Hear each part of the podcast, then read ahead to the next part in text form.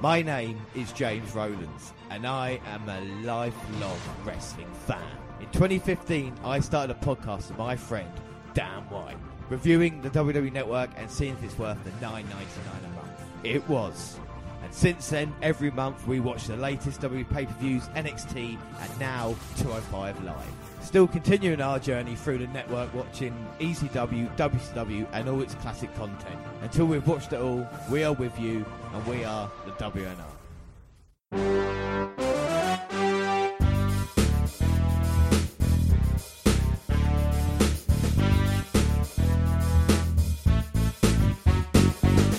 Yes, hello, I am James Rowlands, and as always, I'm joined by Damn right. and it is episode 95 today, and it is the WWE Network Review. And that's what we're calling it because that's what we are, Dan. We're going to have 205, NXT, and all the latest news, including uh, releases, signings, deaths, and, and all the other great things that come along with that. But we're going to start off, as we always do, with our 205.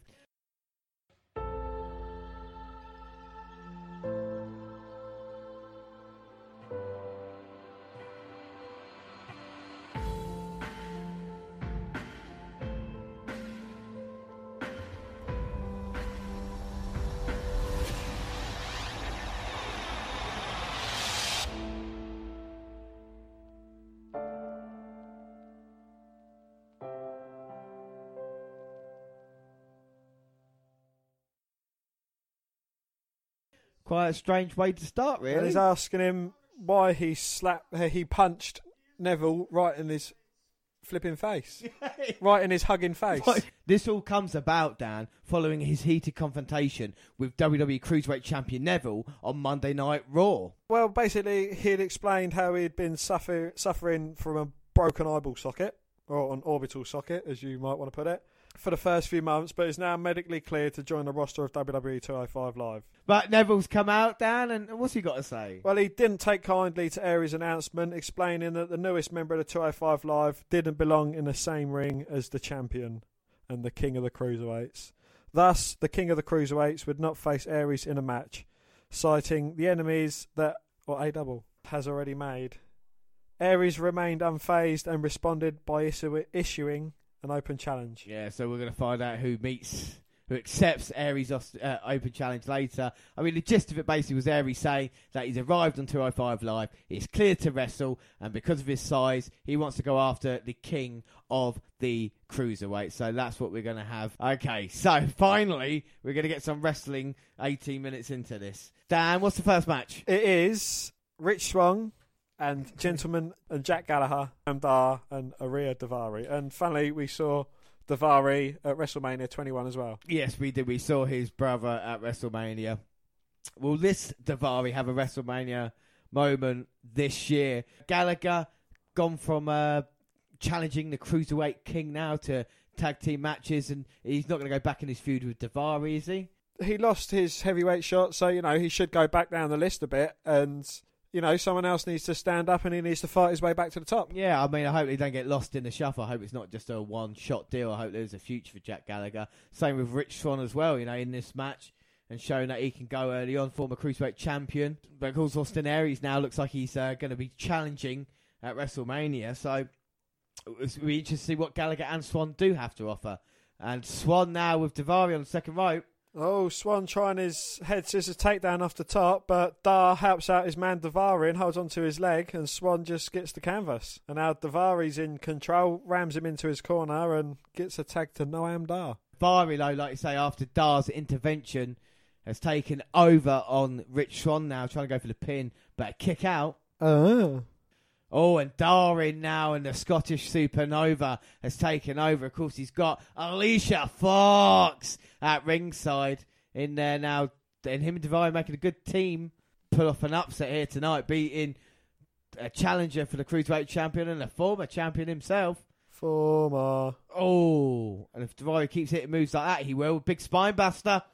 Oh, but Swann managing to kick out. Ah. He needs to get that tag to the gentleman. He does. Jack needs to get in there, show his brand of offense as working over Rich Swann's back. Daivari himself's been given a chance at 205, and I think he's gone with it as well. I think he's done very well to be on the show. Yeah, you know, he's very different to the character that his uh, brother was managing many years ago. You know, it's it's not ethnic diversity now, is it? It's just they are all cruiserweights. That's Yeah. all you see him as. I mean, Daivari's star is, and he belongs to be in the ring with these three other guys. You know, three guys we think very highly of. If you think Rich Swann, Jack Gallagher, and of course now I'm Dar as well, one of my guys. And again, Dar, another constant on 205. I don't, he's not missed a 205 since it started, and no other man has done that. No, you know, fair play to him. You've had your eye on him from the very start, you know, so keen eye for talent there. Is good about Dar being in this match that brings publicity to him as he's going to get his head kicked in by Gentleman Jack. Only if Gentleman Jack can get the tag in, and at the moment that doesn't look very likely. With Daivari keep working over on Rich Swann. I mean, like I say, Gentleman Jack wants to get in there. I bet he's chomping at the bit, but he can't at the moment. He is indeed, yes, and Where did that come from? confetti come down. Where, where, where did that confetti? Someone's had, going to have a celebration. who had green confetti? There's for going to be a fuck's new sake? champion tonight. what can Rich Swann do to get out of this submission hold? Know, managing to hold his own, beating the former champ down until he walks into a big kick. I think I can see those cartoon birds flying over Daivari's head. Now can Rich Swann get the hot tag in to Jack Gallagher? Can Daivari get the warm tag in to Noam Dar? But no, it's just Daivari taking the onslaught from Gentleman Jack. Oh, and Jack's in now. Big drop kick on Daivari. Daivari's back up. Another drop kick. Now Daivari's going to Irish whip into the corner. But Jack with his trademark headstand and gives Daivari a big kick to the face. Ah. But Noam Amdar running in to save the match and scampering away at the referee's protest. Yeah, exactly. No, I don't any of that. No, man. No, and then Jack happy. gets distracted and hit from behind by Daivari. Great tag team wrestling. Now tagging in Noam Dar as well. Double team move on Jack. He didn't have a very hot tag. Oh, but Swann with the blind tag, I don't think anyone saw it. but Noam Dar felt it. Oh, the best combination ever. Gallagher headbutt and a Swann super kick. Jack taking out Daivari, rolling to the outside. Right. Swann going up top. That's Jack's finisher. Now here, like second Swann. Oh, Oh, hits it. fucking what- Two, three. And uh, you say that Noam Dar, all 15 of these episodes of 205 Live. Am I wrong in saying that he's probably been pinned in about 14, 13, 14 of He them? is 12 and 3 on 205. Talk about John Cena's record. 12 and 3. But what a phoenix splash that was. 12 losses, 12 and three, 3 wins. Yeah. Oh, 3 for 12 then. Uh, but yeah, beautiful phoenix splash by Rich Swann. Getting the job done, pinning my man Noam Dar. But uh, I think a fun tag team match, Dan. What do you reckon? Yeah, it was very fun, you know. Jack Gallagher and Rich Swann were very impressive. Noam Dar and Daivari, you can't really say much for Noam Dar. Honestly, you can't. Daivari done most of the work. yeah, Daivari did do most of the work, yeah. And then he got kicked to the head. Dar eased the agony of defeat as a courier made his way to ringside, delivering a box of chocolates to Alicia Fox. Alicia Fox. Yeah, Dar intercepted the courier and gave his leading lady the box himself, seemingly making up what was written on the card, regardless. Alicia happily accepted the gift from the Scottish Supernova. And Dan, what happened next? Well, thinking he was finally going to set up a toe to toe with the Brian Kendrick on 205 Live after issuing a challenge on Raw, Akira Tozawa instead battled Brian Kendrick. So, look, there we go. We've just seen the match now. So, Oh, right. yeah, Oh, Tozawa sorry. thought he was going to fight Lee Brian Kendrick, but Brian Kendrick said, no, you're fighting a Brian Kendrick. And that is Brian Kendrick in the ring just getting beaten by Akira Tozawa, Dan. Oh. Do you know what the lesson was? Always read the fine print. Exactly. So next up, after that little segment, it is main event time already. It is indeed. And it is. Aries in the main event here tonight. But before the match, Neville proclaimed to Dasha Fuentes, they got the best names, these announcers, that whoever wants an opportunity at his title will have their work cut out for them next week on WWE 205 Live, adding that the roster has their sights set on Austin Aries. Answering Aries' open challenge for his in ring cruiserweight division debut was a superstar often compared to the king of cruiserweights, the premier athlete Tony Nese. And after months of being sidelined, Aries had no difficulty easing back into the squared circle competition. Displaying his agility, Aries gained the advantage early in the contest. However, the premier athlete relied on his strength and speed to overpower Aries throughout the contest As Nese took control of the bout, he started to taunt his opponent, and A Double responded by battling back into the contest. So yeah, we see, like we say, Jack Gallagher beat Tony Nese a couple of weeks ago in preparation for Neville. Looks like Austin Aries is going to do the same, but it is great to see Austin Aries on 205 Live. Oh, with a lovely helo over the top there, putting all his weight onto Tony Nese, going for the cover, Oh.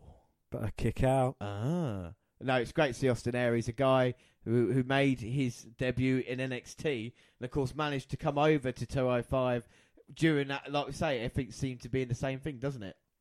It does indeed, yes, and you know, it's he does seem a good character, but you know, they start off strong like D. Brian Kendrick, and then he kind of fizzled out. I know he's having quite yeah, a good no, back right, and forth with Akira Tozawa. But then, like you know, Neville, he come in, hit it hard, and then he's kind of floating along. You know, he's not doing too much, and you know, I don't want to see the same with Austin Aries. No. He's he's quite an interesting prospect. He's brilliant on the mic. You know, he's a class character, and yeah, you know, hope hopefully it works out for him and Yeah, it's it gets a good reception. Exactly, and in recent times as well, what we've seen on him, he's been as well, you know, interviewing himself and doing his own promo videos and such. So no, I think it is good. As we see in the ring now, we saw the replay earlier of Aries landing awkwardly on the outside, didn't he? Uh, yeah, you know, he kind of hit his knee or his shin going down onto uh, off the ring apron there onto the mats below, and yeah, you know, he, he looked in a bit of trouble, but he seemed to have worked it off, and yeah, he's in good shape. Yeah, he is. though. He just hit the uh, back elbow and knee Right, but now Nese has gone to the outside. Could be trouble though. Oh no!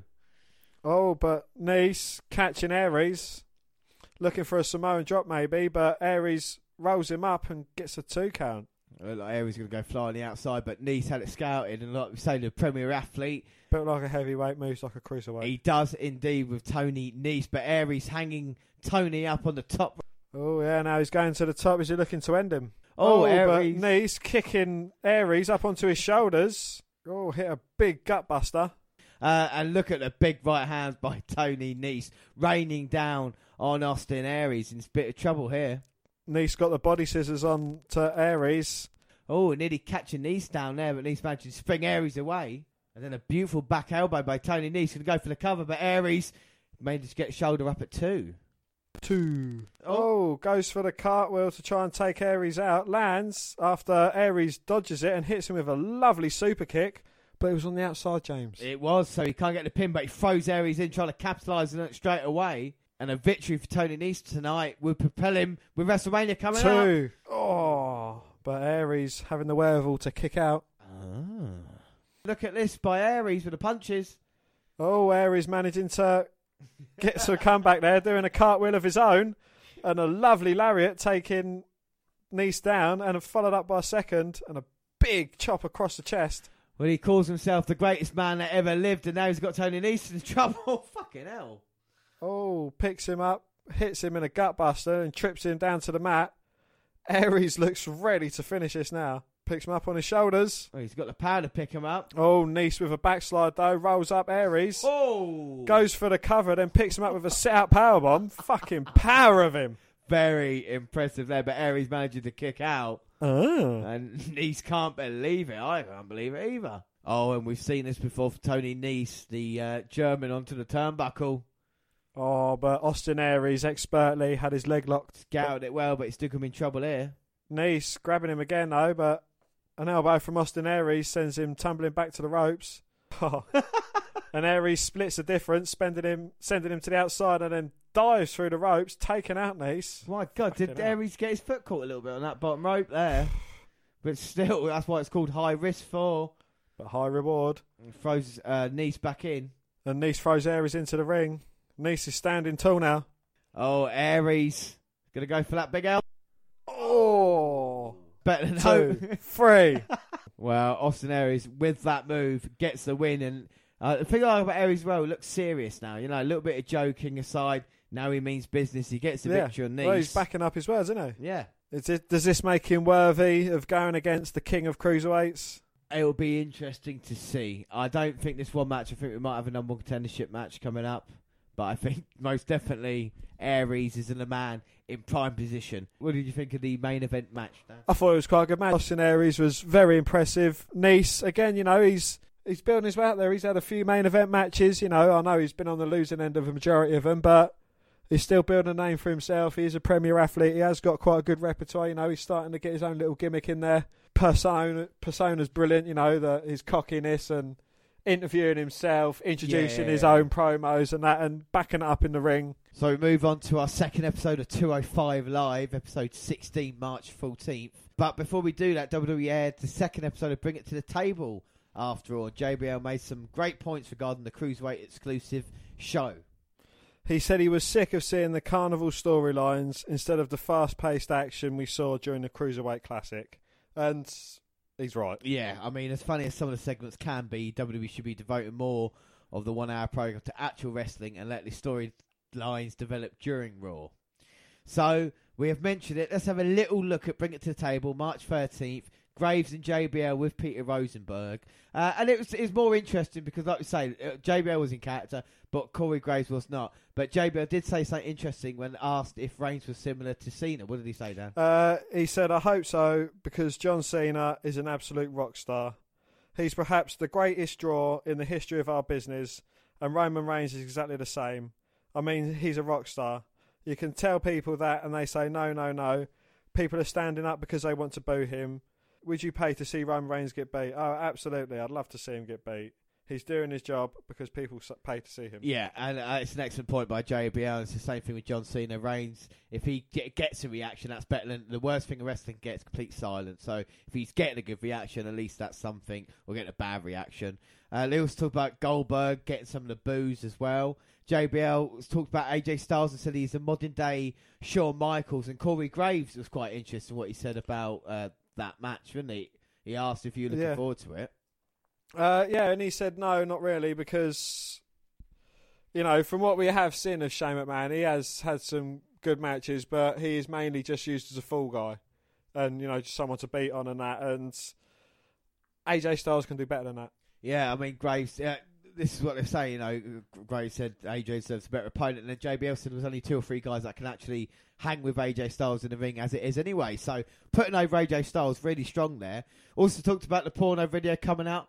Uh, which was screw job, and I can't believe he didn't use the line "Brett screwed Brett" because honestly, if I was making that, would be my tagline anyway. You know, Yeah, uh, no, Vince screwed Brett, no, Brett screwed Brett. Okay, uh, and then we saw as you can see, most women screwed Brett. yeah, and then uh, March 30th, the, the Bring It to the Table returns. And I mean, if it's more like this, maybe not JBL there, but someone even more, you know, like Daniel Bryan, who can actually tell it like it is, would be more interesting.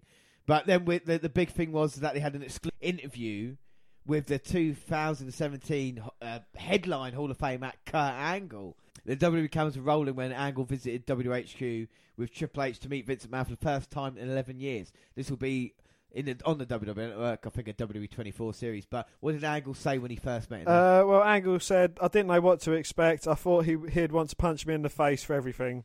He was willing to say, let's forgive and forget and let's move on. Saw me, he immediately hugged me. It was like the father welcoming that son back and saying, it's good to have you back home. yeah, I mean, I think it's a lovely moment. And Gray said, "Welcome back home" as well. And Kurt Angle said, "I'm glad to be back." It's great to see Kurt Angle back. I think Bring It to the Table was better this month as well, wasn't it, Dan? Yeah, um, you know, having the voice of Graves there.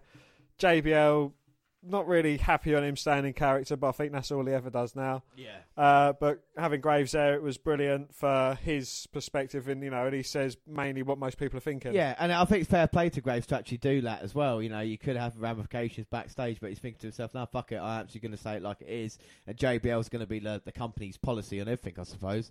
But yeah, let's get back to 205 action. We just a little pit stop there, and we go back on towards the road to WrestleMania, of course. For even the first match of the night, Neville opened up the show with a scathing promo directed at the the five men who will be participating in the number one contenders match in the main event. So tonight we're going to have another fatal five way with the winner facing Neville at WrestleMania. Um, what did Neville say? Yeah, a year ago he got injured three weeks before Mania. He was forgotten, and that's why he destroyed the division. He will get his Mania moment, and yeah, his heel developed a lot faster than we expected. Yeah, no, Neville's getting better on the mic each week. Like I say, go away from that pantomime villain as it was. And I think with Aries or whoever will win the match tonight will be a viable challenger to him. Uh, but like I say, we get in the action, and it is Mustafa Ali versus Drew Gulak. But uh, the first match tonight saw Mustafa Ali take on someone who should be doing a lot more than jobbing to every babyface, Drew Gulak, Dan. Well, thankfully, Gulak was given some time to show off his impressive repertoire of submission holds. Beautiful tornado DDT off the top onto Gulak in prime position now to go to the top. Oh, that inverted 450 splash. After the match was over, Gulak demanded a microphone and talked about giving it his all every week without being appreciated. It's like you said earlier, Dan. It's 205 Live and the brand needs to change. Well, he may be the bad guy, but he isn't wrong. Something needs to be done to make 205 Live feel like an extension of Raw and SmackDown and not a C show. Exactly, and the match between Ali and Gulak was uneventful, but it's always fun to see Ali hit his finisher. But yeah, Gulak grabbed the mic after and said every week he needs to give his best, but loses. 205 needs to change. For the next match, we saw last week, of course, Rich Swann and Gallagher beating Dart and Daivari. Backstage, we saw Noam. Another week and another match with Noam Dar here. So, uh, do you know what I mean? It, in wrestling, it doesn't matter if you win if or lose. If you was betting money, which way would your money be be favoured? I, I would say Daivari and Dar are going to win this. There you go. Bold prediction. But pay per view point. Daivari's going to get the pin though. Yeah, Dar never wins. it's the only way Dar gets on the result. Oh, Fox at ringside getting another Who? gift. Alicia Fox at ringside getting another gift. She seems happy with Noam Dar at the moment, but we shall see what happens in this match. And look at this Scottish supernova in complete control of Gentleman Jack. Oh, but Jack doing a lovely, innovative handstand headlock instantaneously with no trouble whatsoever. I mean, Jack just out wrestles pretty much every opponent he comes against. Dar trying to Irish whip Gallagher. But Gallagher with his patented headstand and dropping the foot every time Dar comes near, and Noam's just getting frustrated. What can Dar do? Oh! oh, both men go to attack Jack on either side of the ring ropes, but they just have a meeting of the minds. Dar goes tumbling to the outside, and Daivari's in trouble. But as we say around and pulls off Swann from the ring apron, yeah, you know, he gets told off by the ref. Well, but great tag team in there. It is the dream team. And now Dar's tagged in. But all he does is move Jack's legs to the side. Daivari hits an elbow off the top, and then Dar goes for the pin. Just I mean, Fox- he's trying to steal one. Daivari trying to stop Jack from getting a tag to Swann. But Gentleman Jack's trying to pull an Enzo Amore, and he's just going for a tag. Well, I tell you something though. Um, watching it back to back as well, it, it, they're doing it the other way around now. Rich Swann was the one who was getting worked on last week. Now it's Jack. Oh, and Dar managed to get tagged to Daivari, but Oh, but Swann comes in as well. Dar gets knocked off the apron, and Daivari's in trouble. Swann with the fury of kicks, and then a double stomp on the back, and a running frogs. Oh, somersault frog splash thing kind of going on there. huge splash by Swann, but only getting a two. Two. And now both men back to their feet. Irish whip. Daivari catches himself on the rope. Oh, back elbow to Swann and knocks Gentleman Jack off the apron. Daivari with the elbow. Oh, but runs into a foot. Oh, Oh, a lovely step up enzuigiri. oh blind tag low by Daivari. Swann picks Daivari off the top.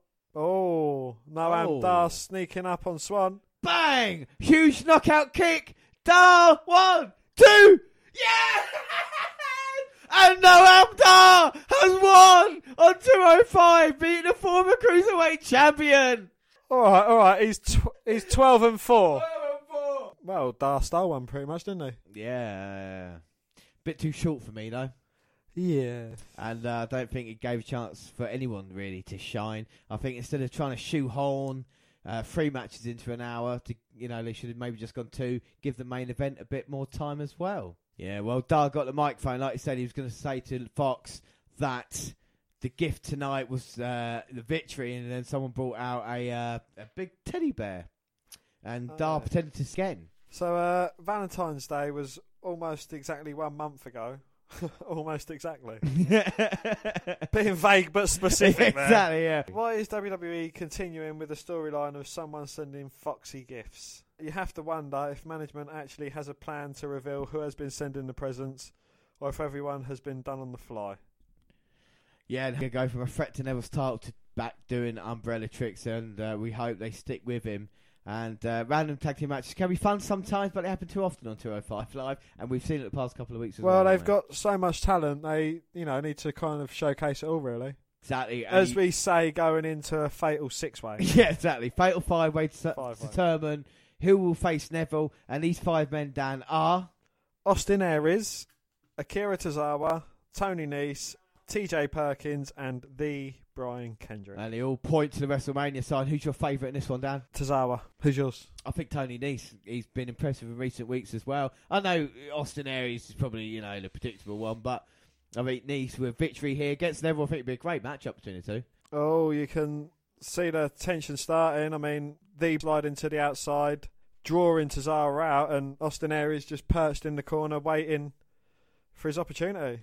And another interesting thing. Oh, and making good of that opportunity with a drop kick to Nese. One, two. Oh, Oh, nearly snatched a quick win there. Fucking hell. Is it elimination? It is elimination. That's the same as last time round. But incredibly, there was only one guy the same as last time round, Dan. Who is that one man? Perkins. It is Perkins, yeah. You had Gentleman Jack, Perkins, Cedric Alexander, uh, Mustafa Ali, and Noam Dar. Who can forget Noam Dar? And now it's Perkins in with Aries. I tell you what, we, you, NXT update is later on in the program, but Perkins is a busy bloody program tonight. And a lovely exchange with Aries, giving him a couple of drop kicks and Oh, dabbing like a prick. hits a dab of doom. Austin Aries applauding him, but a quick kick to the midsection changes momentum, delivering a lovely drop kick to the seated Perkins. Oh, Oh, who's now in the corner and gets a big forearm. Aries going up top. Perkins looks in trouble. oh. Delivers an elbow to the back of Perkins' head, who rolls out to safety. And again, another opponent mocking Perkins, doing a dab. He gets taken out by Kendrick, who gets met by Tozawa. Ducks an attempt from Tozawa hitting him, and Tozawa hits him with the right hand. And ah, ah, ah, ah, ah, it took, ah, you long ah. enough, it took you long enough to get into it. I was trying to get my words out. the veteran Brian Kendrick there showing what he can do. And Tozawa with a big knockout to Tony Nese. Well, he tried ah, ah, ah in, in his face. and here goes Tozawa. Oh, looks to go flying, but gets caught by Kendrick, who's trying to teach Tozawa another lesson. Exactly, and that lesson is always watch your back. Austin Aries going to go flying. Oh, takes out Nese. And again, another main event for Nese. Exactly. And it's with Aries. I don't want to say it's repetitive. I don't want to say it's repetitive. Oh, the double pin. Oh, one, two. Ah, but Nese and Tozawa both kick out. Uh, uh. Yeah, Tozawa were caught by Kendrick and Aries with Nese, and now Kendrick and Aries are going to form a little team. Oh, Oh, and Kendrick throwing Aries to the outside, and now it's Perkins caught in the veterans' crosshairs. well, these two have crossed swords before. Uh, Perkins lost his cruiserweight title to this very man. Both men going for another opportunity and a lovely flurry of kicks there from Perkins. Is Oh, lovely drop kick there, taking out his former nemesis. Well, I can say, it's not just any opportunity as well, it's being able to be on the card. Oh, oh of WrestleMania, his Nese, like an express train there, destination Perkins. And he couldn't get the big, but can't get the job done. And Nese, can he get rid of Perkins now? Oh, going for a big slam. Perkins in trouble, but kick out. Ah, and now submission. I don't know if that's the. Uh, That body scissors there from Nese. He's we've seen that we've seen him hit that a few times. we have indeed, but I don't know if it's the best move to do in this type of match where you. Well, who's going to want to save someone that they want to see eliminated? No, but he is in a vulnerable position now, isn't he, uh, Tony Nese, from maybe an attack from behind. I mean, you've got three other guys in there, as we see WrestleMania sign in the background. Yeah, but again, why would you want to inflict pain on someone who's inflicting pain on one of your other opponents? I, I, I, Surely do you want to let bygones be bygones with them until they finish the move and then take out the weaker one? I suppose you're right, but Perkins is fought out the submission. I know I am. Yeah, well, Perkins has fought out the submission anyway, as Cesaro's to the top. Oh, ducks over the top and a lovely spinning heel kick, switching up into a step up enzuigiri. Oh! Goes through Nese's legs That's and it. delivers a German, but Brian Kendrick stops the count. Why would you do that for? Because Kendrick wants the victory himself. Oh! oh, but Nese managing to kick out. Oh. And then Tozawa hits Brian Kendrick with a lovely running knee. Yeah, Tozawa kicked out himself, didn't he? Ah. Oh, roll through by Tozawa. Big kick to the chest of Kendrick and a lovely senton. Well, this could be it now. Go for the cover. Two. Oh, but Kendrick managing to get his shoulder up at two. Two. Two. Kendrick on the apron. Oh, big forearm sending him crashing below. And he's firing himself up Tozawa. again. Ha! Ha! Ha! Gonna go flying. Oh! Head first. Literally head first into Kendrick. And he's definitely feeling it now. But Perkins. Oh, corkscrews his way over the top and takes out Tozawa. Oh, now Nice.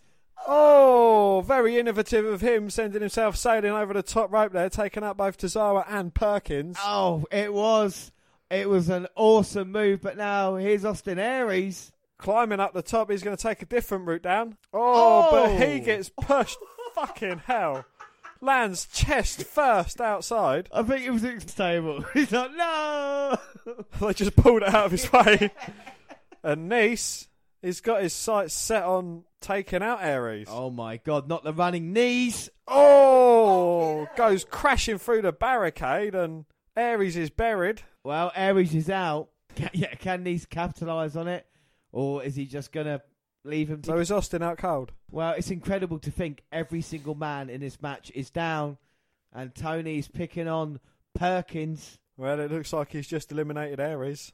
He's going to go for the knee. Oh, but gets caught by TJP. No. Goes for the detonation kick, but Nice with the backslide, throws him into Kendrick, rolls through, but Perkins catches him with the armbar. Oh, he's got him now. He- Oh, Nice taps. Nice taps to the armbar. It's first man eliminated. One of the most impressive guys in the match, and gone like that. Well, that's a little bit of a surprise. I mean, fair play to TJ Perkins. I suppose he needs a victory. Tony Nice in with a big clothesline, taking out Perkins and gives him a kick for good measure. Tozawa coming in though to help out his former face. A big boot taking out Nice and Kendrick from behind. well, Tozawa, I don't know if he realised Oh. Nice weren't in the oh. match. Plants Tozawa, who gets rolled up by Kendrick and quite easily eliminated from the match. I mean, another lesson taught by Kendrick. I know, and it's not slice of bread number one, was it? Slice of bread Number two. number two, and now two. Kendrick's going to go for that captain's hook on Perkins. Uh, but gives a big boot to Perkins. Slice of bread number two on him, but he gets deposited on top Go either way. These two looks like Perkins on top, and then Kendrick's fighting back as well. In a very precarious position. They are indeed, and now Cesaro and Nice left, so this is a triple threat match. But of course, Aries on the outside, broken and beaten. I think whoever gets this full here will go forward to WrestleMania. Well, my pick Tozawa's out. Well, mine went first, So he was the first two blokes eliminated, and Austin Aries has made his way back into the ring. and Perkins has got Kendrick in like a brainbuster. Oh, and Aries, the power bomb on Perkins, taking both men out. And it looked like Kendrick did most of the work for that move there, didn't he? But still impressive enough. Not a nice landing for any of them, really. Well, I think Kendrick would kind of reverse that into a bit of a crossbody onto Perkins. So from these last three, I'm going for double A. But I think whoever gets to their feet first might have the advantage. Austin Aries and Perkins both using the ropes, Oh, both looking a bit punch drunk though. just both staring at each other. But Kendrick's get to his feet as well. They look at each other. Oh, oh. two big right, well, hands each. Perkins and Aries knock Kendrick out the ring, and now it's these two. Oh my word! A- Aries with a backslide on Perkins. Oh, only getting the two. You don't see that enough. The old slap like that. Oh, now he's going to be brainbuster time, is it? He's up. Oh, but Perkins manages to switch out, land on his feet, goes for a wheelbarrow, but Aries grabs hold of Perkins' leg, but Perkins managing to kick out at the last second. Ah, referee in the way, but Perkins gets him up. Set up for the detonation kick. And two men pinning TJ Perkins. Austin Aries and Kendrick get the victory, but he gets the captain's hook locked in. He has been the ring. Perkins can't believe he's been eliminated. Oh. oh, gets a bit of deliverance there from Kendrick and foot stomp to the, well, double drop kick to the head. Well, you could argue Kendrick did cost Perkins the opportunity there with the kick. Oh, but Perkins, I think taking this too far. Oh, but Austin Aries inadvertently hits Perkins, sends him crashing off. Slice of bread number two. It hits it. One, two, Oh, but Aries managing to kick out. Oh, and even the fans are appreciating this action, which is nice. But now Aries caught again. Captain's hook. Captain's hurt. Kendrick has it locked in. Can Aries escape? well, Aries struggling now to even breathe after everything he's been through this match. He's in serious trouble. Look at Kendrick, crazy eyes as well. Crazy eyes. He's got crazy, he's got them Oh. crazy eyes. Aries manages to get though. Kendrick is refusing to release. And Aries showing strength himself to manage to get up. Oh, Kendrick trying to roll it through, but Aries responds with a big right hand. Oh, you can see the protections come off now. And a roaring elbow to the back of Kendrick's head. Two, three. And Aries with the victory. I mean, can't say don't deserve it now. No, I mean, exactly. He gets the opportunity. It's what we wanted. I know we've seen it before, but we said we want to see it again. And these five men in here gives Aries. Everybody had, a, you know, we'll talk about the match in a second, but yeah, Aries gets the opportunity now. Go face Neville. It's a match we all want to see, and it's a good way of doing it. What did you think of this main event? Yeah, you know, it's kept some storylines alive with Tozawa and Kendrick. Uh, you know, I think it's it might have inflamed something with TJ Perkins, with Aries inadvertently hitting him during the matchup. But yeah, you know, an entertaining affair, and each of these five men brought their own unique brand of repertoire to the Yeah. match. Yeah, exactly. And I think what we've seen tonight, 205 can rely on, uh, I would say now, 10 people. You know, you look at these five guys in the ring, you look at Neville, and then you've got uh, Dar.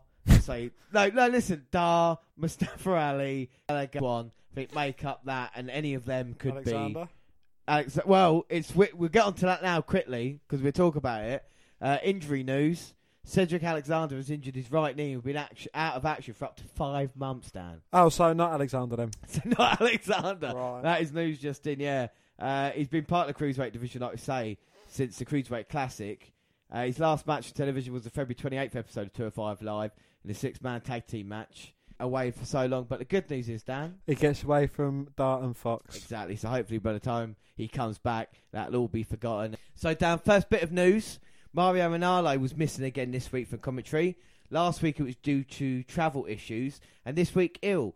Is there something going on behind the scenes, Dan? Has he been taking performance enhancing drugs? Well, is there a story about it? Have there been some nudes leaked? we don't. know. But I mean, if you've got a little bit more, Has he been racist? Have you, have you got any more details for me? Uh, well, the first week coincided with the blizzard. That got Mauro put under no sort- shortage of social media fire from wrestling announcers new and old. Some are speculating that this malady is more mental than physical. So there we go. And according to Wrestling Week's Wrestling Observer newsletter, Mauro suffers from depression, which he's written about extensively throughout his career of calling fights. And two close friends reported that he's okay, but he's been out of contact with many years long associates. Uh, he last posted on March the 13th, the Monday before SmackDown episode that he missed. And it's been that long since most of his contacts have heard from him. Well, he once missed an Invicta event over a bout with depression prior to coming to WWE. There's no word on how the company's official feel about his absence, but JBL offered some public comments that have since been deleted, Dan. At the top of the show, JBL and Tom Phillips explained that Mauro was out due to the blizzard hitting the northeastern US, and incidentally, that fourth man, David Otunga, was out filming a movie. Certain folks in the wrestling industry, namely former WWE and TNA announcers Josh Matthews and Taz, were openly critical of Mauro's absence. Taz, in particular, said, When you miss a show, in no order of preference, you get heat with the locker room. You get heat with your boss, and you, you get heat with your broadcast colleagues, and it sounds like heat with the broadcast colleagues has indeed happened. Exactly. JBL's made some angry tweets at Mauro, uh, which have been, but nothing ever truly gets removed from the internet. And uh, one message said, "I made the show. Everyone made the show. Everyone. Maybe he shouldn't have bashed me if he wasn't going to show up." Reddit made sure we also saved Layfield's.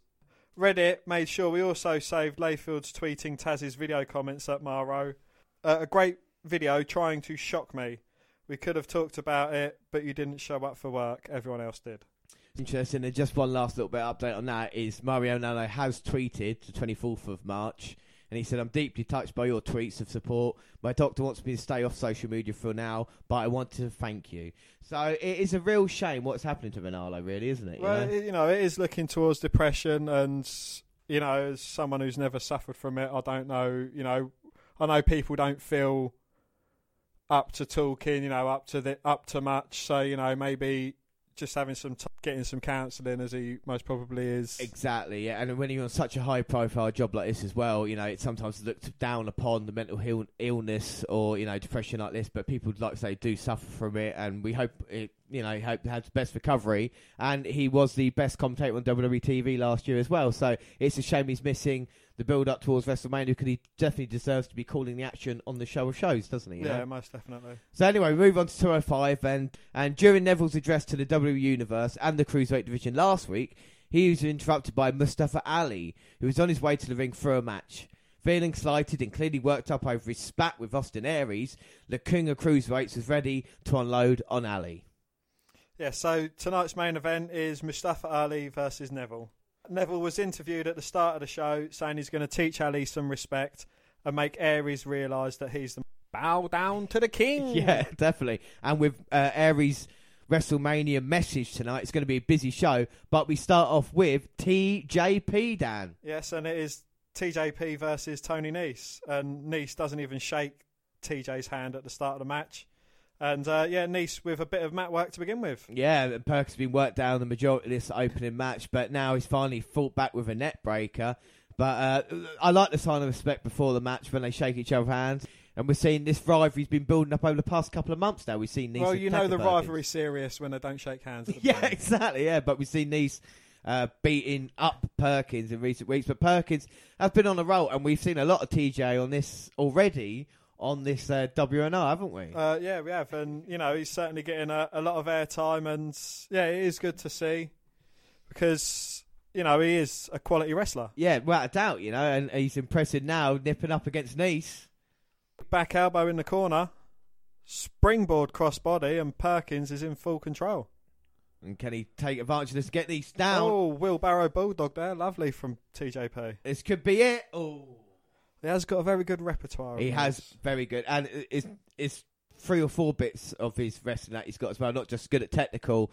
We see there with the high flying stuff as well. TJ nearly gets Nice kicks out, Ah. rolls to the outside, but not in a safe position now on the apron. Oh, and Perkins gets hung up on the top, and Nice is back in control. We've talked about Tony Nice before. Really impressing. Oh, Oh, leaps over the top rope, springboard off the second into a nice moonsault and going for the cover, but TJ Perkins kicking out. Ah, like we say, built like a heavyweight, fights like a cruiserweight there. Can't keep Perkins down. Perkins, a former cruiserweight champion. This would be a big win for Tony Nese as he looks to advance at 205 Live. And now Nese looking to try and back suplex Perkins. Oh, Perkins with a nice flip out there and a beautiful spinning heel kick there takes Nice down. Yeah, they've got a good 10 or 11 wrestlers now on 205. We kind of know the roster, you know, with Nice, Star, Perkins, all these guys. You know, it's become a show that can be relied upon having good wrestling with the mix of matches as well. As Perkins goes to the top. Oh, but Nice takes his feet out and Perkins crashes to the mat Oh, and now he's in position now for the running knees. for the running knees? Knee pads come down. Oh, but Perkins catches him, gets him on his shoulder, but Nice rips off the second turnbuckle. Oh, that was good ringer with a bit of trouble. Any means necessary. Oh, but Perkins has got the armbar locked in. He could be in serious trouble now. Tony Nice trying to fight out. Well, Perkins beating many a man with this hold, and Nice, like I said, got the slight power advantage, trying to use that to get out of this submission. But he's struggling at the moment. Oh, Picks up Perkins, but Perkins with the backslide goes for the cover. Oh, only a two. two. And he's trying to go for clothesline, but misses. Oh, fucking hell! Like a face. I don't, I don't even know what that was. It's like a, a chest bust, like a reverse code breaker in some Exactly, sorts. yeah. But can't keep Perkins down. Perkins get the shoulder. Uh, Nice get the shoulder up at two. Two. He can't keep Nice down like that. But this match has had a little bit of time now. I think we're nearing the ten minute mark. It's been good. Well, you can see Perkins has got a lot of different ways to beat you. Exactly, and he hits that kind of apron six one nine there. You're gonna try and springboard back in. Telling Nice to get up to his feet. Bounces off the top, but Nice runs in and Perkins dodges it. Oh, Perkins trying to go for the detonation kick, but Nice. Oh, with that belly to back into the exposed metal turnbuckle. Oh, now he's in position. Oh, Oh! Running knees. Oh my God, Tony Nese. Two, three. There you go. And there for Nice. There, picks up a very impressive victory at the former cruiserweight champion, but not a bad match, Dan. No, it wasn't. Uh, you know, it's shown Nice's heelish tactics. I mean, exposed it. Perkins could have used the middle turnbuckle if he chose to, but you know, it was Nice that capitalised on it, and yeah, getting the victory. And I think it's the right decision as well. I think the Premier Athlete needs a win, doesn't he, as opposed to Kins, who's been as good as he is. You know, will still be on 205, but I think with Nice, maybe they've got uh, future plans for him. We'll see what they do. But we move on after that match, and uh, we see Akira Tozawa coming out here for some action on 205 Live. Well, after missing Raw because the Brian Kendrick was in possession of his passport, another lesson there by Kendrick. Yes, indeed. Yeah. Uh, Akira Tozawa came to 205 Live ready to unleash his fury. Yes, and we're going to see Tozawa now in action against a local competitor. That's what say. I actually looked on WWE.com, and that's what they'd called him. but we can see. Have you been impressed by Tozawa in recent weeks, Dan? I've been very impressed by Tozawa. Yeah, he's you know he's he's getting taught a lesson by Kendrick, but I think you know when they finally meet up, I think Tozawa's going to be victorious. Yeah, or is Brian Kendrick going to have one more lesson to teach the This, is what's happening. Isn't it? Kendrick's teaching uh, Tozawa lessons, and we're going to have the blow off of this, and Tozawa hopefully gets the win. But I think it's a good storyline for him to get featured here. I mean, what do you think of his chances tonight in this match against this uh, this local competitor, Dan? Uh, he's going to wipe the floor with him. So the bell rings, and they're running towards Tozawa. Oh, Tozawa dodges the clothesline attempt, gets him from behind, his German suplex into a pin. One, two, three. There you go. Tozawa picks up the victory here on 205 God. Live. One move. So one move, but that's how that's how dangerous that snap German Bang. suplex is. Can beat most men. Well, local competitor. Yes, and now Tozawa's got the mic, and um, Where's the Brian Kendrick? well, Tozawa's fired up. He wants Kendrick, and he wants him now. Kendrick don't come out. I think Tozawa's going to go get him. Yeah, exactly that. Tozawa say. "I'll go to you if you won't come to me." There he goes, Tozawa. Going to go try and find Brian. Ken- oh, He's getting attacked by a security guard. what's going on? He's got a passport, for God's sake. Security shouldn't be doing that to wrestlers. Wait a minute, Dan. That's no security. That is the Brian Kendrick. My God, vicious assault on Tozawa, throwing him up against a barricade. Oh my word, Tozawa can't fight it. And now teaching him another lesson, perhaps. Yeah, now he's on the apron. Oh, slice of bread number two on the out. James, that is only thin mat in there over concrete. And so exactly what an impact. And Brian Kendrick saying that his latest lesson, Dan. It is appearances can be deceiving. Oh my and this feud will continue, but we go on now, and with less than two weeks until the ultimate thrill ride, Aries, Aries and Neville engage in a heated verbal confrontation. Dan. Yes, Austin Aries took the spotlight on 205 Live to conduct an interview with himself. And the primary goal of A Double's self interview was to get under Neville's skin. A tactic that proved fruitful when the king of the cruiserweights interrupted his WrestleMania opponent. Once again, Aries and Neville exchanged verbal barbs as A Double continued to infuriate Neville. Before the standoff could escalate to a physical confront- confrontation, however, Aries announced that he would return to the commentary table for the WWE Cruiserweight Champions upcoming match. Following his his heated exchange with Austin Aries, the Cruiserweight Champion battles Mustafa Ali in singles competition.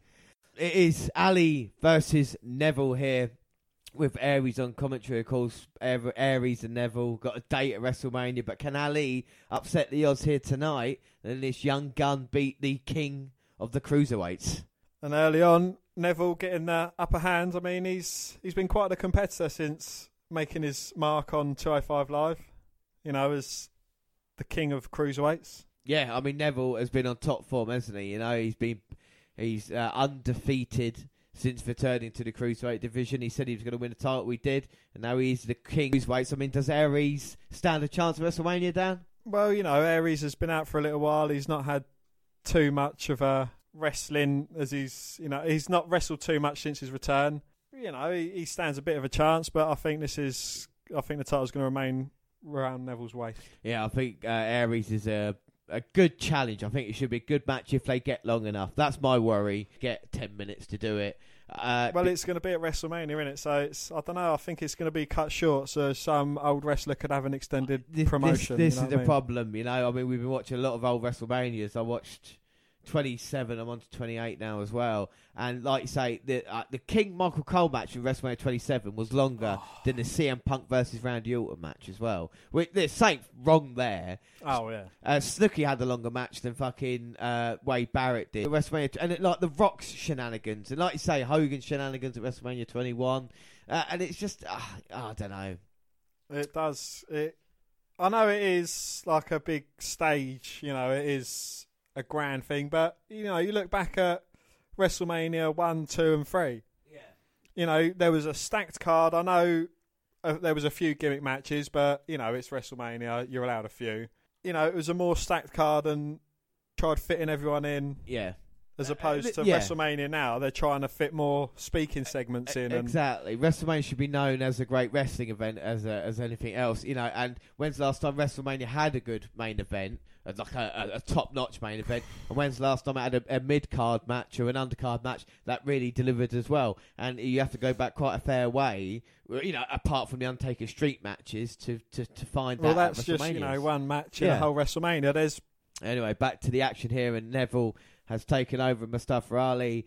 I mean, tried a little bit of offense, but Neville's just so good at that, isn't he? You know, he knows what to do to win. yeah, and he is portraying a very good heel as well. Growing it into the role, come more and more comfortable. Oh, can hell, and he elevates Mustafa Ali to at least 10 foot in the air and just lets him fall flat on his face. And if you're a cruiserweight, 10 foot feels like 20 foot. exactly, yeah. The Rey Mysterio was falling that height. God. And Ali in all sorts of trouble here, and it's just been all Neville this match. But Neville now, like I say, got the submission in on Ali right in front of Austin Aries. He knows exactly what he's doing here. Neville's version of mind games, you know, torturing an opponent whilst looking in the eyes of his number one contender. Exactly.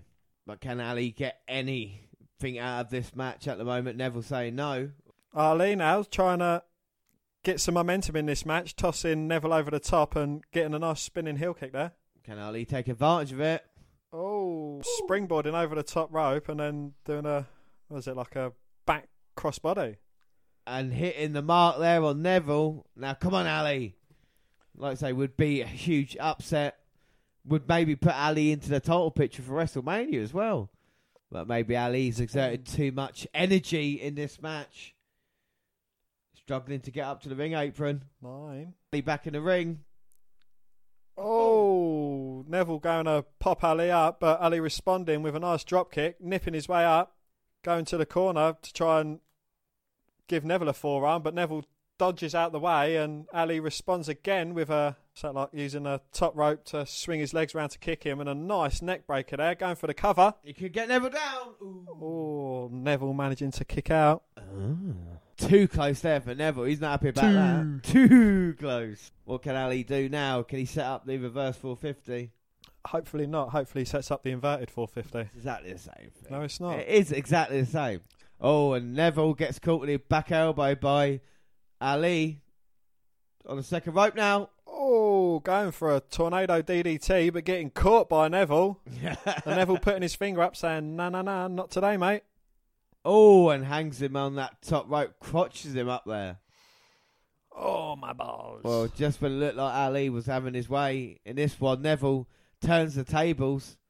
I guess that's why he's the king. of the cruiserweights. Yeah, Aries looking on as well. Neville's going up top. Ali's up top, and he's just staring at Ali's perched on the second. Neville's up top, but Ali manages to fight out. Springboard Oh! Where it's turned him inside out. two. He's beating him. Oh.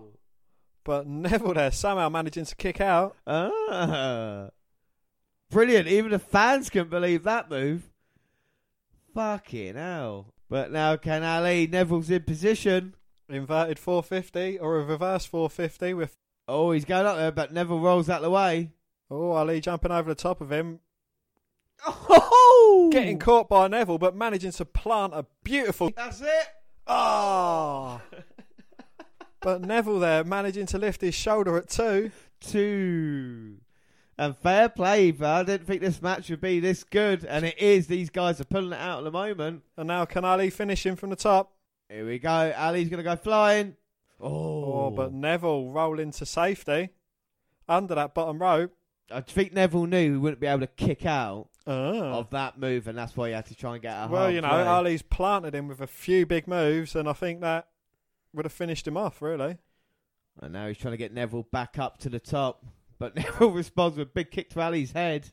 And now Ali's in a precarious position. Ali, though, he's been very impressive in this bout. But Neville now springing up to the top. Oh, he's not. Oh my god. Trying He's to... not going to go for his German from the top. Oh! Oh, turns Ali inside out, and Ali lands face first as opposed to on his back, but nonetheless, very devastating by Neville there. Fucking hell.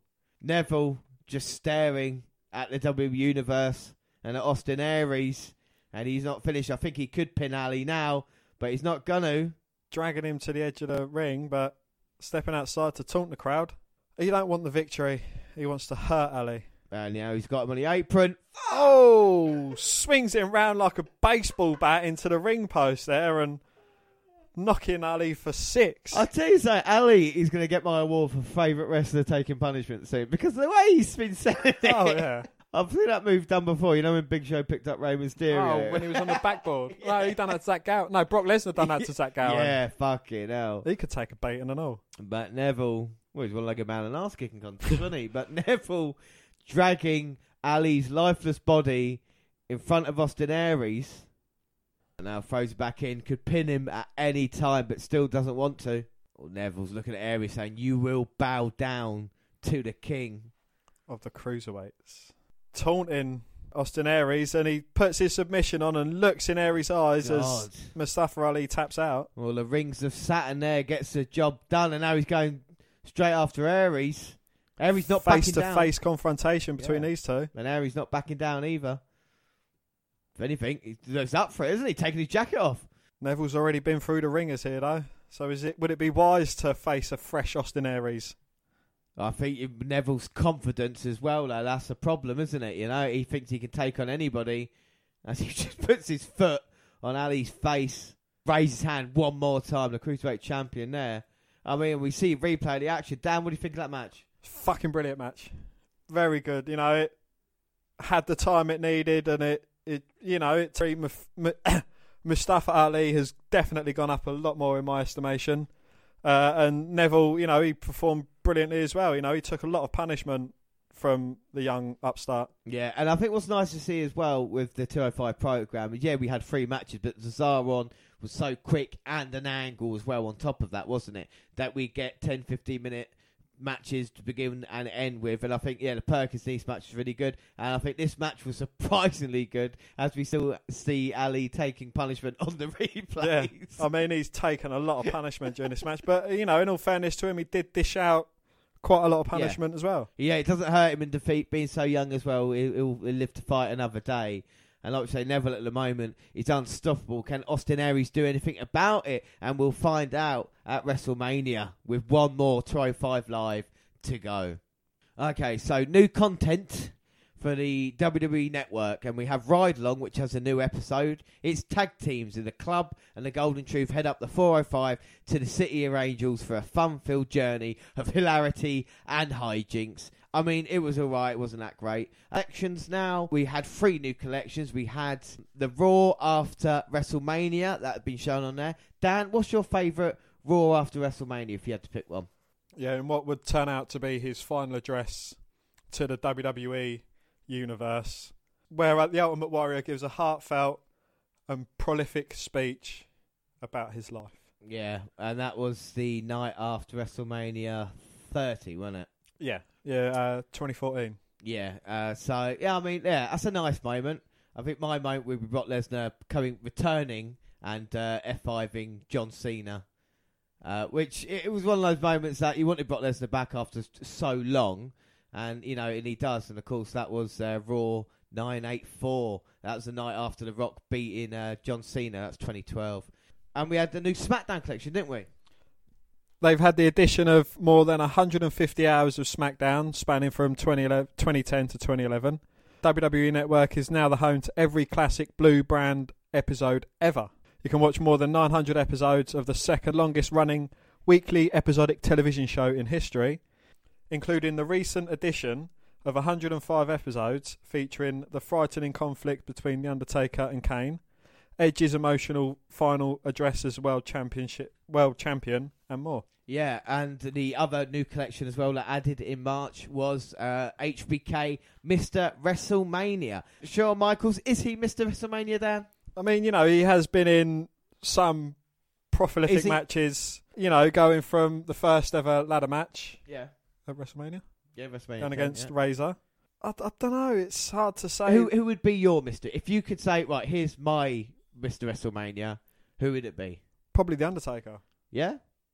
just because of you know his his WrestleMania career. No, I, I think that's fair to say. I think uh, in the overall terms of thing, I think The Undertaker would be definitely known as Mr. WrestleMania. I think with Shawn Michaels, like we say, it's more about um, being on the show of shows and putting the performance in, Dan, isn't it? Yeah, yeah. Don't get me wrong. You know, he's had some brilliant matches, but you know, two what could be his greatest WrestleMania matches was against the Undertaker.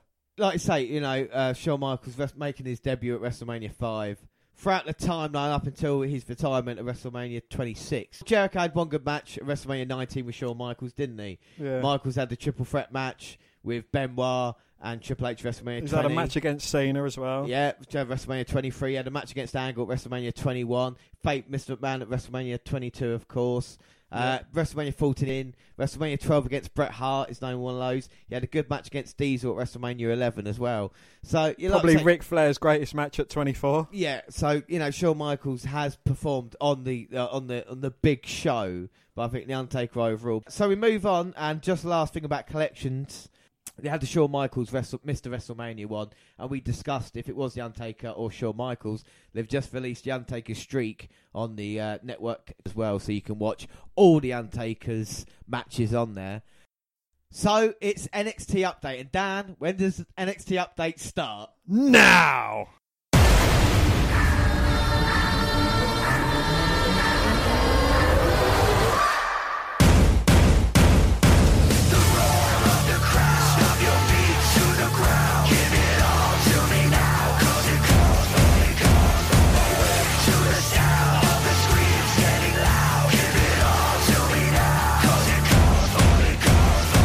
So yes, it is NXT episode three eight one, March eighth, twenty seventeen. Nakamura returns tonight. Yes, we're finally going to see Shinsuke. We've seen the video packages of him recovering since the heavy defeat by Bobby Roode. Uh, but we're going to uh, what? It's true.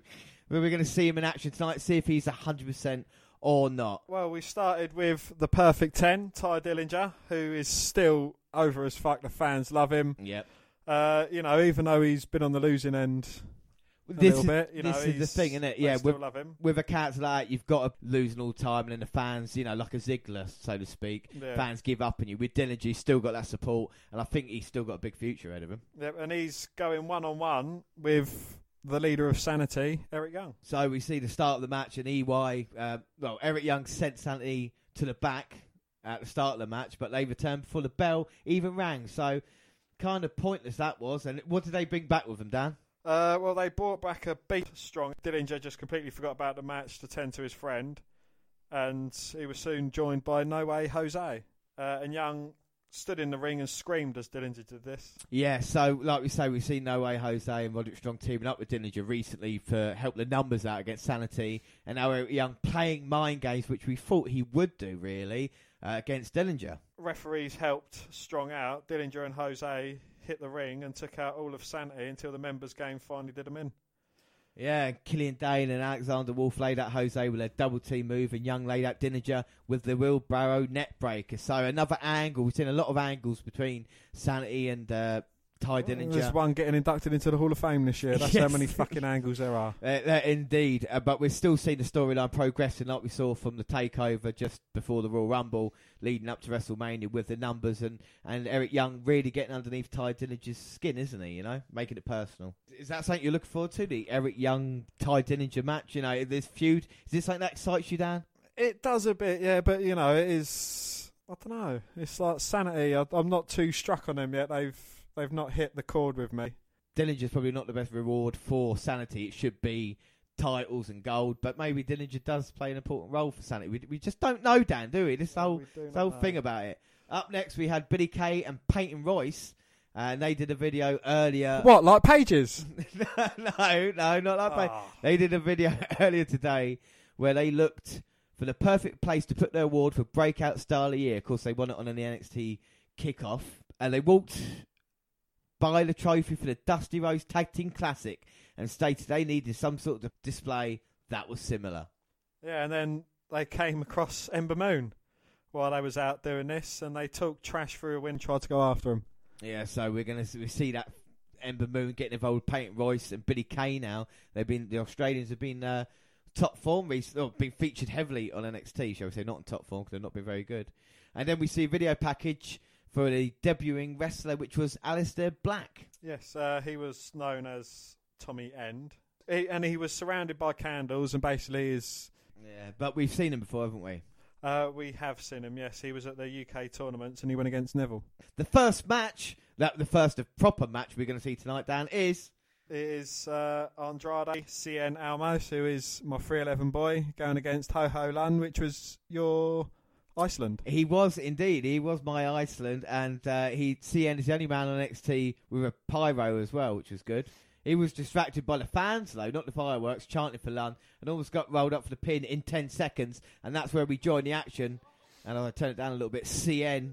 Cien's turn turned the table now on Iceland, and I think he's pissed off for nearly being made to look like a tit. But out of 32 people in the CWC tournament, to see my guy actually get a match in NXT is quite good. I know you're going to say to me, we've seen all of them now, but it doesn't matter. Ho Ho Lun is here, and that's why I picked him for, because I like him. That's, you know I mean? I like him. If only Zack Sabre, Sabre Jr. could. Uh, Oh my word! Yeah, an appearance. he's, yes. Did you? There was a story the other day. Zack Sabre Jr. set himself alight. See that on the Independent Yeah. show?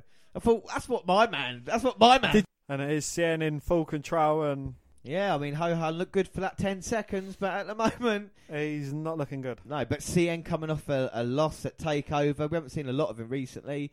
Can Cien still get over on NXT? You can't say he hasn't improved since his recent turn. So you know, it's he's still not managed to convince me. I don't know. It's just Cien there.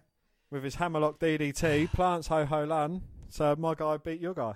He did indeed, Dan, and uh, well done, Cien. You know, you beat a guy who didn't even make it out the second round of the CWC. Uh, beat a cruiserweight. Well done. yeah, well done, mate. fucking proud of yourself. yeah. Uh, we move on, and the next match. The next match is Ember Moon versus Billie Kay, and you know the Aussie girl. Her her partner went against her last week.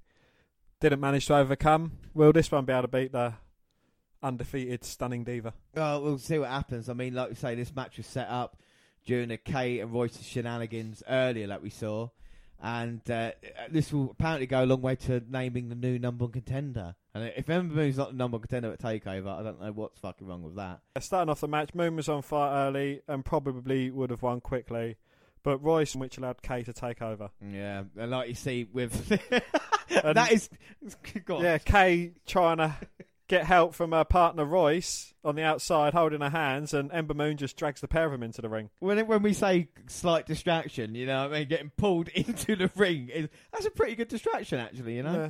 Ember Moon diverts her attention, and she's uh, feeling the wrath of Billie Kay. Yeah, and Ember Moon might be in trouble. They've been on the losing few weeks as well in tag matches, I know, but still, she's uh, she's building herself slowly. But I mean, like I say, if Billie Kay wins this, she might face Asuka at Takeover, and what a match that could be, Dan. Eat defeat by Billie Kay can't keep Ember Moon down. A kick out, Ah. and Ember's struggling a little bit here, and Billie Kay a lot tougher than we thought she was. And like we say, they've been featured heavily now for the past few months on NXT TV as well. They have indeed. So, you know, they're obviously trying to plan something for him. Peyton Royce for me, I like. I think she's a better worker than Billie Kay. I don't know what you think. it is difficult. They're, you know, they're both very similar. I think it does work with them together as well, you know, because they're both wrestlers. It's not focused on just one; it's focused on the pair of them. You know, it's and I think it is probably the first legitimate women's tag team that we've seen. Yeah, no, that's an excellent point. Yeah, they do work really well together. Uh, and in the match, Billy Kate's taken over on Ember Moon. She has taken over a bit too much on Ember Moon, though. But as I say, that Ember Moon returns with a couple of punches and a few kicks, followed by a step up enzuigiri. Yeah, that'll do it. Go on, Ember. She's just turned to the dark side of the moon now. A running kick there to the side of Kay's head. Might go dark, like you say. We might see in the clips tonight. But Ember's offense really is something to watch as well. She comes in with a running knee, she fights like a man. You know, no Yeah. disrespect to the other women, but she does fight like a man. It will be a very good matchup if she was to face Asuka because, like you say, they both fight like men. Oh, Ember, and Peyton Royce up on the ring apron there to try and distract Moon from her signature move. Boom! Doesn't stop it getting hit though. Oh. One, two, three, and she hits the eclipse for the victory. Yeah, and that may be the sunset on Billie Kay and Peyton Royce's hopes of facing Asuka at Takeover. But Ember Moon here, looking strong. Uh, what do you think of that match? You know, it's Ember Moon was very dominant. She could have won the match within seconds, but no, you know, with a bit of distraction, as normally happens with a tag team of you know Royce and Kay.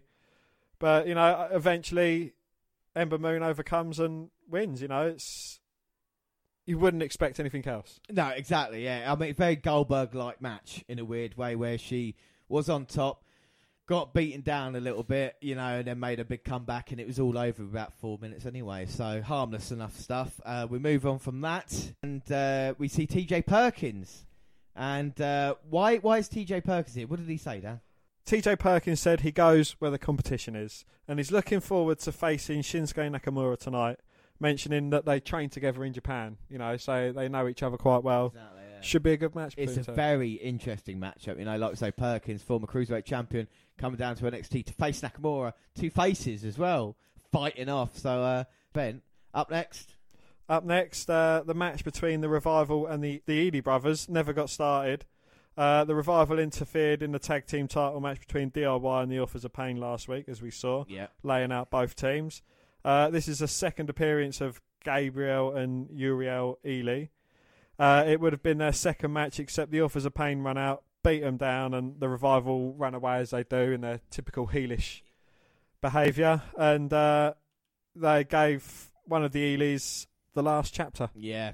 So the Authors of Pain coming out. And like we talked about Goldberg coming, destroying, leaving. Uh, revival getting under the skins, maybe. But backstage, Dan? Uh, yeah, and William Regal informed Ember Moon that we will finally get the match that we both want to see, and I'm sure we want to see, and that is for the Women's Championship at NXT Takeover Orlando. Oh, yes. Ember Moon, Asuka, undefeated, both of them. Something's got to give. It is the women's equivalent of Andre versus Hogan. It is. it is. Takeover is going to be fucking huge. Yes, well, next week, Bobby Roode defends his NXT Championship against Kassius Ohno. About fucking time. Well, it's his first defence, and like we say, to prepare us for this encounter, we get a pre-taped promo from both men. So you do Ohno, I'll do Bobby Roode, Dan. Kassius Ohno talked about how weird and how different it is being back after four years. I mean, you know, some of the yeah. long-lived viewers might recognise him from before. Um, the promo was taped at the Performance Centre, and he noted that when he was here before, this was just a giant warehouse. Uh, and he mentioned that wrestling was the first thing he was good at and the first thing he excelled at. The Performance Centre was the first place he ever had doubt. Uh, he's never been NXT champion, and the doubt will never be put to rest until he wins the title. Uh, he said it would be sweet to win the title and defend it at Takeover Orlando. Oh, it would be sweet, wouldn't it? Yeah, but unfortunately, it's not a dream; it's reality. And Bobby Roode promo was cut via satellite from his home because the champion is at home. We see how lush surroundings are him. I mean, multi-billionaire, of course. You know, lives in. And he said he didn't care about Kassius Ohno a lot, like me. He said he was going to mould NXT into his own vision, but Ohno is trying to ruin it, and he is. Roode wants to shape NXT in the way he sees fit and doesn't want the NXT champion to be a long haired, hippie hobo from the 70s. Anybody watching, get your hair cut and have a shave because we don't need hobos or hippies watching us. The future of NXT is on Roode's shoulders and he'll be damned if Ohno comes in and ruins it. Uh, both men put out put over how important this was going to be going into Takeover as well. The biggest takeover of the year as champion. So that's what we say. Next week we have Bobby Roode, the glorious one in action, but the man who he beat will be in action in the main event tonight. Dan. So at this point, right, balance is fairly in the middle. Right, it's even balanced. WrestleMania on one side, NXT Takeover Orlando on the other. Which way is it? Which way is it hanging? What, what, which one's going to Which one? Which one are you more looking forward to? Me, I'm looking Yeah. forward to Takeover. Yeah. I can't wait for NXT Takeover. Honestly, it's gonna be. I, I love it. After the last one, it's it's my favourite time. I mean, rest, fuck WrestleMania. I'm not gonna watch it. I'm gonna watch NXT. So anyway, NXT. So yes, like we said, the man who lost to Bobby Roode at Takeover is in action now, Dan. And who is that man? That man, Shinsuke fucking Nakamura. TJP's just come out here as well, waiting for Nakamura.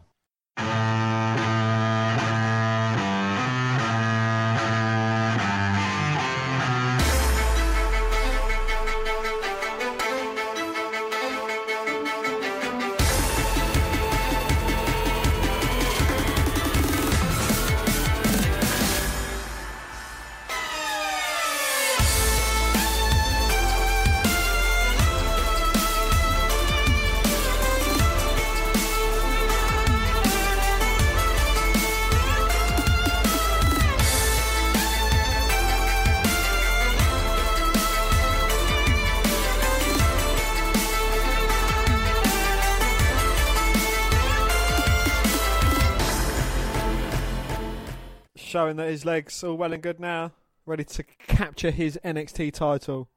Well, we'll see what happens down at Takeover. You know, I mean, Nakamura will face either Ohno or Bobby Roode. Probably know, but if he's lucky, Roode.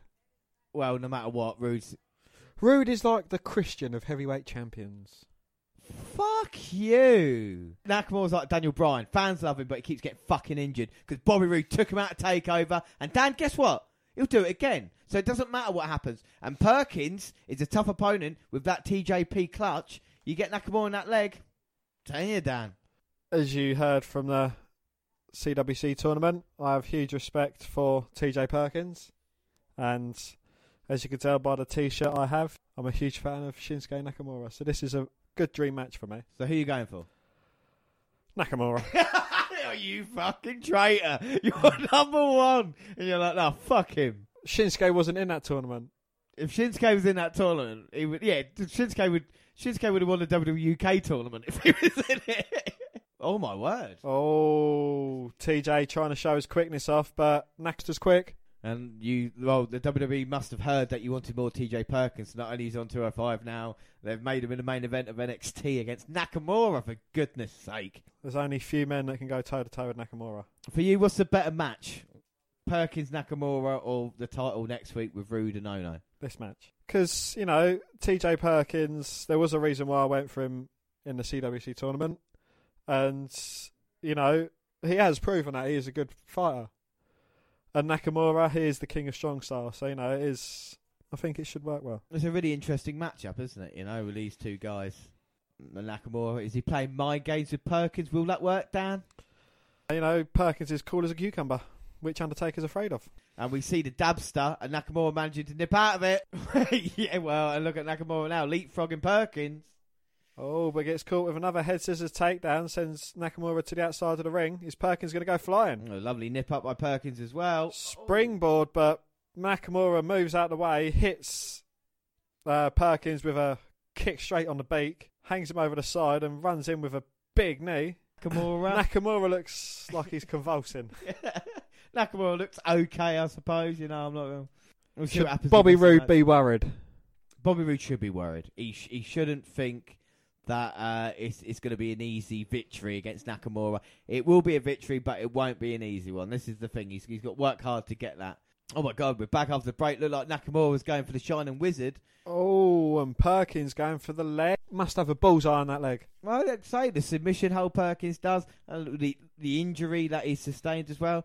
Nakamura's not too clever at the moment getting an air. But is that why he's going against Perkins? You know, someone who does focus on the legs. No, exactly. Yeah, making sure his leg is actually, you know, in good working order. I mean, you know, Bobby Roode is gonna, or whoever wins. Bob, I'm gonna say it's Bobby Roode. Bobby Roode will focus on that leg. You know what I mean? It, there is no doubt in my mind that will be the the majority of them. And Nakamura can, like you say, withstand it. Nakamura's lost his title twice, you know, and not many people have done that and are still around in NXT as well. So I Well, don't know, it, it is time, quite strongly rumoured that he is going to be making the move soon. But it wouldn't surprise me if Nakamura did win. Be- because recently they've announced that Nakamura will be on NXT dates soon in July. Yeah. So if he's doing that, then you think maybe, like we said, we don't know. The Samoa Joe one, we thought we'd come at WrestleMania at, at Royal Rumble, and they left it. With Nakamura, we expected him to go up. They might leave it till the draft. Like I say, draft will be in July, wouldn't it? So they might they might do it that way. So Nakamura could conceivably win. Oh, Perkins there with a flurry of punches and kicks and a nice running uh, running drop kick, taking Nakamura down. A 619 kick. He hits it. Nakamura could be in trouble here. I mean, a victory for Perkins here might get him a, a title shot. Oh, springboard DDT plants Nakamura. Two. Oh, Nakamura managing to kick out. Ah. Yeah, I'll never be surprised on an NXT title change as much as I was when Joe beat Nakamura at Survivor Series. Perkins there looking like he's going to go for his detonation kick. But Nakamura there with an armbar locked in. Transition looked like he had a back trying to go for a triangle. Perkins rolls over though, bridges out, Oh. gets a two count. Looked like the referee's hand hit the mat three times. It's another. F- oh my word.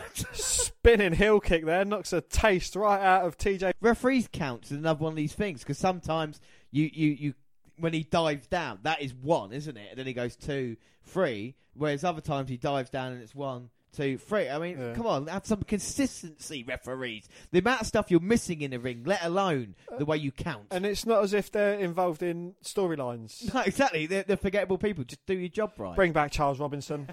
he calls it right. and nakamura now with a kicks to perkins I mean, Perkins had a little flurry there, but advantage Nakamura straight away. well this is signature nakamura now setting him up on the top rope Goes for the big knee. Perkins moves out of the way, and Nakamura hits a top turnbuckle, goes up top, oh and goes down low on Nakamura's knee with a double kick takedown. yeah you don't see a high low drop kick i mean it's No. literally high Off the top and then straight to the knee. Yeah. Oh. And then a swinging knee breaker.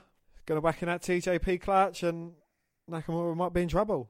No defeat for Nakamura here would uh, oh, but catches him in the triangle choke. they could be in trouble. I was about to say if Nakamura loses, then Roode will have easy pickings. I feel at Takeover. Rolls through for the armbar, but Perkins managing to fight out. He's got a lot of spirit, this bloke. Oh, that's very nice. The transition in between arm breakers. Yeah, TJ Perkins nearly had it in, but now it's back to Nakamura. Oh, but Perkins there. Is he trying to lock in a Boston crab there, but with Nakamura's leg locked inside his other? So half Boston. Well, I haven't seen these kind of moves between submissions since Benoit and Jericho. I mean, Nakamura struggling to get to the bottom rope, and Perkins knows this. Oh, drags him back to the middle, but Nakamura rolls through, rolls up Perkins. Oh, Oh. but Perkins managing to get up at two. Two. The fans watching this, but this is a really oh, good match. TJP clutch locked in. Yeah, middle of the ring. Nakamura's got nowhere to go. We know the knee's bad. James can't go any higher. I talk like this? I know. can't Like, go there's no other note. And he's stuck there. Nowhere he can go. Can he try and drag himself and Perkins to the bottom rope? Oh. He's got to alleviate that pressure on his leg. It must be killing him. Well, Nakamura somehow, like I said, managing to break the deadly submission there. Getting to the ropes. And look at Nakamura's face. Perkins inviting him back. I mean, Perkins isn't giving up without a fight. He isn't. And he, he knows what to target as well. His offense has been spot on here tonight with the kicks. Uh, kick to Nakamura's leg, but the second time he went there and delivers a couple of knees. You don't want to get caught with Nakamura combination. Oh, and a knee to the midsection. Kind of like a scissors kick to the back of Perkins' head. We didn't need the elevation. Oh. Fucking hell. And a big knee to Perkins' ribs, driving all the air out of his body. Yeah, he's checking the knee. I think he checked Perkins' face as well. Oh, but Perkins still managing to fight out. Kicks Nakamura in the midsection. Nakamura goes down. Perkins goes up top, but Nakamura sweeps the leg. He's hanging up top. Oh, Oh. runs in with a big knee to the midsection. And now this could be the end. He's setting it up, Dan. Call it. Oh, oh no. Perkins in with the wheelbarrow. Oh, Oh. but a one-legged code breaker. and now he's got him an exploder suplex. Oh, Turns Perkins inside out.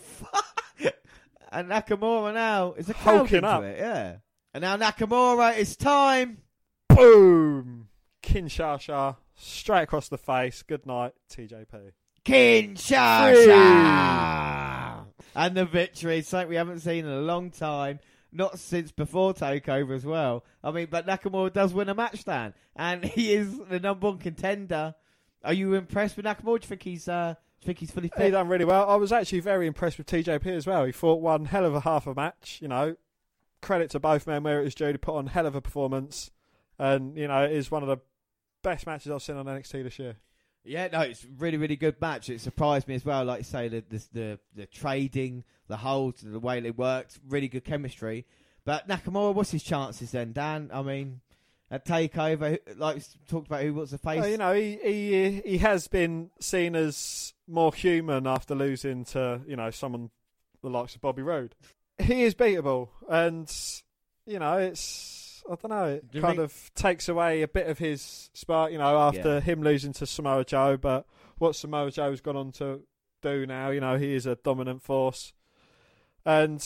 When Nakamura eventually does make the move up, I think you know he'll be good for a title. yeah, do you think we're coming to the end of the road of Nakamura's journey with NXT now, leading up to Takeover? Yeah.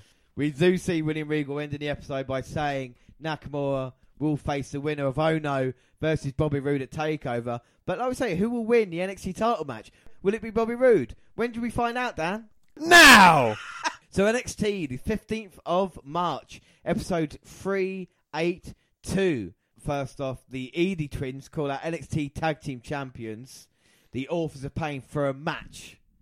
And we saw the Edie brothers last week, also known as the Edie twins. And uh, they're identical twin brothers, Dan. And they're currently signed to the WWE, believe it or not. And that's all the information. I looked on the Wikipedia page. That is it. So they've not had a lot. And what happened in the match, Dan?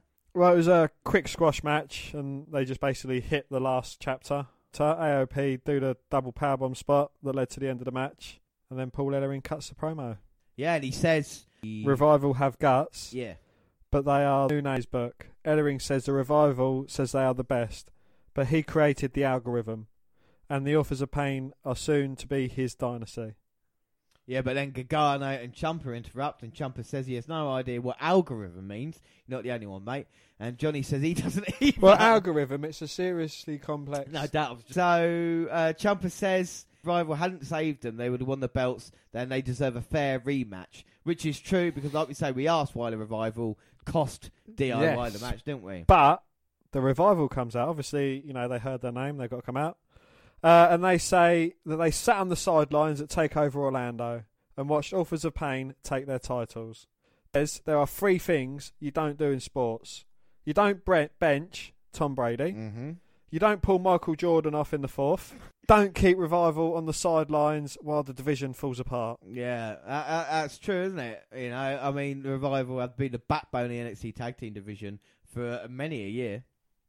They have, and then Dawson tells Ellering it's time for a reality check. They are the best tag team ever. The NXT general manager William Regal comes out and books a triple threat elimination match for Orlando in three weeks' time. So, for the first time ever, we are going to see a three-way tag team match for the titles: Revival, Authors of Pain, DIY.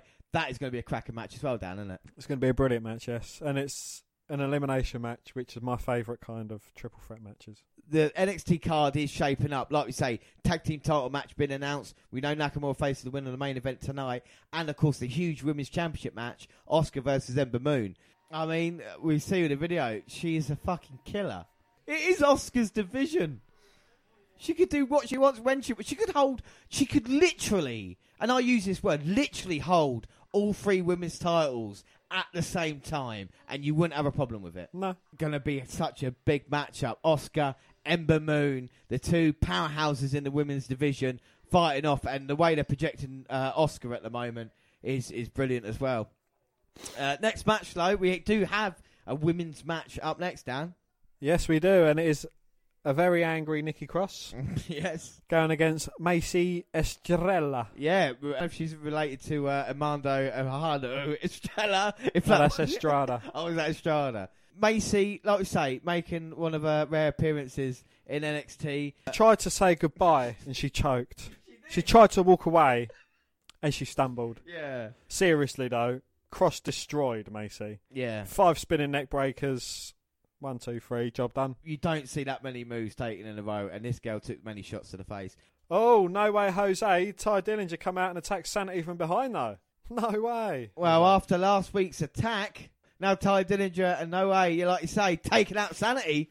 What's Nikki Cross doing? Jumping on Tye's back, digging her nails into his eyes, and gets cross-bodied by Killian. Oh, fucking hell, it's taken out. But No Way Jose's a big man. Oh, so that's Big Damo, isn't it? Yeah, and he's well, oh, no, it is Killian Dain. Oh. That's his NXT name. So yeah, you got it. Killian. Oh, but Alexander Wolfe Flair with a big German suplex to No Way Jose. It looked like Jose had been ejected from a moving automobile. Derek Young coming in now, directing traffic. Alexander Wolfe, Nikki Cross holding Tye Dillinger. As Eric Young's got no way. He's not going to put him in a neck breaker, is he? Oh, hits that and then punches Tye Dillinger in the face. Well, getting personal. This is what you did, Tye. Everybody around you gets hurt, and Sanity standing over Tye Dillinger. Another big show of power by this group. And we move on from this, and we see video from last week with Billie Kay, and she was actually injured in the Mrs. Ember when she got hit by that Eclipse down. Yes, it looks to be her neck, and those sort of things are career enders. I mean, just look at Edge. Well, Edge, Steve Austin. I mean, the, the thing is, even if you do come back, then you've got a short shelf life as well. So we hope she can recover from that. And like we say, I mean, they're not being the best, but they've been a constant on NXT, and that is a shame to see. We're at the Performance Centre. We look to get an update on Kay's injury. But in the background, Dan, what do we see? We see Het Cien bullying Ho Ho Lun. I mean, the man that he beat last week, and yeah, he's just bullying him, being nasty, bang out of order. He is. He was pushing him up against the fucking locker and saying, "Oh, you're a dickhead." But who came to save him? Oney Lorcan. Only who? It's Oney Lorcan. Only no, he, he turns up and he says, "Try that on me." Cien smirks and walks away. No, he didn't. He smiled and then walked away. Uh, yeah, so it looks like we're going to see Oney Lorcan standing up. Um, only interviewed, uh, only was interviewed afterwards, and he said he can't stand bullies. Do you know what I can't stand? What? Sitting down. So up next, Mr. NXT defends his glorious NXT Championship versus Kassius Ohno. So it's time, ladies and gentlemen, for the man. And we see comments beforehand. Ohno was asked how he feels, and he says this is success and failure, and he's got to succeed here tonight. Well, he said what Dan you said as well that Bobby uh, that Kassius Ohno doesn't deserve a title shot. So No, I didn't say he doesn't deserve it. I said he yeah. hasn't had a match to be number one contender. I mean, there's other wrestlers on there. Yeah, but you agree with Bobby Roode. That's it. That's the top and bottom of it, ladies and gentlemen. Kassius Ohno in the ring, and now we're waiting. We're waiting a man, oh, Dan. no.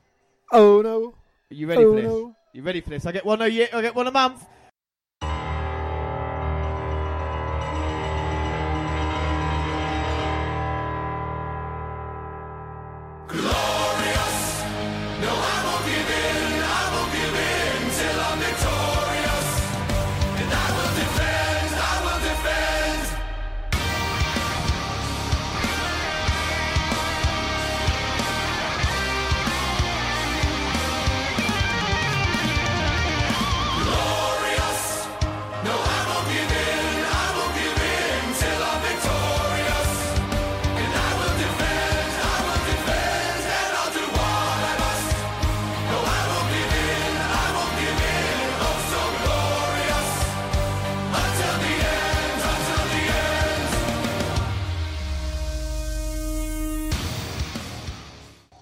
That gloriousness there, Dan. He's a champion. He's my champion. He's NXT's champion. Don't you think the belt looks really stupid on the outside of the robe, though? No, I agree with that. Yeah, he didn't have it. No, a couple of weeks ago he had it underneath the belt, but it doesn't matter because he's he's glorious. So shut up, Nigel McGuinness. Let me let me let me fucking drink it in, baby. Backstage, Nakamura looking on at getting his title back. NXT title on the line. Big match feel here on NXT. The glorious one defense for the first time. Like I said, Nakamura looking backstage, hoping, praying that Ohno can somehow get a victory. Just somehow, just surprise Bobby Roode. So he James- won't have to go through that again. You'll be saying "Oh no" twice at the end of this match. Once to tell me who the winner is, and once your response to Bobby Roode losing. No, Bobby Roode is the man in NXT. Mr. NXT is what I'm calling him, and I'm going to go with it. And he goes against someone who hasn't been here in four long years. It's a big night for Kassius Ohno. What are the keys to victory here for either man? Well, for Kassius Ohno, The thing about his offense, James, is it is really innovative. yes, exactly. And if he doesn't know what he's going to do, how is Bobby Roode going to know what he's going to do? You know, the the big hard hitting strikes as well. You know, his, his initials aren't KO for no reason. Plus, surprisingly agile for quite a big guy. No, Bobby Roode, he he has to just stick to his wily tactics. You know, ducking out the ring, trying to get as much separation, trying to play mind games. You know, the bloke can wrestle. Don't get me wrong, but you know, he his mind games play a big part in his offense as well. Yeah, without a doubt. But who's your favourite in this match? Who, who do you think is going to win this one? Uh, I think Bobby Roode's going to win it. Do you think he'll win it clean? No, Do you think he needs a clean title defence, or do you think that's just the way the Roode character works? this is his first defense of the title. Yeah, but we've seen, you know, on the way to the championship match, what Roode's done to get the victories, and like I say, any means necessary tonight. Doesn't have to get the win, could be counted out, disqualified. So, like I said, but the thing about uh, Kassius is that his shape as well. The reason he left four years ago was because you know he wasn't the what the WWE look for, you know. But I think now with Samoa Joe and other wrestlers like that, Kevin Owens, in fact, might give him a chance. He is a veteran now. I think he's about thirty-seven years old. He's a bit bigger isn't he? He, he- he's a bit he, not in the best of shape, shall we say, but a fantastic. Hence why he's wearing a vest. Yeah, but a fantastic uh, wrestler, and like we sa- uh, like I said, the the previous fights he used to have with CM Punk on the independent scene are, are legendary now. You know, we see Ohno there with a big scissors kicking round, Roode trying to get out of the way, get uh, outside, get a breather, but Ohno's not letting him. No, he's not letting breathe. You know, he hit a high back body drop there, and he's eliminated him from the rumble just now. And you know, I know he's he's been out for four years, but he doesn't look like he's got much ring rust. No, I mean, like I say, he's been uh, wrestling around the independents, but it's a step up, isn't it? We'll see as the match goes on. You know, he, he's he can go in the ring, but as the elite level Roode is as well, in a match of this caliber, you're going to tire easier, aren't you? You know, Do you know that um, the network are doing things to keep you interested in this match by telling you that WrestleMania is only 18 days away? They always have adverts in NXT matches. We just skip them normally. But we are back for the NXT title match, and look at that. Oh, Bobby Roode's regained control and a big clothesline to the back of Ohno's head. Swiftly after he'd kicked him in the face. I mean, that was a JBL like lariat to the back of the head there. I think nearly knocking out. wasn't quite from hell.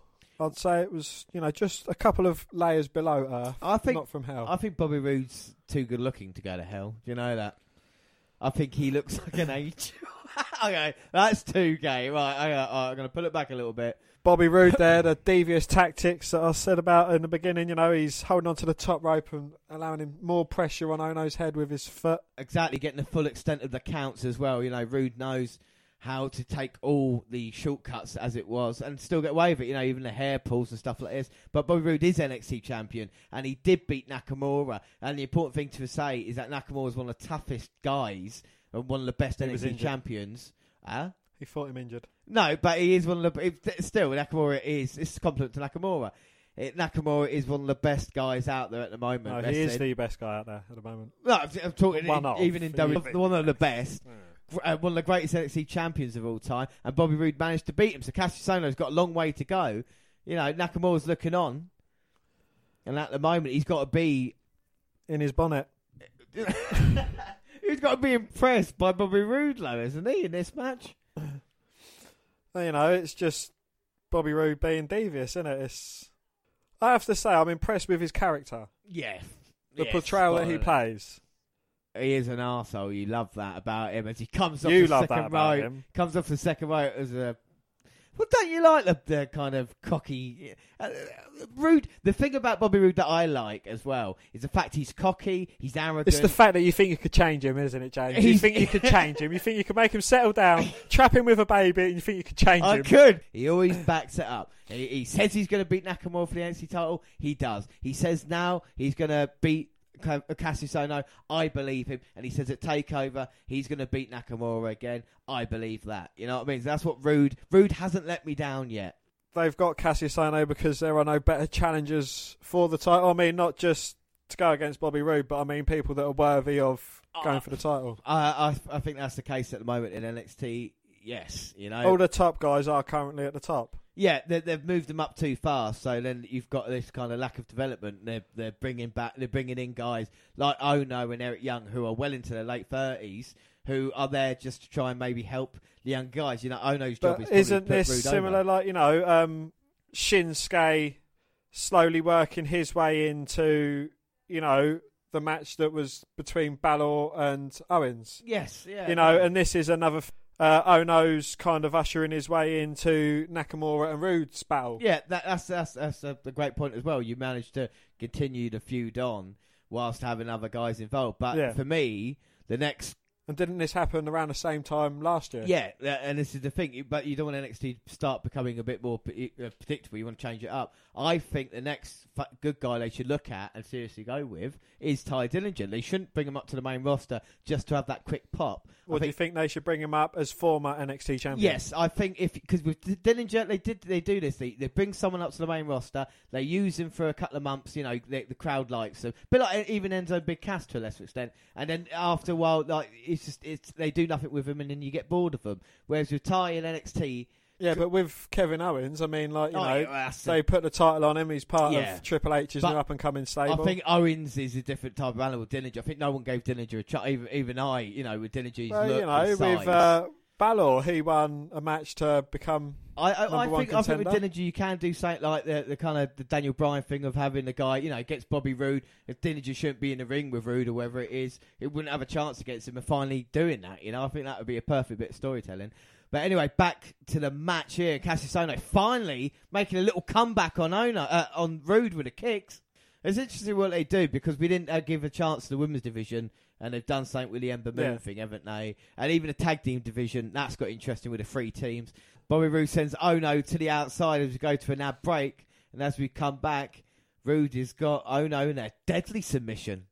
Well, you know, it's just been all Roode working on Ohno, and you've seen like a couple of free times there. Nakamura watching the match intently. You know, destined to find out his opponent for takeover. Yeah. Oh, it looked like Bobby Roode's going to go for a suplex there. Kassius Ohno turned it around and kind of reversed it, inverted him, and dropped Bobby Roode to the mat. Well, Very like innovative by Ohno, like you said. crazy offense there, and now what can Ohno do? Oh my word! Ohno went for the forearm. Roode blocked it. Oh, but Kassius now taking over some big right hands. Bobby off the top rope and like you know in a slingshot maneuver and gives him a big running drop kick Oh. and a oh. nip up from the quite big Ohno. I, I'd see that belly protruding over his tights a little bit, but I'm not going to have a go at you for your physique. He should wear a looser top. Oh, tornado kick. One, two. Oh, and by the skin of his teeth, James. Bobby Roode managing to lift his shoulder. Oh, well. you don't rip your glorious t-shirt off in disgust. that Hogan in the end. Like, no! Bobby! oh no! I don't. Oh no! I don't even think about Roode's. oh, running senton from Ohno, but Roode got his knees up. That's it.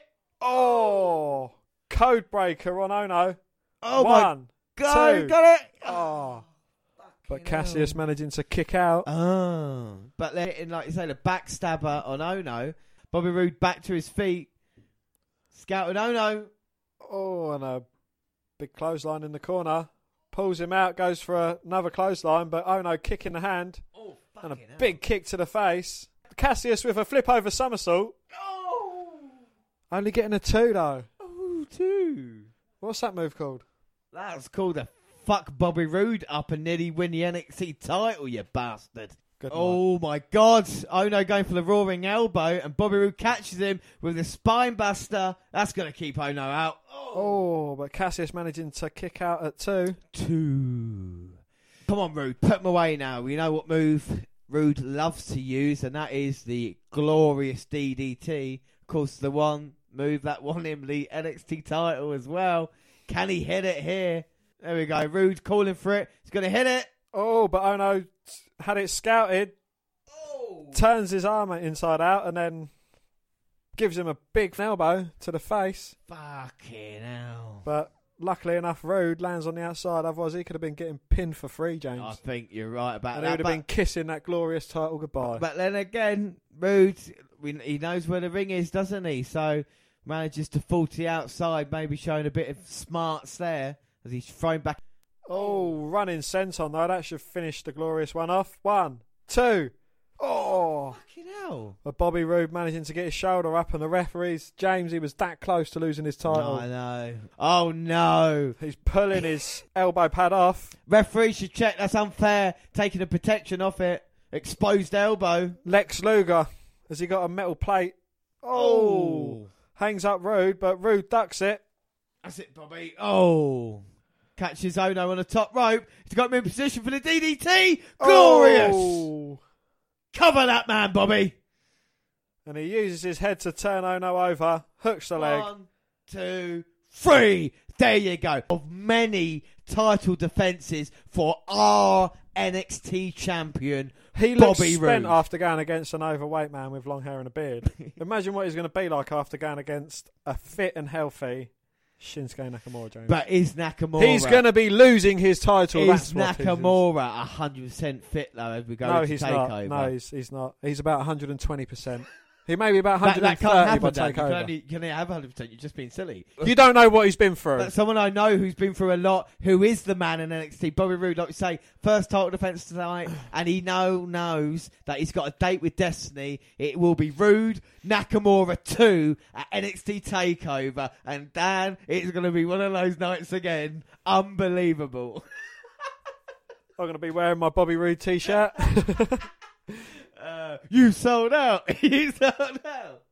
But if we look, I mean, what did, we'll go back to the action. What did you think of that match?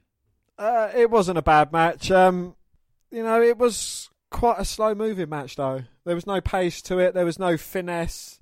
As glorious as Bobby Roode is, he's I don't know. He's not got that much of a repertoire to him.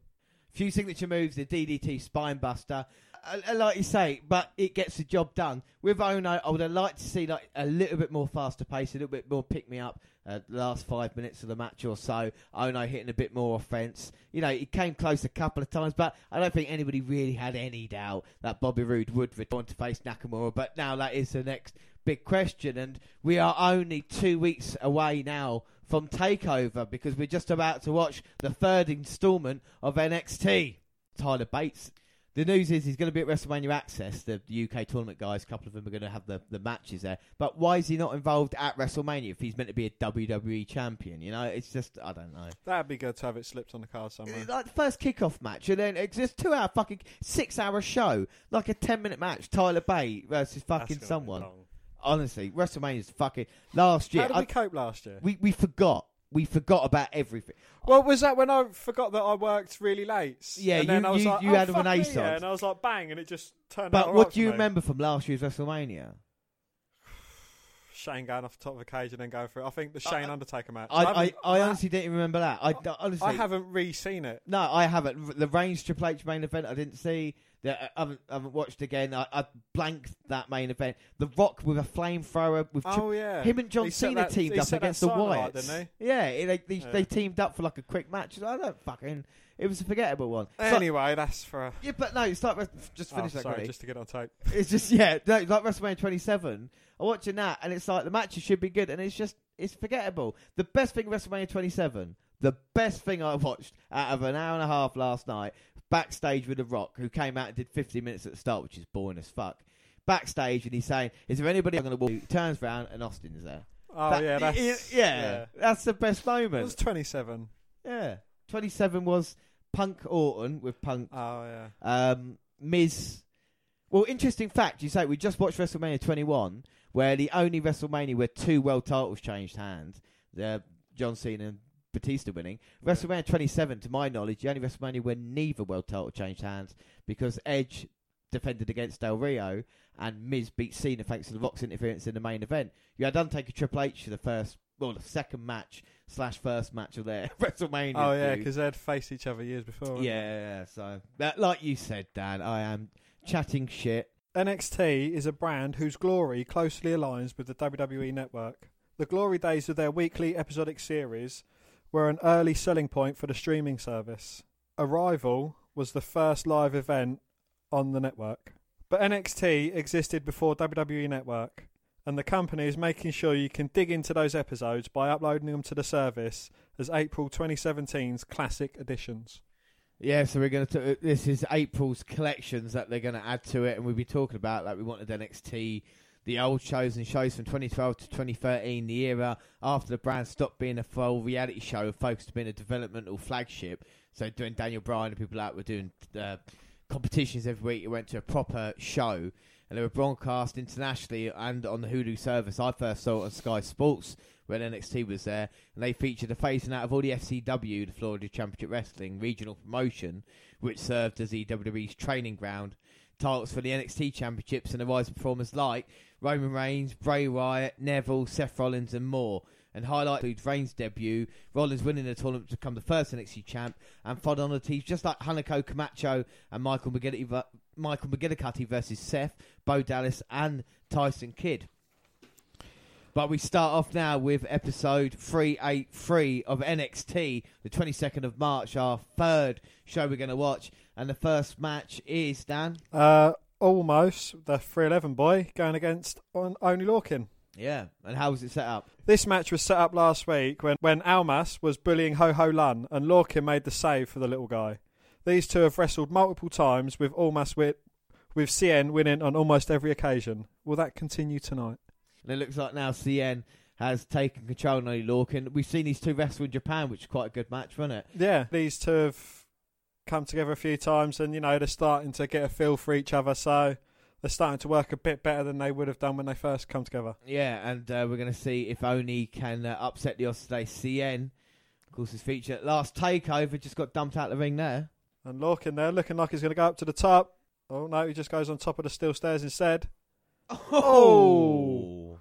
Tries to dive headfirst into Cien, but Cien reverses it into a power slam there onto the thin mats. And of course, we're a couple of weeks away from Takeover as well, so victory for either of these men would be huge. Just want to finish off like the latest network content because we're filming this a week before WrestleMania is scheduled. So next weekend we'll be uh, finishing these news off, and they've just uh, said that there's going to be, I think it's this, this is a technical term, a shitload of content happening this week. Dan, I've got a list here. Uh, Monday, March 27th. Of course, you've got the Raw live. Uh, and then you, afterwards, you've got the WWE 24 immediately following Raw, which celebrates the hottest Raw of the year the night after WrestleMania. So WWE 24 series, and that one I like. They say on SmackDown, Luke Harper will meet Bray Wyatt. Uh, at 205 Live, of course, after that. Talking smack as well. And then Kurt Angle, Oh, It's True, It's True. The Corey Graves sitting down with Kurt Angle, the documentary we saw a little bit just gone Yeah. by on uh, Bring It to the Table. Wednesday, we've got NXT again, our last episode, of course. And then a Bring It to the Table special on Thursday from the site of WrestleMania as well. Then, of course, Friday, you got the Hall of Fame ceremony, which is happening. Um, Kurt Angle being the, the showcase of that one. Then, of course, Saturday, Takeover.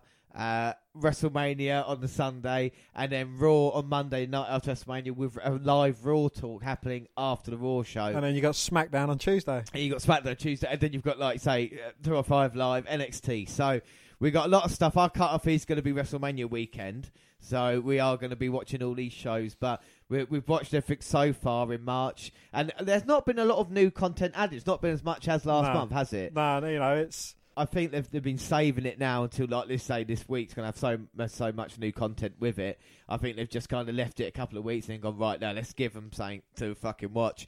And of course, the, the network, the WNR podcast is going to be right on the network's case as well, watching everything it has to offer this week. Uh, but back to this at the moment in time with NXT, with Cien has got a sleeper on Oney Lorcan. He's kind of worn him down now. Lorcan there managing to fight out a bit, but Cien's stopping him in his tracks. And I don't know, Cien's just been steamrolling his way through Lorcan as as of late, so it would go to no surprise if he beats him tonight. He has all, but only now making a big comeback. A couple of big clotheslines there, stopping Cien in his tracks. Oh, Oney Lorcan there with a huge neck breaker, but can't keep Cien down. Oh, Oney Lorcan there with the uppercut, sending Cien to the outside. And I've got to say, Cien's in a tough position here. He's in a bit of a weird position in NXT because I think he's too good for like lower card. Uh, mid card is worked well, but I don't know if he is a true main eventer yet. Do you know what I mean? So it's Yeah. difficult the type of opponent he's going against. Well, they're s- slowly starting to build him up a bit. I Yeah. think. and only to the top. Oh, Oh, fucking hell! Takes out Cien and he's certainly changed the momentum of this match. Most definitely. And Cien, again, is a guy who's appeared at the last three or four takeovers, you know, so he has got a position on the card. I think they're certainly trying to build him up a bit. Yeah. And only very impressive here as well. Can he get Cien in the ring, try and capitalise on the 311 boy? Only shown a little bit more in this match as well. I know he's got great uppercuts. Going for a second attempt. Oh, he's just driving his whole back into Cien. Third time. Oh. oh. He's got Oh. a great oh. repertoire, hasn't he, this Oney That's Dawkins? what I say. That's the old running into him now. You let me down, Oney. He could have at least changed it up, throwing a stinger splash there or Exactly, something. yeah. A big boat to finish it off. I think Lorcan's hurt himself as much as he hurt Cien. But only get behind him now. Oh, and only going for again in the corner. Oh, and throwing his whole body to Cien. Number six. yeah. now he's got Cien. Oh, oh, turns him inside out with a belly to back there. And now can he beat the 311 boy? Two. Oh, but Cien managing to kick out. Ah. And we've not been let down this month as well by match quality. Another a match in NXT, uh, Cien only. Uh, we know they've got good chemistry, but this has turned into uh, a very entertaining match. Yeah. You know, and there's, they have thrown a few gems at us recently. I think, you know, with the 205 Live, definitely it's, Yeah, you know, mate, people yeah. are starting to feel one another out and they're start, you know, the nerves are starting to go away because it's been a few months now since they started. So they're settling into their own little rhythm. Yeah, most definitely. And Cien managing to escape that suplex attempt by only. Oh, dumps him on the top. Big slap across the chest there. When we talk about different styles as well, you know, we know Cien can fly, but I think his uh, his chops and his elbows and his kicks, another good bit of his offense. This man Cien now, Oney's in the corner. Is he going to go for the knees? Oh, only comes out to meet him. Boot. Oh! But Cien turns him inside out with a big clothesline. That Two. could be it. Oh. Oh. Only a two. Two. And Cien's didn't hook the leg, then that might have been his only. Uh, well, I don't think I need to point anything out because he's got only in the corner now after the forearms. Oh, and a big running knee smash. Oh. Hammerlock DDT there, but Your favourite shoes DDTs. I don't know. Cien just hit his. boom. And, And- that's it for the 311 boy. Yeah. Very impressive, though, Cien. And uh, a great match, Dan. Yeah, you know, he's he's come out on the upper hand two weeks in a row now, so buddies do prosper. Yeah. yeah, yeah. If you bully someone, as long as you can back up your words, you'll be alright. Yeah. We move on, Dan. We see DIY. Yes, DIY cut a promo about travelling the world together. They wrestled because they loved it, and this is what they always wanted to do. They said this year was fate that Johnny Gargano and Tommaso Ciampa, who never teamed before, ended up getting signed by WWE and eventually becoming NXT Tag Team Champions. They dedicated the upcoming match to all the fans that helped make them who they are. Yeah, and like I say, DIY. It, like uh, we've talked about it. It's really organic, isn't it? With them, uh, it feels good. You were saying maybe they they've been close to a call up, Dan. Yeah, you know, I think they deserve it. You know, there's been a lot of movement in both Raw and SmackDown on the tag team division, so I think they could, you know, end up going into the mix there. Yeah, well, that, I think DIY, you know, especially with tag team division as it is at the moment, Raw SmackDown would desperately needs more teams. I think DIY would do well. Again, though, I don't want to see them wasted on the main roster. At the moment, they've got their, this this run in NXT that's done really well, and we know Gargano Ciampa are good talents as well. You know, so I think the future's bright for them if they treat them right. Yeah. And then we get another video package for Aleister Black. Uh, we had another video with Billie Kay Dan. Two weeks ago, she was injured by the Eclipse from Ember Moon, which is one of our favourite Yes, moves in the. NXT. Not sure if this is becoming a running joke or what, but instead of updating us on Kay, we get a tweet from Liv Morgan predicting a win by Ember Moon at Takeover. So Liv Morgan thinks Ember Moon's going to win at Takeover. We don't know what Billie Kay and Peyton Royce are doing at the moment, but the women's champion Asuka is in action next. Yes, and she is going against Priscilla Zuniga. Yeah, and uh, Asuka's been undefeated for 17 months and has been champion for just under a year. I don't think Silla's going to be ending the undefeated streak. No. Asuka was so unconcerned she cut a promo before the match saying, Ember Moon, this is your head. What does she mean by that, Dan? and she hits local female competitor with a spinning heel kick and just stamps on her head.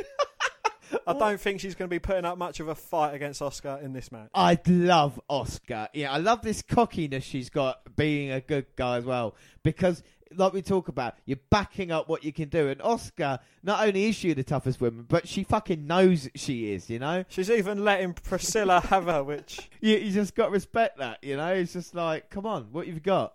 Asuka just holding Priscilla's head at the moment. Oh, Oh. Priscilla breaking that and giving Asuka a slap. I don't think she should have done that, and she's just realised she shouldn't have done that. With a smile on Asuka's face. She liked it. Priscilla there trying to run away, but she but but Wow, there we go. yeah, try and do that to Asuka, and now Asuka with the kicks. Fucking hell. so is Asuka kind of like a heel? Asuka, I, I guess she's playing it, but with the confidence that she has in herself, who could uh, who could bet against her? Who could dislike her? You know, you? She does seem like she's becoming a cocky heel. and she did this against Bayley though as well. Showed how tough she was, and now she's picked up Zunga. Oh, turns her inside out there with a belly to back, and she's still not finished. Oh my kicks her god! straight across the head, and local female competitor there. Oh, didn't get Oh, Asuka pulls her up by her hair. Is she Ah. not finished yet? Priscilla might have got a shoulder up. We ne- will never know. I don't think she's conscious at this moment. Fucking hell, Asuka. Some brutal knees there. Definitely a hill. Oh my god! But we know what this is. What Asuka can do as well. This is the scary thing. I mean, Ember Moon. I I don't think you stand a chance, love. To Do be you fair. not think she's going to be Asuka's toughest opponent yet, though? No, I don't think she's going to be any problems. I, I mean, Asuka at the moment with the Asuka lock in, you, she, you can't touch her. And she's tapping out. Priscilla had no chance. And she's still tapping out, and Asuka's got the Asuka lock locked in. I is mean, Ember Moon going to come out and help save local female competitor? well, we don't know. I mean, if Ember Moon is the Terminator, then Asuka's the T one thousand. You know, and you're not you're not going to stop it. You just Asuka's going to run through you, and now we see Asuka with a promo in Japanese. There's going to be no eclipse at Takeover, but it's a match we're really looking forward to. As we move on, and up next, Dan. Up next, the Revival cut a promo about how they are better than all the best teams in wrestling history. Ultimately, they fight for money and don't do flips, but they are the only team to lay out the authors of pain. So they make a good point. And do you back the revival uh, in this match with DIY and Authors of Pain involved, Dan? Do you think they're that good? Out authors of pain, like you know, they both team up, take out authors authors of pain, and then it's left between DIY and Revival. Then I think the Revival could take it. Yeah, uh, but I do feel revival are more scared of DIY than the Authors of Pain for some strange reason. I don't know what it is, but we can't underestimate Authors of Pain either. It's one of those matches that could go either way, you know. Yeah, Uh, and next week we will have a Calm versus Johnny Gargano versus Dash Wilder in a triple threat match, just one week from Takeover. Uh, up next, we get a lengthy video package building up Bobby Roode versus Nakamura. Now we don't have to show you the video package because Dan, you, and myself. Uh, will build up this match better than anything else. Promo included a photo of Roode and Team Canada in TNA with Scott D'Amore in the background, and the video thoroughly recapped both men's years since NXT. And if you want a full recap of what each man has been up to in NXT, go to our that we've done the previous year, and you'll have everything there Yes. to, to tell you. Up next, Tye Dillinger, No Way Jose, and Roderick Strong cut a promo about their six man tag against Sanity tonight. They said this is the first time Sanity doesn't have the numbers advantage. No, it's not. They literally had a six man tag a month ago. Yeah, literally, and we watched it on here as well. Yes. so I, I don't know. I'm not gonna have a go. At 'em. This, this, Well, I don't know. Is Nikki Cross going to be there? Well, if she is, I bet she won't be happy. Uh, but we're going to find out what happens in the main event. Heavy Machinery are re-debuting next week as well. We saw them, uh, uh, saw them a couple of weeks ago. Tucker Knight and Otis Dozovic. Yeah. They'll be re-debuting next week. And now we see uh, Andrea D'Marco interviewing Kassius Ohno regarding his loss and uh, while he was leaving the arena. But suddenly, Dan, Elias Samson has appeared and started singing. So last week we're showing what happened with Kassius Ohno and GPD. Yeah, so GPD shows up and Ohno says, basically, Dan, You don't think I belong here? Right, we'll have a you uh, a loser leaves and next week. And he needs an ass kicking as well. Something you agree with us. He does, yes. he, he certainly certainly does need that. So this could be the end of uh, GPD here on NXT going against um, Kassius Ohno. I mean, who are you backing in that match, Dan? Um, it's a 50-50 chance whether he comes over to SmackDown or he goes over to Raw. This is the thing. You get your dream. This is a dream match in some way because you get rid of GPD on NXT. But then I'd like to see him getting taken beating by most of the SmackDown Th-. This is the thing. If he debuts on SmackDown and Raw, he's not going to be strong enough to last anyway, is he? So you know, I think it's a it's a real win-win. As we move on to the main event now, and it is Sanity versus Tye Dillinger, Roderick Strong, and No Way Jose. And this was a rematch we got a month ago. So we see Sanity coming out a very long entrance. Now we've just seen Roderick Strong, and now No Way Jose. And he's not really in the dancing mood, is he? No, he's serious now. I mean, they haven't got the numbers advantage, James. No, they haven't. And we're waiting for just one man. You talk about numbers. We're waiting for the perfect ten. yes, James, and you've been behind this man from the get go. Yes. but you didn't predict him coming out at I number 10 in I the Royal didn't. Rumble. But again, another guy that I've backed and I, I wish all the best for. And the perfect 10 now is being treated as the main guy in this feud and on NXT now. He's literally one of the, you know, second or third in command as it was. And he's getting his boys in the ring, and here we go. Oh, dragging Sanity to the outside. They're going to get this match started on the outside before the bell even goes. Well, Alexander Wolfe thrown into the apron by Strong there. Of course, you've got Killian Dain, the big man. Big demo. who's the three at the moment are trying to take on, and Roderick Strong's in there with Killian Dain to begin. Is the- Roderick strong enough to go against Killian? It is not a very good strategy for them now, James. No, well, I, exactly. I know the big man in first. He's going to be. He's going to be. Uh, Oh no, but he's taking him to Sanity's corner. I think this is where you don't want to be if you're Roderick Strong. no, and the numbers will be against you here at Young. Going to tell his men what to do, and Nikki Cross is at ringside as well. And she seems to be enjoying the action. Alexander Wolfe in there now with the uppercuts to Roderick Strong. Oh, but Strong getting him into the faces corner. Tiger there getting a quick tag in. Come on, Tye. That's it. Oh, big knee and a perfect ten, looking over at Eric Young. Will he eventually join Sanity, James? I James? hope not. I hope not. But you never know with NXT. You know that would that would change it all, then, wouldn't it? But the numbers, like we say, are on the faces side tonight at the moment, and they've been working on uh, Alexander Wolfe and Tye Dillinger having his way. Very impressive. Roderick Strong, what's your thoughts on him recently? I, I don't know. He's I've not really seen too much of him to be impressed. You know, he's No. been involved a bit part in matches. It's I don't know. I think he's just there as a filler man, I suppose. Well, they said that he he said he wanted the NXT title, but at the moment, like I say, being involved in this type of uh, thing here, being Tye Dillinger's friend, but at the moment, being impressive, knocking Wolfe to the outside. and taking out the remaining two members of Sanity. He's gonna go flying. Oh, Oh, takes out Young and Wolfe. well, young Wolfe taken down then by Strong, flying over the top. As we go to an ad break, we're back, and no way Jose's in there. With a cover on Wolfe. And I do like No Way. Don't get me wrong.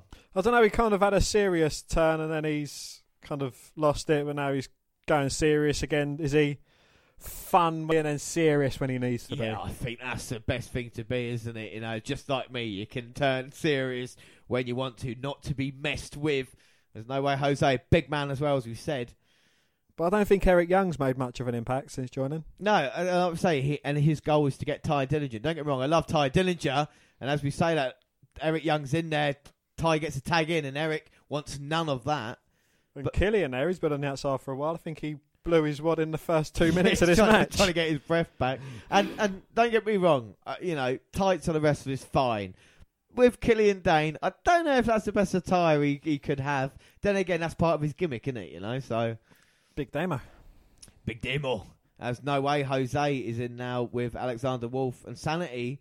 A little bit trouble in this match. Oh, and no way Jose trying to have his way with Alexander Wolfe. Eric Young trying to distract Oh, him. Oh, but Nikki Cross grabbing No Way's leg, distracting him long enough. No Wolfe to get a big kick. And we know Nikki Cross is crazy and she's dancing around happy. Her interference paid off there. Waiting for the referee to turn round. That's very experienced of Wolfe there. And then tagging in Killian. Uh oh, and now the two biggest men in the match. He's got his breath back. No way, he's looking for a tag for Tye, but Dain stops him. Killian is killing him. He is. He's stomping a mud hole in him and uh, walking it dry. I do like Nikki Cross on the outside. though. yeah. That's Killian Dain with the elbows on no way. Oh, big running elbow there, and he put all of his weight onto him. Big man. Jose's in trouble, and he's looking to take out Tye Dillinger. Oh, and Sanity now working well as a unit. Killian holding no way in the corner, and Wolfe just coming in with a big elbow. I would say, Eric Young's got the experience. He knows how to run a group as well. You know, so he's he's making this into a well-oiled machine. I mean, Alexander Wolfe, I could give or take him, but Killian Dain is someone that I like, and like you say, Nikki Cross at ringside is entertaining. So I don't think the group's bad. And at the moment, they've got the problems with Tye. She reminds me of a modern day Luna Vachon. yeah, that kind of. You actually think she is crazy. That's what's good about her. and a double close on there. You you like them moves, don't you, James? I James? do indeed. No way, Jose got a little bit of separation, but, But- Eric Young. Alexander Wolfe getting the tag before Jose could recover. Jose with a big back body drop on Eric Young. Tags Yeah. in strong. Eric Young took Tye's energy off the apron, so yeah, Strong got the tag in instead. So still, we haven't seen Tye versus Young, but I don't think Strong needs that. Big right and left for Young. Out Killian. Oh. Oh, well, we know he's mastered the backbreaker, and he's got Young. Oh, Oh, and takes Wolfe down with another backbreaker. I don't know, he ain't been too bad in this match. he hasn't. Oh my God, a Big huge running knee. Yeah, huge to Young, and now Young Oh, turns him inside out. Gonna need some help. Oh, Killian coming in with a running senton. Oh, but Tye Dillinger. Now he's going after the big man. No, Wolfe's trying to beat up Dillinger from behind. Oh, but no way Jose in, and all six men are in this match. Oh, referee's calling for the bell. He's called it. Oh, come on, ref. Oh, come on, ref. Look, nothing's going on here. Oh, and Strong thrown to the outside by Dain. Ah, that's where you don't want to be. No, but no way Jose having his way with uh, Alexander Wolfe. Oh, spearing him through the ropes. Both men go crashing to the mat below. Oh! Dain's uh, strong, but strong sidesteps, throws him straight into the ring post. So Fuck. four men are down the ringside, and it's just Eric Young and Tye Dillinger left. And this is what we want. Stomping the mud hole down. Tye Dillinger. Walking it dry. And now he's going to go for the tiebreaker on Eric Young. Oh, Nicky crossing though. Jumps on the back of Dillinger. Oh, wait a minute. Who's this? that? She looks as crazy as fucking Cross. This girl is called Heidi Lovelace, Dan. Heidi Lovelace. Yeah, the fans, uh, the, the commentators played it off as we don't know uh, who she is. And Wolfe and Jose in the ring. Oh, a pop up right hand, and Jose sends Wolfe to the outside. Killian in now, getting worked over by Tye and um, No Way. Oh, but Killian grabbing both Tye and Jose by the throat, but both men chop him off. Strong in the corner. Oh! oh, big run out Dain. Big right hand there from No Way Jose. Oh. And a lovely super kick there from Tye Dillinger sending Dain to the outside. And now it's a fair fight, four on four.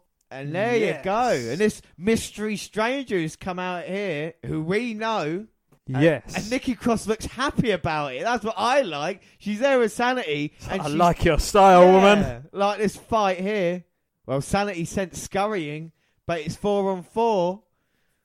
And Heidi Lovelace makes her debut in NXT. We're going to find out more about her next week, but that is NXT. What do you think of NXT for this week? Wow, you know, it was very interesting. A few good matches. It, you know, it still leaves it all unopen. And, you know, maybe they'll have a bit of confrontation at TakeOver. Yeah, I mean, it'll be interesting to see what they do as we move on now. So a little bit of news, Dan. Now we're going to go on to our news section that we do every month, uh, looking at the latest, uh, latest comes and goings basically on the WWE, in the WWE, and about the WWE. And we start off with something very, very interesting. Um, WWE and Sinclair Broadcast Group have recently talked about the potential buyout of Ring of Honor. These are the rumours that are going around at the moment. Uh, Dan, what's the report say? Uh, according to the report, WWE and SBG met in private, and several sources say the two have been in talks since January about the move, which moves for a possible takeover described as slowly progressing. If the WWE were to take over the promotion, a full takeover, including a weekly Ring of Honor TV show on WWE Network, would be included. But it was not mentioned if the full active roster would continue with the promotion under the WWE umbrella. So would that be a good thing though? Would you want to see a Ring of Honor TV every week on WWE Network, Dan? Um, it's, just like WWE buying out your competitors, really, isn't it? And Yeah. you know, having their fan base sign up to the network, so it's they're going to spend money, but they're going to make a lot of money if they do buy it out. And you know, having Ring of Honor and all their fan base going over, Yeah, most most. Sorry. I'd hope they keep it as it is. And you know, I've never seen it, but you know, I wouldn't want them to change too much. And you know, still talent for Raw or SmackDown. You know, I'd like them to keep it as is. And But this is the thing WWE done for years for Ring of Honor is take their talent. You look at Cesaro, Owens, Bryan, Punk. You know, dating back all through them as well. Yeah. Sami Zayn, all these people that have come up through AJ Styles, of course. Uh, have gone through Ring of Honor, so I think it would make sense. But it's no, that it's not an actual deal in place. And in recent sources as well are saying that on CBS, the guys come out and said this is just ru- uh, this is a rumor. This uh, deal's not actually going to take place. But rumor has it. but my thing with rumours, Dan, is that it will smoke without fire. Do you know what I mean? So even though they say it could not happen, I there's no doubt in my mind that meeting did happen between Vince McMahon or, WWE representatives and Ring of Honor. And this is coming off the heels of WWE offering the Hardys contracts. Now we talked about the Hardy Boys last month. They have offered them WWE contracts yeah. which can only be a good thing. But the latest snag is the broken character of Broken Matt Hardy. If he can use it, or if it is TNA's or Impact Wrestling as it was now, if it's their deal, that might hold it up a little bit. Hardy's a deal, not anybody else in the broken stable. Yeah. Um, we move on. Right, Dan. Next. Uh, so that's a little bit of business. Right, let's talk about Paige. Yes. it, it's time Right, now. God, and how many times? Right, some people may have heard of what happened, but for those who didn't, Dan, fill me in. Uh, WWE superstar Paige has apparently been the victim. It's not apparent. No, she it's a has. fact, yeah. She has been the victim of a widespread online hack profile celebrities. Explicit photos of the former WWE Divas champion first surfaced on social media. The photos are believed to be from a sex tape she made with her then boyfriend, former WWE general manager Brad Maddox. This has also leaked online in an update. The latest videos which leaked online features Paige, Xavier Woods, as you know of Yes, the New Day, and Maddox having a free, uh, a devil's freeway as it were, but Yeah. a freeway nonetheless. it was only getting.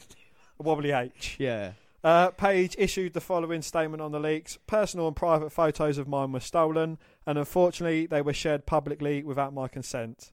This is believed to be the same hack that also targeted Emma Watson and Amanda Seyfried, uh, who had personal photos stolen and posted online from their iCloud. They are believed to be a dozen other celebrities involved in the hacking scandal. to list. Uh, so, so first off, um, I, I'm going to get onto my bit in a minute. There's a bit written down, but Dan, personally, what do you think of all this? I like it. Now, now, I didn't want to. I had to go watch the video just for this bit of the show. I, I know I've got no interest Well, in it. yeah, you know? we, we only looked at these images and videos for the show. for, for, for the for the WNR podcast, as we did it for you guys at home. We didn't want to watch it, but no reaction. Is it a good or bad thing? That what's happened to Paige? I don't know. They said that no publicity is bad publicity, and you know she's not the first. Uh, you know, back in the day, it was an honour to be a payboy cover mat. You know, a cover yes, woman yes, you're right. in, yeah. as in the WWE division. So why not be a porn star now? Well, yeah, exactly. Very interesting. So first off, like for me, why do Paige or any other celebrities put their pictures on iCloud or keep them on their phone? so they can be hacked and leaked. Well, this is my thinking about him. Why can't you just save them to a USB or a hard drive? is that know? what you do? Exactly. Put them on there, and then they're safe on there. For people to leave them on there, it's just stupidity. You know the iCloud gets hacked. It's not a good place to have. If you've got enough money, you, you're sensible with it. If you don't want this to be seen, you know. But for me, I've never taken pictures like that. Dan, yeah, I have. I've done pictures, videos of. have yeah. you li- have you literally done pictures? Yeah, if you if you add me as a friend at Vince McMahon WWE, send me an inbox with, you know, Yeah, you, will get a surprise. You get a surprise. No, but have you sent? Have has a girl sent you naughty pictures? Yeah. Do Have you want to see some No. Have you sent a girl a naughty picture? and videos? Okay. Uh, videos. Yeah, But what if they were to go on Facebook? What would your reaction be to it? I'm quite proud of what I got, so I don't care. Yeah, put it up. Well, this is the thing, but age as well. It's like it's almost like she wants attention as well. You know, she's a very young girl. She came in there. She's had a lot of uh, boyfriends now. That's that's not. I'm not having a go at her for that. Bad Monarchs, Woods. You know about But you know, now. sh- you you can see that she's obviously not using it to further her career because she's not really gone too far in Well, we're, we're going to talk about that, but first, let's hear what the parents think. The mother of WWE star Paige had come out in support of her daughter. Uh, Saraya Knight took to Twitter on Friday to defend her suit. Uh, she said, People get hacked. Unfortunately, my daughter had pics and videos shared from years ago. My husband and I support her 100%, no fault of her own.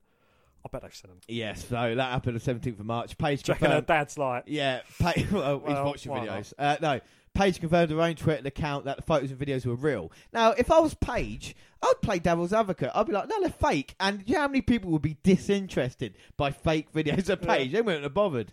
She was suspended 60 days in October 2016 for a second violation of the company's talent wellness policy. And after defending herself online, the W noticed she tested positive, positive for an illegal substance, not a prescription drug. Ooh. And Yes, um, the two-time WWE champion also been out with a neck injury since June 2016. That's what we'd not seen her. That's why we'd not seen her. But what did her dad say? Da- uh, Dan? He released a statement this week concerning the mental health of his daughter after she was hacked. My last say on the scandal surrounding my daughter, I have spoke I have just spoken to her over Facebook.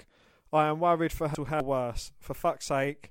World, get a grip. She has not killed anyone, robbed anyone. She was having sex in a private situation between consenting adults. Adults. Free.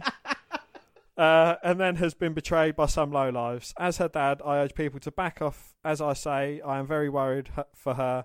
It will be no good backing her when she backing her when it's too late, like many other celebrities who have left us. so this is the thing. The, It's basically saying back off, otherwise my daughter would kill herself. yeah, that's basically. And it's saying like, yeah, the Paige is fine though. You know, she's fine. But um, but it is interesting comments that Dad has said. Uh, I mean, uh, the vid- one of the videos as well. Because when we're going to see Asuka with the, the NXT Women's title later, we're going to know what happened to that as well. I mean, I don't want to give too much details, Yes. but Right, so the fallout then. So Paige, David Woods, and form uh, and Brad Maddox had sex on camera. You already know that. The question is, will WWE do anything about that? Dave reported backstage word on the company's plans on today. They said the basic plans are they're not going to do anything to anybody. And the overall feeling backstage that Paige and Woods uh, are not unique in having explicit materials of themselves recorded. Hulk Hogan. The difference is that with victims of a hack, releasing them would be wrong thing to do, and so there are no plans to do so.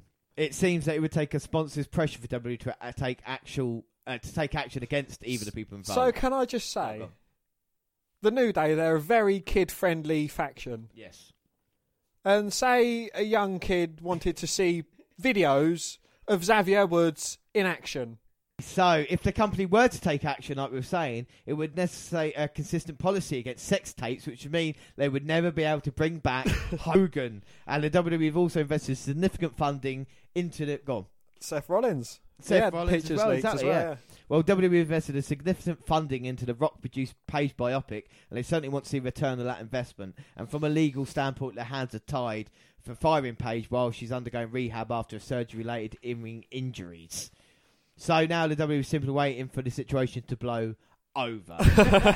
so, and then we wondered after all that. So we heard they're not going to do anything about it, but we did wonder if the WWE or Davey Woods would reference it on Raw. And it turns out the answer to both of these questions were yes. The New Day made a pre-taped appearance during Raw, and Big E coyly asked Xavier if there was something you want to tell us about. And what did Woods say? WrestleMania! Yeah, and the trio went on with their planned segment. So, I mean, final thoughts on this because we talked about it now. It's now time for my It's- final exactly, yeah. So we've got all the information. Uh, at the end of the day, Dan, what's your feelings? Do you think the WWE are doing the right thing and not doing anything about it? You As, as you know, fault? as it's mentioned, they've got the biopic. It'd be silly to cut that. You know, you know, and again, they'd have to never bring back Hogan. They'd have to do something with Xavier Woods. You know, everyone involved in any sex tape that has been leaked or so, you know, half their roster will probably have to go. yeah, exactly. Yeah, I mean, we've seen so much, haven't we? Having a massive erection. Exactly. You know, we were talking about that a couple of weeks ago. So anybody who listened to this now, going, "Oh, you're having a right go Paige or whatever it is," go back to what we said about Tom or Todd Phillips. I'm not having a go a at couple of weeks Paige. No, I, you- I you- want you- her to leak more. Yeah. I want all the divas. Take note. Dan, we're just going to uh, finish on Paige now quickly. hey, a few people have. Uh, so we've just we're coming up to the last week. Of course, our cut off is the 31st of March, the last day of the month, as we always do. We've been talking about this news story. It broke three weeks ago. Uh, Dan, we've just got the last kind of statements now from each of the uh, well, some of the parties Um, involved. Yeah, well, Alberto Del Rio, who is currently engaged to Paige, or currently with Paige, uh, he revealed on Instagram today that he will be marrying Paige on Wednesday. He also noted that they are being harassed by a company and still are, and suggested that they were trying to destroy them. So is Del Rio actually saying that maybe WWE caused a bit of this by having the? Uh, What do you think WWE are behind the leaking of the images of Paige? Like, you know, a very kid friendly company, you know, that is going nowadays. Uh, I, I, I, well, if they are, then I hope to see some of the action on WWE Network. that would be. Yeah, then I wouldn't have know. to change. Well, they uh, might buy out like the Chyna one and have a WWE. Oh yeah, that's a great idea. WWE porn stars. That's what you need to do. Exactly. Chyna in there. Sean Waltman, ex Pac, of course. Candice Michelle could come back. She's done a few in her time. Let, let me tell you Sunny. Sunny, of course. Yes. Uh, well, he wrote, "It doesn't matter uh, how many times you try to break us. It's not going to happen. We were harassed by a company. We still are. Because you don't fool me, motherfuckers. I know I was. I know you was trying to destroy us. Destroy my baby. She's better, stronger than all of you pieces of poop emoji. like basically shit. Uh, we are getting married Wednesday. Have a nice day and go f- f yourself, haters. Wow. So strong comments there by Del. Uh, are you with Del Rio there, backing his woman? You know, his wife. Um, Would you marry her afterwards? Yeah, yeah. every yeah. girl's got a pass. You ain't- You're hardly going to get yourself a virgin now, are you? Well, no, but you know, we live in hope. Yeah, so I mean, that's what Del Rio said, and, and Paige's final comment. She released a statement, didn't she? Uh, yeah, she she said uh, I had days where I wanted to physically harm myself, not only for what millions was telling me, but because my family and my husband were suffering the same fate. My husband, yeah, I mean, this came out after she married. yeah, after they was married, Yeah. obviously, uh, was suffering the same fate from the internet because of my mistake. It made me and Alberto wonder how people who aren't as men- mentally as strong as us can handle this. How many people have to suffer because of the internet and the cowards behind the keyboard, or how many men and women have fell into the same trap as me and made those mistakes. That's why we are taking this massive negative and making some kind of positive. We want to bring those people to justice and also take down the ones who are trolls with a with a better lack of term.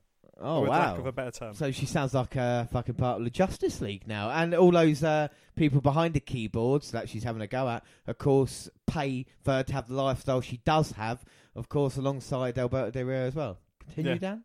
Uh, yeah, she goes on to say, I made a big mistake, huge. I put trust in the hands of someone that took advantage of a young girl years ago. James, you know what that's like, taking advantage of young girls. Uh, it was my mistake, and I'll always take responsibility. But the one thing that was the hardest was thinking my husband is going to leave me, my family will disown me. But I'm blessed beyond words to have a husband that stuck by me because they know who I am. They know I'm not a bad person, and they and they held my hands through hell. Because as my husband says, you may feel like the devil is throwing you into a storm, but remember, they don't think we have feelings or that we don't suffer. Not only was I a victim of viral humiliation, but a victim of cyberbullying. So very strong comments there by both Del Rio and Paige, but I mean, to be fair, what did we expect after? I think that they, I mean they've had so many shots at them this past couple of weeks, so you know they move on. But then again, I don't know if Paige can come back to the WWE at the moment tenable. The only thing linking them together, as we've talked about, is of course the movie that WWE are making about Paige's life featuring The Rock. So at the moment, you know, money talks more than anything else. So, uh, latest news: WWE announced it has released Jack Swagger Dan. Uh, yes. Uh, during the March 1st edition of the Chael Sonnen podcast, Swagger said he'd asked WWE from, to release him, uh, and then a couple of uh, weeks later, WWE had. And WWE, uh, Swagger's WWE career is a case of wasted potential, much like other mid-card stars such as Wade Barrett, Damien Sandow, Cody Rhodes. But at least he was champion for a little while. oh, Jack Swagger was world champion. Right about that, Dan. Most famously, most famously known for nearly getting run over by Stone Cold Steve Austin at WrestleMania. watched that a couple of nights ago. Yeah, when he was doing the push-ups. Well, not only that, but Swagger, former ECW champion, of course. Like I say, world heavyweight champion when he won Money in the Bank, cashing in on Chris Jericho, uh, losing it to Rey Mysterio a couple of months later. They tried it again, didn't they? A, f- a three or four years afterwards with Del Rio versus Swagger at WrestleMania. Didn't really work. I mean, what are your thoughts on Jack Swagger, Dan? You know, he has been about for a little while now. I've he's I think he's tried many different ways around it. You know, we the people, all American, American. You know, trying to fill in Kurt Angle's shoes Yeah, maybe yeah, in that yeah. point. I think he's bounced around too much to find a gimmick. You know, maybe it's not his fault. Maybe it's the WWE creative's fault. You know, like they did with Cody Rhodes, pushed him to one side. You know, Th- This is the thing. They kind of they, they get caught in the mid card and then they just you know doing the same thing over and over again. And I think for Swagger it might be good. We release now. Impact Wrestling's there. Chance in Japan, the independent scene. If you do want to come back to WWE one day, build up on your your reputation a little bit, and then you might get given another chance. The future's there. More news. Yes, well, let's just call it a theory. Although for some, it's literally just a joke. Floating around among WWE fans that the way Raw is setting up Rollins' match with Triple H is a rib on Daniel Bryan. Do you think it is? Well, this is interesting. You know, for those unfamiliar with the angle, Seth's long been planning to have a big showdown with Triple H. Rollins injured his, his knee with Samoa Joe attacking him. So to explain the street fight type situation, not just ignore the fact that lots of fans know Seth was recently legitimately hurt, the game offered them a hold harmless agreement to sign next Monday. Yes, and if the architect agrees, they'll have their match. And Rollins can't kayfabe legal actions against WWE if Trips cripples him. And it's exactly the sort of document Bryan, who was forced into retirement when Tess revealed continuing to wrestle with result in permanent brain damage, would probably sign if he meant he could still mix it up in the ring. In fact, just a couple of weeks ago, he hinted he would wrestle when his WWE contract is up during the segment on Talking Smack. Well, who knows if it's a rib or an idea creative was inspired to write by DB's real life situation or a complete coinkydink. Bryan has noticed, and yesterday he felt compelled to let us know he noticed once again on Twitter. Yeah, and again during the closing moments of Talking Smack with Renee Young, when Bryan said, "Hey, how about that hold harmless agreement from last night, huh? That would be interesting." Uh, sure is going to be interesting. Dan played Renee Young in that little segment there. Ryback. uh, yeah, he loves to make big claims on his podcast, and it's hard to tell what's true and what's just the big guy. Do you, did you hear about um, Colt Cabana versus Ryback? I think No. it is. A CM Punk figure on a pole match they're having, or Oh, like a no, couple we'll- of. we'll we'll talk more about Yeah. that But anyway, because yes. because we got right back a couple of things he said, but we'll we'll do that Yeah. on Saturday with a catch up. Yeah, sorry. Back to the match. trying to get noticed for some notice for his show. Yeah, from WWE bringing Goldberg back to replace him. Can you believe he said that? You know, like um, yeah. That literally, he said that. The latest claim is he's the one that come up with a Shield's famed triple power bomb they used as a finishing move that propelled them to the top of the card. What do you say, Dan? Uh, they needed a move, I remember, to put me down early. To put me down early on, I think this was the first pay per view before Indianapolis, uh, the triple threat match with me, John Cena, and CM Punk, and I'd been power bombing a lot of guys up until that point in different variations of power bombs. And I said to them, "Why don't you do a triple power bomb?" Because they wanted the move they could all three could just do. Is Ryback attaching himself to this huge moment in WWE history like he ran parallel for a for a time? Or was he one who came up with the idea of the move that could believably take down a wrestler to that point had been pretty unstoppable? At this point, in the constant storytelling, either is believable.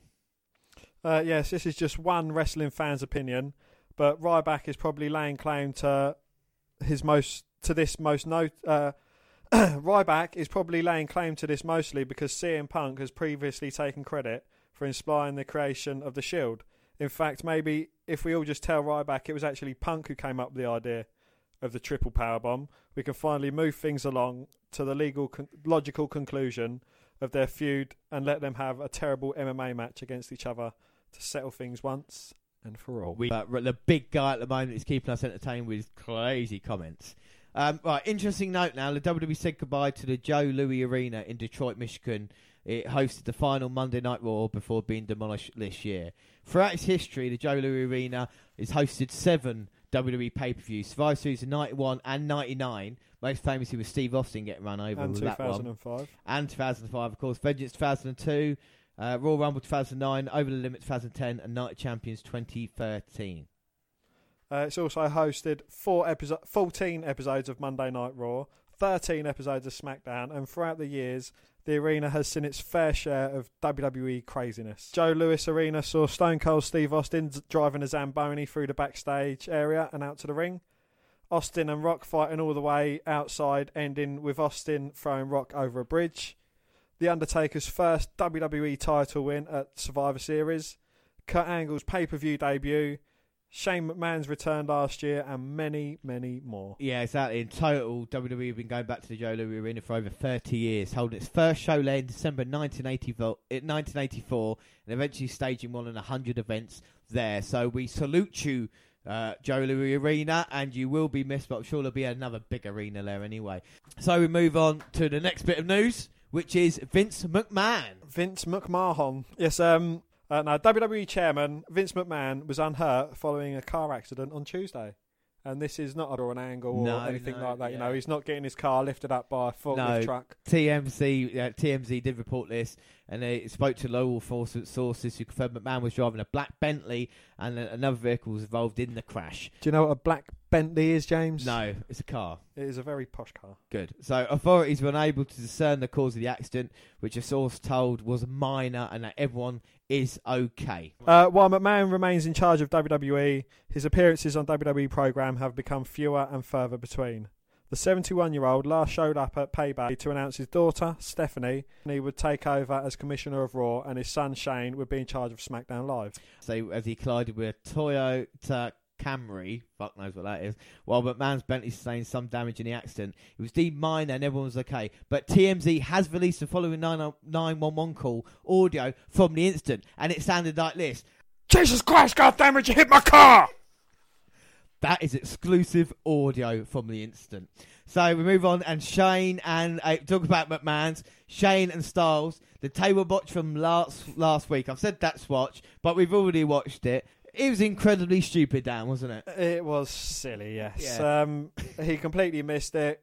Credit to AJ Styles, you know, he still sold it like he'd been injured. So we've seen worse botches. Come on. But as Corey Gray said earlier, uh, we have seen worse botches, but as Corey Gray said as well, AJ's got his work cut out for him if he wants a good match. I was going to call the table spot at WrestleMania, but Shane has done it two weeks beforehand. So we'll see what they do at Mania. I'm sure Shane will take an elbow off the top of the stage or something like that.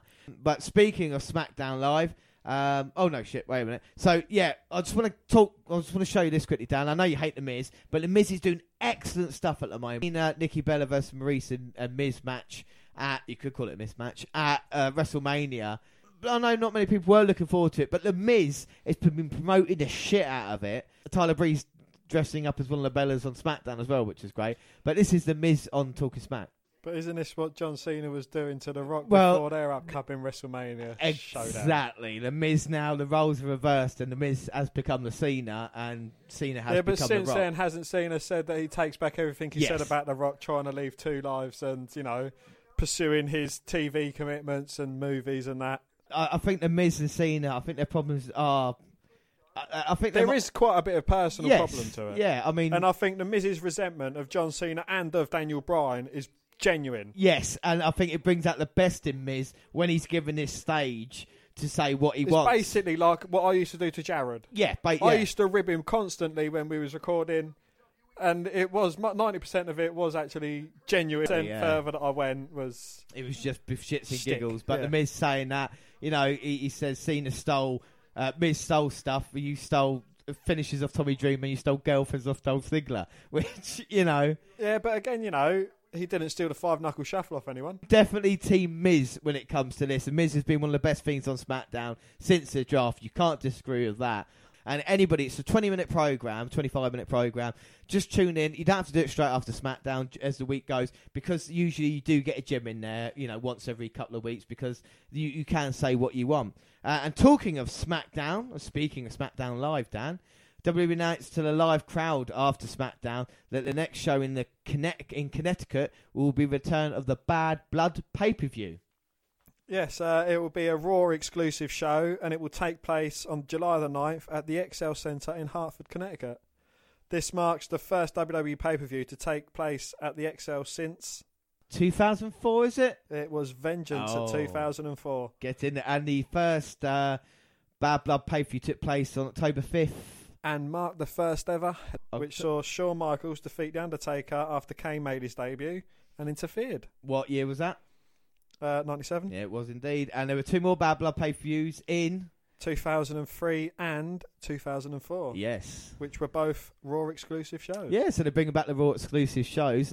Well, as noted, WWE last week announced the return of the Bad Blood pay per view.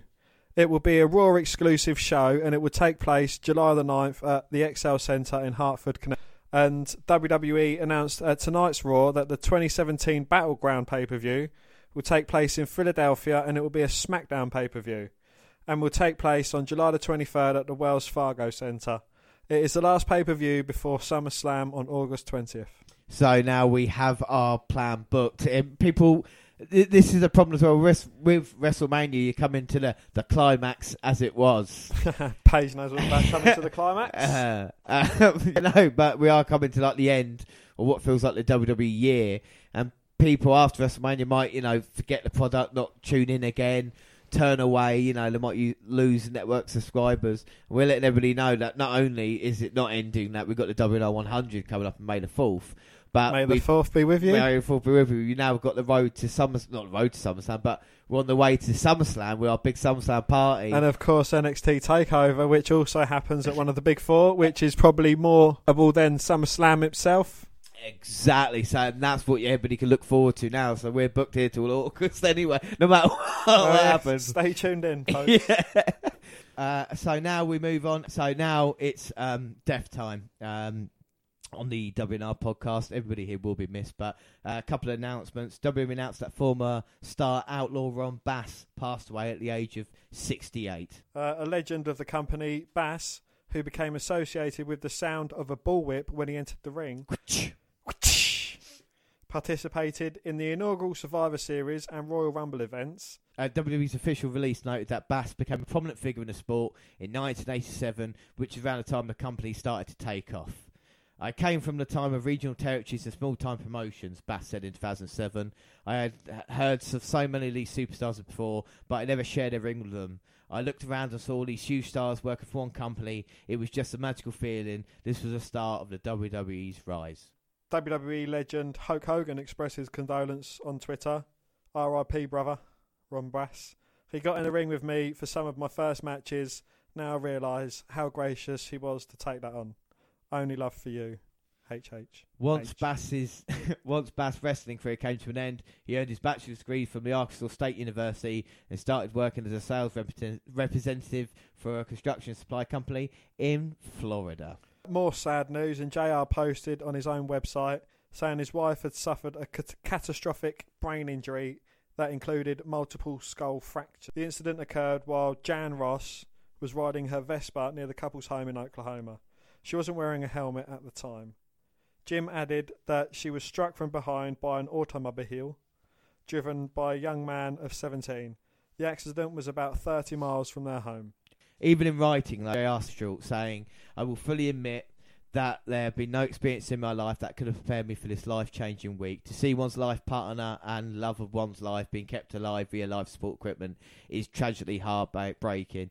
Just want to reference that uh, about four years ago now, my dad's partner, uh, basically the same thing happened to her. She, she was found after um, like on life support, and my dad said it was the worst three days ever. And uh, you know, things didn't work Well, out. recently happened to my auntie as well. Exactly, after uh, you know, and and these things happen, and it's just it's it's it's it's tragic as well. And we try to make light of certain situations and stuff, but we understand, you know, we're fans of Jr. as well, uh, uh, and it was horrible. And and then we got the other update, didn't we, Dan? Uh, yes, WWE Hall of Fame commentator Jim Ross tweeted that his wife Jan was gone Wednesday night after a priest read her last rites. So you know she's she's been classed as dead Yeah, now. You know she- she's gone. she had her rites read. In a blog update posted to his website, Jim said Jan suffered multiple skull fractures and a catastrophic brain injury.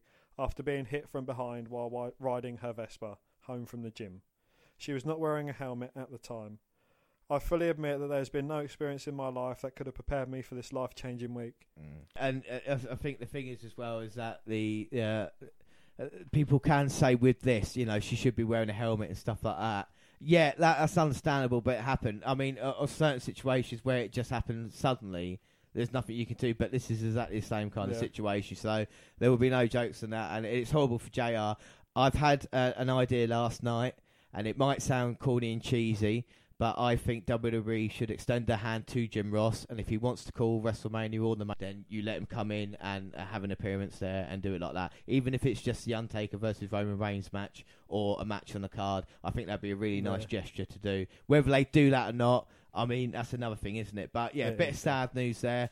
But uh, that is all the news at the moment. Like I say, we've got a huge week coming ahead of us, and we move on to NXT. Uh, so then we move on, and it is now, we've just entered, as it was, WrestleMania week, Dan. And what a huge week. We've been talking about this, you know, the build up towards WrestleMania. Of course, we're releasing this on Saturday, so you've had most of this action now. We're just building up towards the two huge events. We've had on Monday, of course, we had, but after Monday Night Raw on Monday was the WWE 24 series. Now, you know how much I love the WWE 24 series, Dan, but I'll only be quick because they mainly focus on Enzo and Big Cass. Uh, making Be their very deb- quick. Yes, making their debut after the night after WrestleMania. WWE really built this up as kind of, oh, this is what all fans go to see. You know, uh, this is a huge event, which maybe is true. AJ Styles, of course, making his first appearance the night after WrestleMania, and notable nights after. Notable nights after Dan. Can you list any? Maybe. Uh, Paige's debut in 2014. Yes, who can forget? We just Paige and yeah, making a debut, beating AJ Lee for the women's title. Uh, not only title. that, but the Goldberg debut in 2003. Yes, 2003 when he came out and speared The Rock. Uh, other ones as well, of course, who can forget Lesnar's F5 or Michael Cole Yeah. 2015. They actually showed that as a moment. um, Neville 2015 making his debut again. I don't want to hear that barrel scraping, but you know.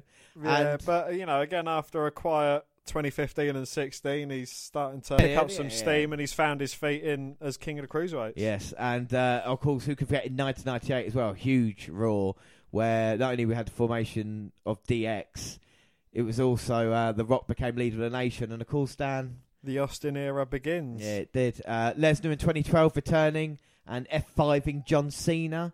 Yeah, and talking of Cena, you had the Rock and Cena in 2011. Yes, you did the once in a lifetime that happened to follow in WrestleMania as well. Yep. Uh, we had the Rollins. Uh, well, there was a few talking heads. Miz and Goldberg were some of the talking heads with Yeah. Rollins, and he said that Ziggler cashing in in 2013 was the, the best moment because the pop was so huge. Uh, but sometimes the crowd is the star, and you know, in the main event, you know, after Yeselmania, the Yes chance in 2012. I mean, they just completely took over. Yeah, in 2014 was after WrestleMania. Yeah, Oh, sorry, 2014 after Yeselmania, yeah, and in 2012, even before he became champ. after the 30 second loss to Sheamus, uh, Yeah. the, the yes chance took over. And like you say, for two years straight, uh, the fans were solidly behind Daniel well, Bryan. even still to this day, as every time he comes out, the whole arena just erupts in Yes chants. Yes, yes, without Yes. a doubt. Uh, Maurice return as well Yeah. this year. They were looking at. No, this is what some of the things they were concentrating on the program. So three hours to go, and the thing I like about it because you see a lot of background. Enzo Cass running through their entrance from entranceway down to the ring. What they were going to say, how they were going to interact. Everything was there. Pat Patterson, the road agents. You had Baron Corbin just watching on as well, uh, and it was really weird to see like such an inside look to the uh, to the like the making of Raw as it was. Uh, and of course, we had the backstory. I put nine minutes, but I know you don't want to watch any of it. Enzo was found by Triple H on YouTube, made a star in NXT. Uh, Cass was not fired yet. He said, someone come up to me and said, the only reason is because you're seven foot tall, Yeah. which is something you've been saying now for Oh, nearly two years. along, yeah. Ever since they made their debut. Yeah. Uh, so and also we see Ganderson and they come to sign their WWE contract. Uh, everybody Yeah. was quite nice, Dan, weren't they? Yeah, yeah, no, it was. It sees sees them all in a different light, and you know, Styles said they're like family. Yes, and Styles was very happy to see him. I should say that every WWE guy who signs has to go round, has to shake every member of talents and the working people uh, and the staff there they had to shake their hands. So if you don't, there's a big sign of respect. Certain wrestlers have done it in the past. I don't know. I'm not going to name any names, but Carlito and Miz, and they've been in a lot of trouble. Uh, Yeah. But anyway, after Cass and Enzo did make their debut, Triple H was there with them backstage. Yep, and Cass cried. Yeah, I mean, can we see the different side? He's very emotional, very, very on with Yeah. himself. And Enzo's mum, I'm sure she was proud of her son. She was in the crowd. Enzo said he did it for her, and and the interesting thing about Enzo was how different he does look when he first teamed with Big Cass. He had like flat down hair, just like a normal schmuck, and now he just looks like well something else, doesn't he? But anyway, we move on to the the main event, which of course was. Dad, do you remember the main event of Raw last year? Uh, AJ must have been in it. he was. He was at that point. He was huge uh, versus Kevin Owens, Chris Jericho, and the returning Cesaro from injury as So well. this is, is this is before the old Y2KO. Yes, before all that uh, started, yeah, well, before the draft as well, you know, and Cesaro was shown to be quite a big star to return. Again, I was a bit disappointed by last year's Raw because I don't think you had that kind of the major superstars debuting anything like that. Yeah. So talking about WrestleMania week, on Tuesday we had Talking Smack, which is always enjoyable. John Cena was the guest, had a couple of things to say to the Miz. And also we had 205 Live, which we're going to watch now, which is our last 205 that we are watching, of course. We first started watching episode 15, March 7th, was the first episode 205. And now episode 18. And tonight's big main event is Akira Tozawa versus Lee Brian Kendrick. A match are you looking forward to seeing, Dan? Yeah, you know, Akira finally gets his hands on Brian Kendrick after, you know, all the lessons he's been taught and Kendrick's been getting the upper hand, so I think Akira Tozawa is very embarrassed by what he's gone through and yeah, wants to get a bit of retribution. Yeah, it's a match I'll be looking forward to seeing as well, and it'll be good tonight. We opened with footage from last night's Raw, where Austin Aries and the New Day ran down Neville. What in a car? Uh, Dasha interviewed Neville, who said Austin Aries made a crucial error last night. Exactly the same way we started last week. Yes. So Neville said that everyone wants to see his reign as king of the cruiserweights end on Sunday. So tonight he's going to give people what they want: a 205 live without Neville. Daivari going against Rich Swann. I mean, they've had a bit of a bit of a set two recently. You know, going backwards and forwards between the two. Uh, Swann was in control early until Daivari lifted him up and slammed him on the outside onto a table. Swann rallied back, hit a Michinoku driver for a near fall.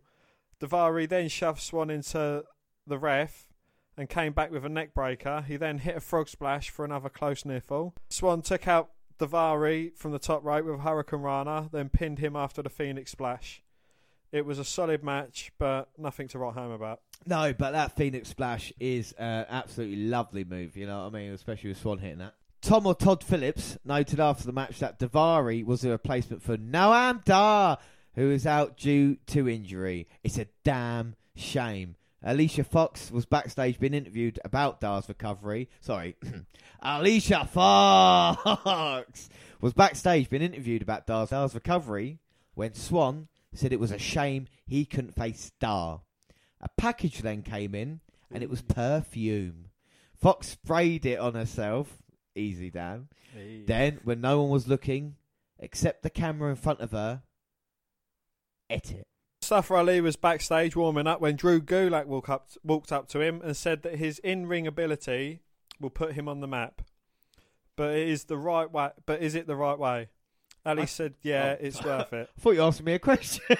But is it the right way? I don't, I don't know. It's interesting. Mustafa Ali, we've seen his reverse 450 recently, haven't we? What the inverted 450? Don't 450? start this again. Uh, it, that was 15 minutes in the last one. well, Gulak last week wanted to change on 205, didn't he? And I think it makes sense for him to be asking them. Yeah, and then they ran a video package for the cruiserweight title match for WrestleMania. Cruiserweight title on the line at WrestleMania. When was the last time it was defended at WrestleMania? What year? Fucking hell. Um, 2006. 2006. Yeah. Wow, that's, that's interesting little fact. So we are going to see a cruiserweight title match, even though it has been confirmed it is on the kickoff. Ah. But hopefully it does get a few minutes more. But talk about matches. Uh, yeah, so it is Mustafa Ali versus Brandon Scott. Now we haven't seen Brandon Scott on 205 live. Is he a local competitor? it seems to be we have a lot more local competitors this week. We see at the start of the match Mustafa Ali coming out here with Brandon Scott. Here we go. Gayest handshake ever I've put. Uh, this was mostly a showcase for Ali, who looked good while the match lasted. Gulak observed the match through the monitor backstage. Scott had a brief comeback but missed a punch off the top rope. Ali pinned him with the inverted 450 splash. Uh, next was the main event, and it is Brian Kendrick versus Akira Tozawa. Knockout kick by Tozawa, sending Kendrick to the outside. Ah, ah, ah! Charles Robinson in charge of the match. Boom.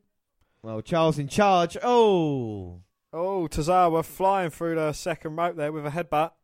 Throws Kendrick back into the ring. He's going to try and finish his tormentor off early. Finish him. Like I say, Kendrick's been handing out the lessons of late. Oh. Oh, fucking hell. A big sent on. Well, that is he went and sent him right down, didn't he? Yeah, that was shit. Like I said, we look forward to this match. Zawa started like a man on fire here. Oh, Tozawa going for the big kick, but Kendrick dodged and then put his hands up to block himself. Ke- uh, didn't strike, and Kendrick lowered his guard, got hit with a big right hand from Tozawa, goes for the cover, and only a two count. Two. But Kendrick looks to be in all kinds of trouble. Well, he's just gone to the apron there. The veteran Brian Kendrick and just worked on Tozawa's arm. Oh, but used the ring ropes to his advantage, got Tozawa in the captain's hook, and he could have the amazing Tozawa in trouble. Well, it could be over so quickly as well. But Tozawa fighting out. Can he go for that German suplex that's beaten so many men? He dived through the second rope with a big suicide dive, head first into Kendrick, taking him out. Trying to get the crowd behind him. Well, for the second time, Tozawa putting his body on the line. Oh, throwing him chest first into the barricade. Tozawa say no. This is what's for you, Oh, Kendrick. Second time to Kendrick.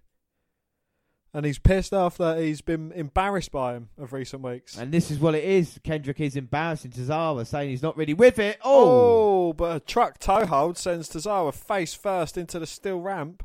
Kendrick just nearly kicked Tozawa's head off. I mean, he's been in co- full control since the drop toe hold onto the steel ramp on the outside. I mean, just working down Tozawa, maybe teaching him yet another lesson. exactly. I mean, he's to teaching lessons, and that big boot might just knock Tozawa's head into place where he actually does want to be lead protege. I don't know if the offer still stands, but like you said, Kendrick trying to pin Tozawa. He's showing his toughness by keep kicking out. Ah, well, you know, he he he is actually treating him like he is his protege. You know, it's teaching him lessons that he doesn't know he needs teaching.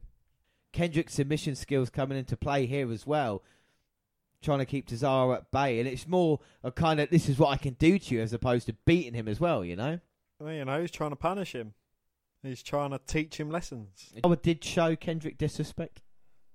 No, you know, he said he didn't want to learn from him. He doesn't have to learn from him if he doesn't want to. You know, it's he.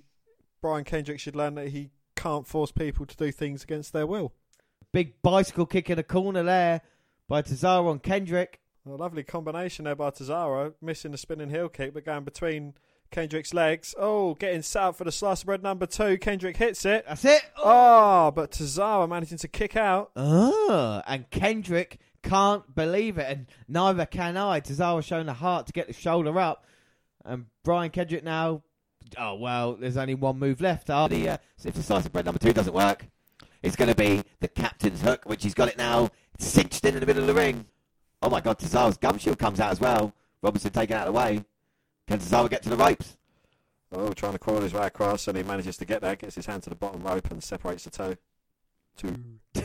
oh, and Kendrick just kicks to the ribs as well. He's not left Tozawa alone. Not a moment to breathe as well. Perches Tozawa on top in a very precarious position. These two, do you reckon they should? They, do you reckon they deserve a WrestleMania match? All right. I think uh, it's interesting. They haven't. I'm surprised there's not like a multi cruiserweight match on at WrestleMania, you know. But I think the future's bright for Tozawa. Maybe not Kendrick. And it looks like Brian Kendrick is going for the sliced bread number two, but Tozawa fighting out. Oh, going for that brutal German suplex from the top, but Kendrick trying to respond with some big elbows, and Tozawa's not letting go. I think he's kicked The turnbuckle pad Oh, off yeah, as the well. top turnbuckle pad. Well, the top turnbuckle's exposed. And ooh, Cesaro falls back in the ring, but manages to respond with a kick to Kendrick's back.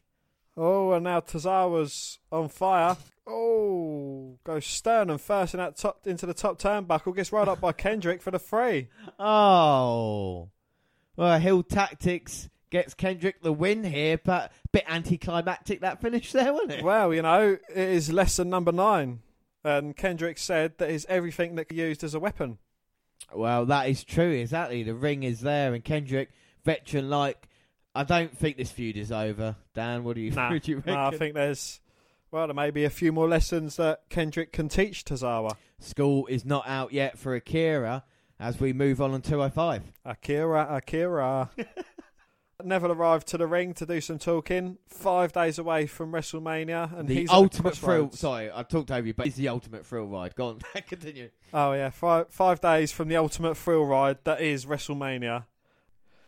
Now, instead of cheering for him, the fans would rather cheer for a commentary clown. He showed footage of a world without Neville on 205 Live. The screen was blank. Neville said, "That's right. Without him, 205 Live is nothing. WrestleMania is not about you. It's about Neville and having Neville's moment."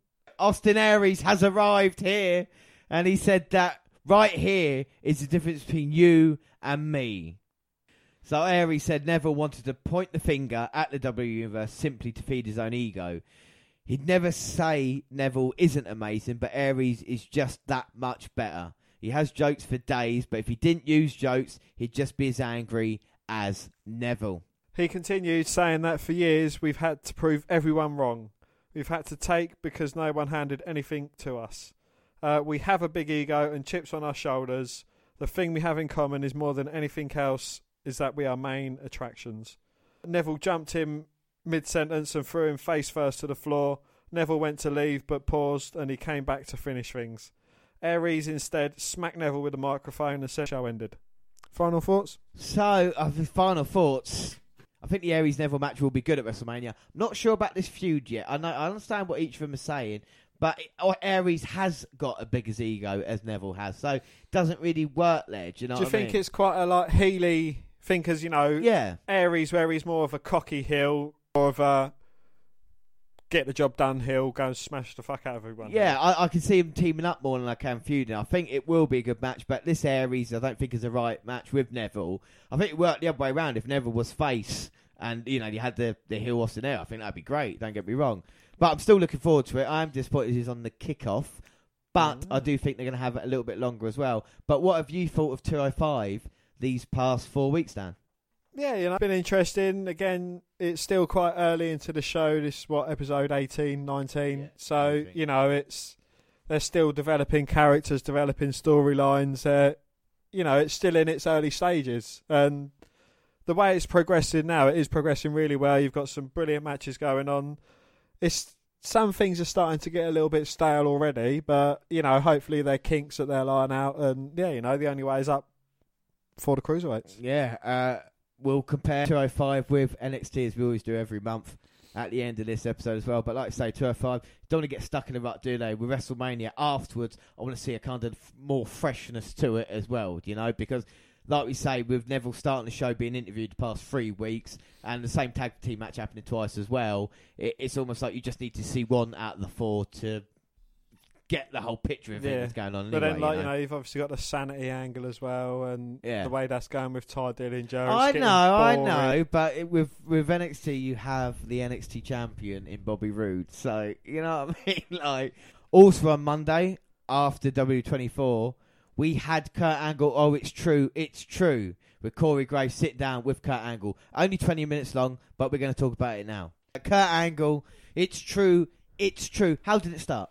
Well, it started off with Corey Graves asking him a couple of questions, you know, about why he left 11 years ago. Uh, you know, what was going through his mind, why he had to leave, and that, you know, and he was asking some personal details of the uh, main event Hall of Fame inductee. Yes, uh, he said he won so many world titles because he went away. He'd been away for 11 years, like you say. Could have been a 20 time world well, you know, was that a little dig at John Cena, the man who started his career against Kurt Angle? Well, it's interesting comments if Angle says anything else. We've already seen quite a few video clips. So I'm guessing video clips.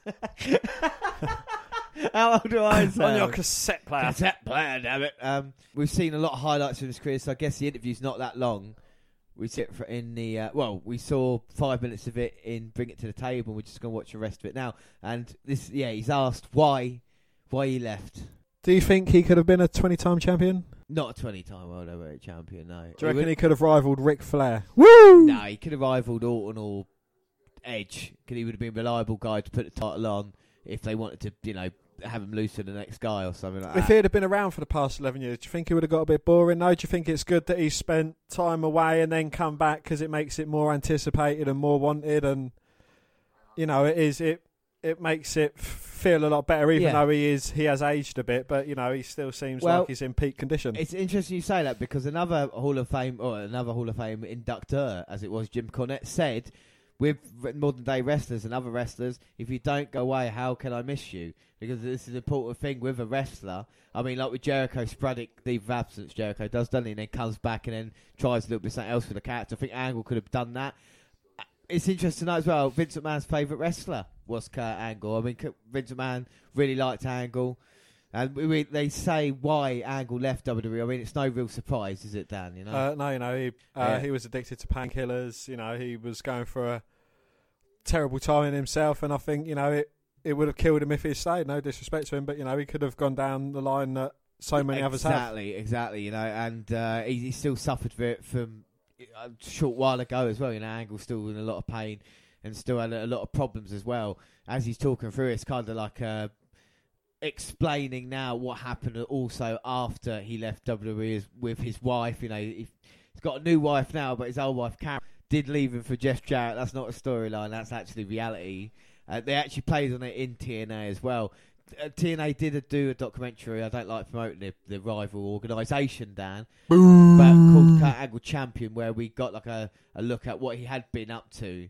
But I- I'd like to say, being away from WWE for so long, must have been a bit of a shock for Angle. I mean, did you ever think he was going to come back? It was, you know, it was a wrestler that he was still about. So you know, There's still a possibility that he'd come back, but can he come back properly, being like the condition that he's in? You know, would he be medically cleared? I mean, they're a lot, lot stricter nowadays Yes. with the likes of Edge, Daniel Bryan, and that. You know, and they have to be 100% sure before they're cleared to wrestle. Yeah, exactly. And the reports are as well that Angle has failed a couple of medicals that WWE set him. So it, that would be a stumbling block if he was to come back. And throughout, that's the kind of reason he left as well with the wellness policy coming in.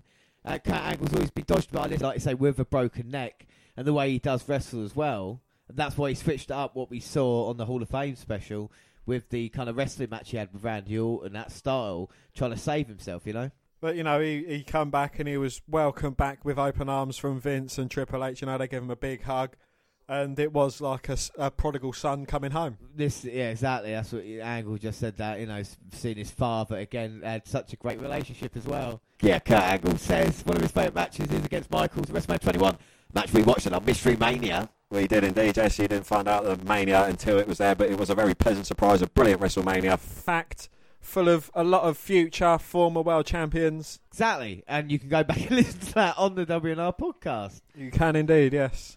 One of the few matches we've watched twice. Maybe one of the only matches we watched twice. Well, you know, it was certainly worth it. like you said, Dan, facing Brock Lesnar at WrestleMania 19. Angle says Lesnar is the best athlete he has ever faced. So he's basically saying Michaels is the best wrestler and Lesnar was the best athlete. Well, he's obviously not gone against Roman Reigns yet, has he? No. I think Lesnar has deteriorated, though, as a wrestler in recent years. I think his style back then, in this time, 2003, as opposed to now, was much better. Yeah. And do you think he relies basically on his throw-in and his suplexes and you know his lines? Basically? Yeah, exactly, which I, I don't really like. And of course, now, Dan, we're seeing. John Cena, you know, a man who won 16 world championships. He's booked him for a really high-profile intergender tag team match at WrestleMania, and you know it all started against Kurt Angle. Exactly, like I say, inducted him into the Hall of Fame. And John Cena said he's got ruthless aggression, slapped Angle round the face, but Angle took him to school. He did, and a moment, another moment we've seen on the WNR podcast as well. You go back to July last year. We watched this one of our network updates. Do you think Angle helped the career of John Cena, Dan? You know, it was a stepping stone. It was a roadblock for John Cena. You know, who would have thought that he would go on to become what he became? You know, it's, you couldn't have predicted it. Oh, we're gonna see some of his funny fucking. It's a funny Playing the guitar and coming out with the Yeah. milk and yeah, What is your favourite Kurt Angle funny moment? the milk float when he comes out and squirts everyone with milk. Oh, and look what moment Angle has picked. Comes Well- out Asian angle and you know Austin come out with a alcohol truck, squirted everyone with booze. Kurt Angle weren't like that, you know. He he he, he liked to squirt the white stuff. Yeah, no, Kurt Angle did. He was coming out. Who's got got milk? Angle did. Throws a couple of pints in there and then squirts everyone with his milk hose. Look how wet Deborah is. I mean, Deborah's completely soaking wet. And this is my one of my favourite when I put the hat on. This is fucking brilliant. What a bang! Look at way the way Austin is so serious. Look at the way Austin's laughing. You can't hold it he does look special. Oh, For fuck's sake, the But- funniest bits. Yeah, I know. Bringing a scooter out to the Undertaker. Wearing a helmet. The ref beatboxing in the background. Yeah. And Cena getting battle rapped by none other than Mr. Angle. he looks like Mark Wahlberg. In WWE, he was only in WWE for seven years. Seven years. And he's been away for 11. Eleven years. Exactly. Do you think he'll make another four years to match 11? Maybe. Well, do you think he'll be wrestling? Without it. I, f- I feel if he does come back, I do feel. No, if he if he comes back, if he comes back as general manager, He'll have a match against Shane. well, not match. Called it there. Called it. I wouldn't Called see. it. I wouldn't want to see him it. against Shane again. General would- manager, general manager. I would want to see a young up and coming guy challenging Angle as like Raw general manager match at SummerSlam. Samoa Joe, Joe versus Angle at SummerSlam. Uh, at TNA. Yeah, exactly. But what a match though. So anyway, he wants to be known as the greatest. Anything else about Kurt Angle, Dan? We just watched a documentary. What do you think about that Kurt Angle documentary? I thought it was brilliant. You know, it didn't just show his in-ring ability, which he had tons of. It showed his his ability to have a laugh and you know not take life too seriously, as he was with the owner and the future COO of the company wearing cowboy hats. Yes. Um, you know, uh, sorry, um, with the owner of the company and Stone Cold Steve Austin, you know, with a small cowboy hat. All the funny moments when he was through the attitude era, you know, the ruthless aggression era he was part of. And, you know, he was a wrestler that definitely wouldn't be out of place today. Yeah, with, without a shadow of a doubt, and this is a credit to Kurt Angle because not many people can play so many different roles. He can't really be a comedy character and be taken seriously. But of course, during that time where he was wearing cowboy hats, he was feuding with the likes of Austin, Undertaker, Triple H, and winning the majority of the matches as well. So, and this is credit to him. This is why we're going to continue watching Kurt Angle. We've got Kurt Angle special coming up just at the end of April. So then, of course, when we had NXT, our last episode of NXT for WrestleMania week, and when does when do we watch NXT, Dan? Now! So we're going to talk about. We've just seen her debut on NXT, coming out here and helping out No Way Jose, Tye Dillinger, and Roderick Strong. But the woman known as Heidi Lovelace is now officially in NXT. Unofficially, she's been working house shows for the company for a while, and her WWE trademark name, Ruby Riot, has been online for weeks. The company's formally introducing Ruby to the fans with a promo where she lets us know who she is and why she's fighting Sanity, and specifically Cross. And we even get a taste of her catchphrase. Dan, what did Ruby Riot say?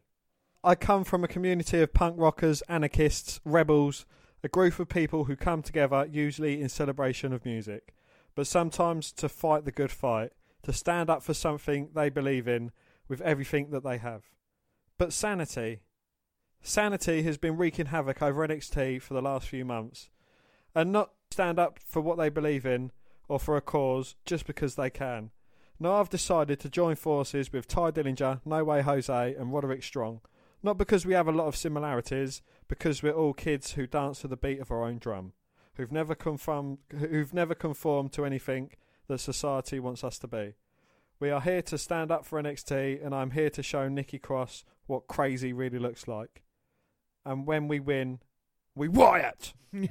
so we get a catchphrase. Uh, interesting character coming in, like you said. She did look as crazy as Nikki, didn't she? Um, yeah, you know, it's is it another character we really want to see though, or is it going to be these two women vying for a place in Sanity? You know, maybe she wants to be the new leader of Sanity, take it in a new direction. Mm, or maybe she's a replacement for Asuka eventually as well. You know, put in there a feud across for the women's title in the future. You could see that, and it has Crazies. been well. It has been announced that at the Takeover on Saturday, the fifth match now is Sanity, which is Alexander Wolfe, Killian Dain, Nikki Cross, and their leader Eric Young going against a team of Uh, Tye Dillinger, Roderick Strong, um, No Way Jose, and of course Nikki Lovelace, Ruby Riot. Boring. We've No. seen it before. Well, I, I, I think it would be an interesting match. Uh, I, I feel, I do feel it should have been Dillinger versus Young one on one as opposed to this match. I don't know what you think, Dan.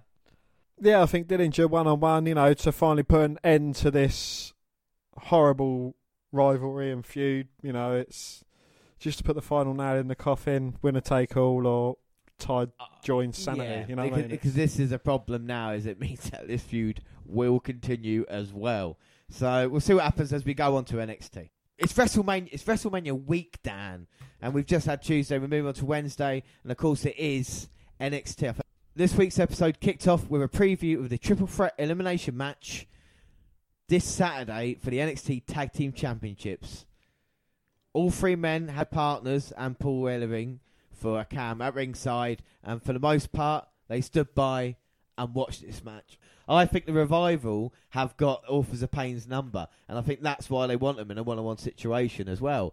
Because you know, with DIY, they know they they lost the titles to them. At the moment, we've seen the revival outsmarting Authors of Pain, haven't we? You know. Well, yeah, you know they've they've been uh, hitting and running, so to speak, and you know it is clever of them, but it's a triple threat match, and we see the match start, and it is yeah, Rezar.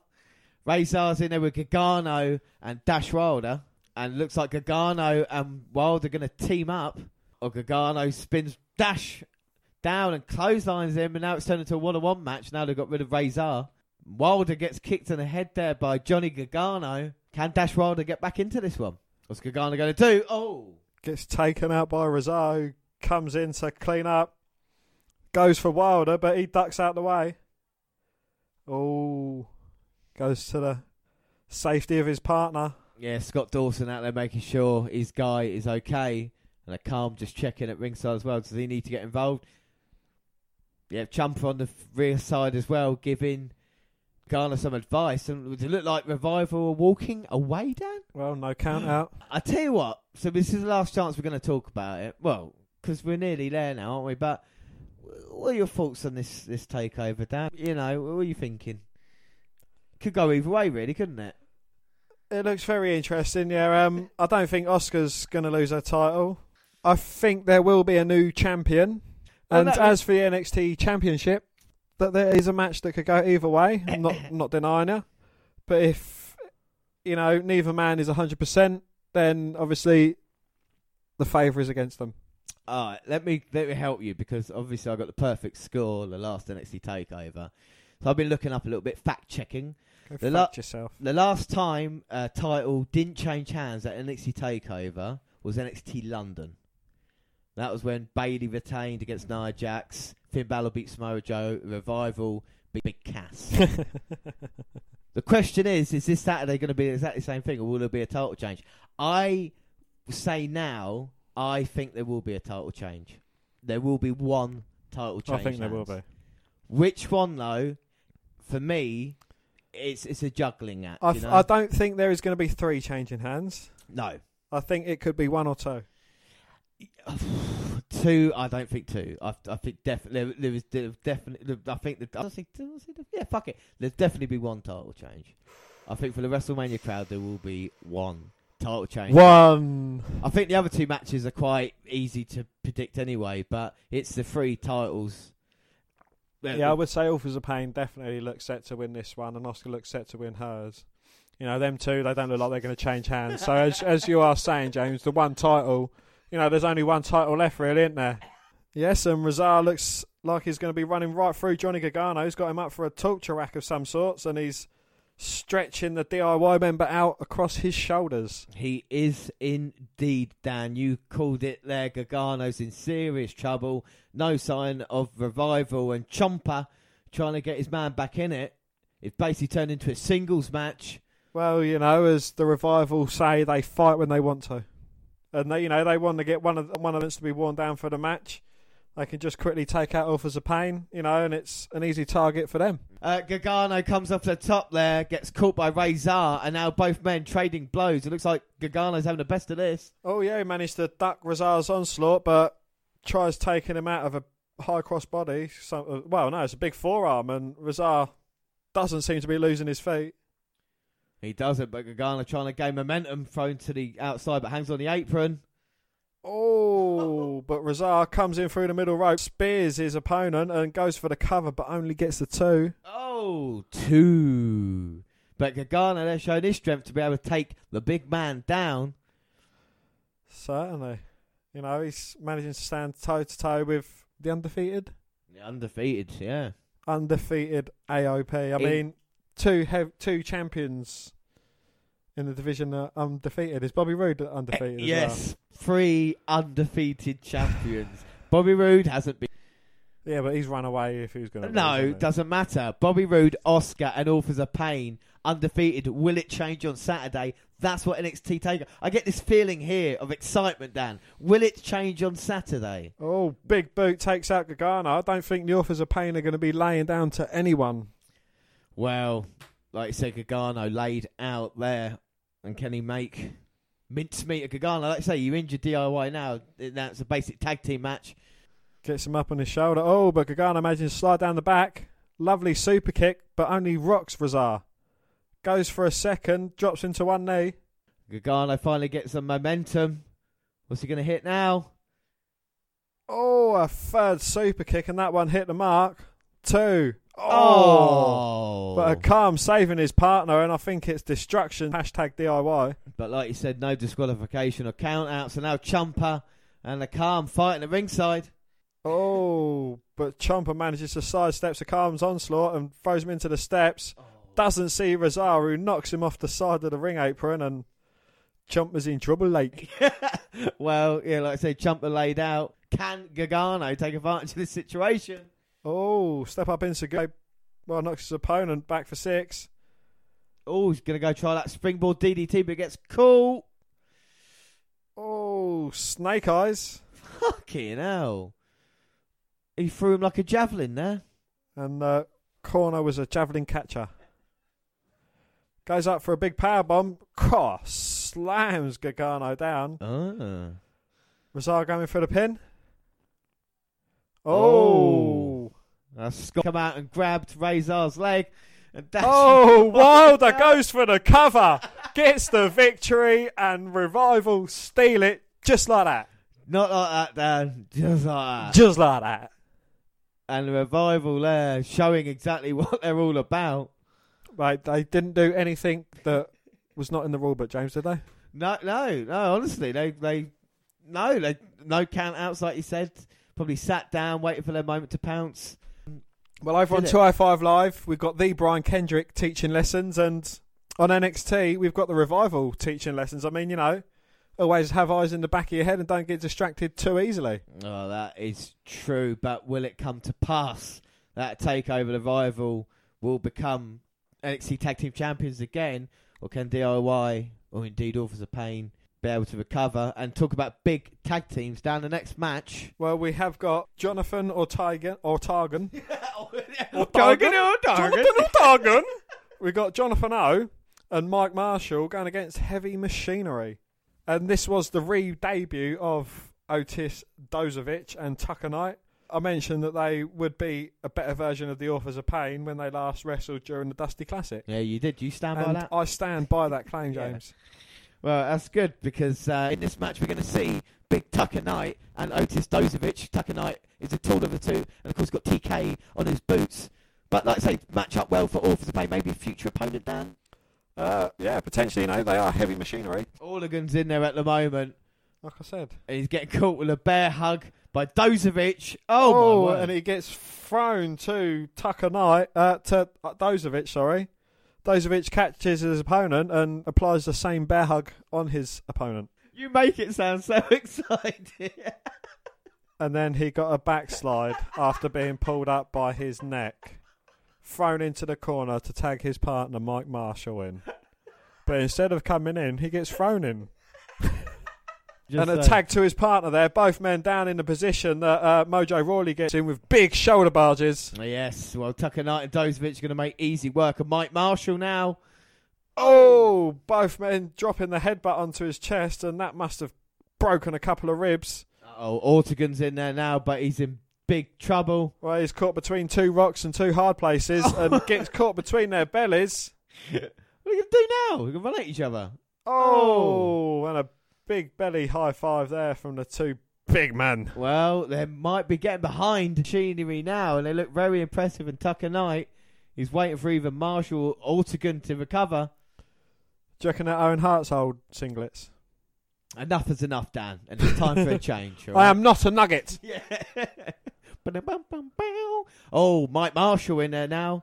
Oh, but As I say that. yeah, Tucker Knight got a bit too cocky. Now both of his opponents in local competitors. yeah. Oh. But Tucker Knight runs through the pair of them, manages to tag in um, Ortis Dozovic. Yeah, and the big Dozovic bulldozericing his opponents there. Oh, and a big clothesline to MM, Eminem. Mike Marshall and one for Jonathan Ortegan. Oh. Drops a big elbow on his opponent there. Tell you that though, I won't mind an autograph. autograph. That's difficult. A Randy Ortegan. oh no. Clothesline by Dozovic. oh! Belly to belly release suplex there. Uh oh. The skinny man's in trouble. He's not Two. even- oh, oh, no. Mike Marshall in to save his opponent there. What chance does Mike Marshall think he's got in this match? Slim to none. Oh. Gets eliminated from the Rumble. And now Dozovic on the run. Blind tag. Oh, Dozovic catches him. Tucker Knight in. Both men belly slamming. Then Dozovic suplexes Tucker Knight on top of his opponent there, and that's got to be it for Jo and MM. Well, fuck me, Dan. Uh, big tag team, big future, maybe. What do you think? Well, they certainly ran through their local competitors. They did indeed. We've seen a lot of jobbers on tonight's show. Maybe Ortegan does have a big future. You know, just change, like you said, change the name to Randy. But up next, Dan, backstage we got back. We got stage next stage. What? Backstage, we have a contract signing, Dan, between Asuka and Ember Moon. Because what does NXT love more than contract signings? Asuka laughed when William Regal said Ember Moon was a challenger. Moon said Asuka changed and let success get to her head. She said Asuka's fate was to be the greatest champion e- in NXT history, and Moon's fate was to beat her. What did Asuka say, James? Asuka said that Moon wasn't ready, with Moon replying that she's been ready for a long time. Asuka laughed and walked away. And what did Regal do, Dan? He wished Moon the best of luck. We have an Aleister Black update, James. And the last video package for said Aleister Black, it aired.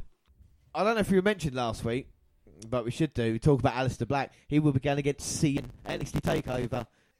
Next, we get a video package for Bobby Roode against Shinsuke fucking Nakamura. Well, what else can be said about this matchup? of Bobby Roode, who obsessively was watching his match with Nakamura at Takeover, said he took NXT from an underground promotion to a worldwide phenomenon, and that is absolutely true. Dan, do you know that? Bullshit. The video showed everything Roode has done as champion, which included him celebrating as champion both at home. that is all he has done with the fucking championship. Celebrate at home and at the NXT arena. He's done fuck all else with it. Look, he had, he had the title defense Fuck's sake. last week. We'll see what happened. Anyway, what did Nakamura say? Nakamura said that Roode does not run NXT, the fans do. Fate has led both men here, and Nakamura said he will win the title this Saturday night. Paul Ellering cut a promo on behalf of the authors of Pain.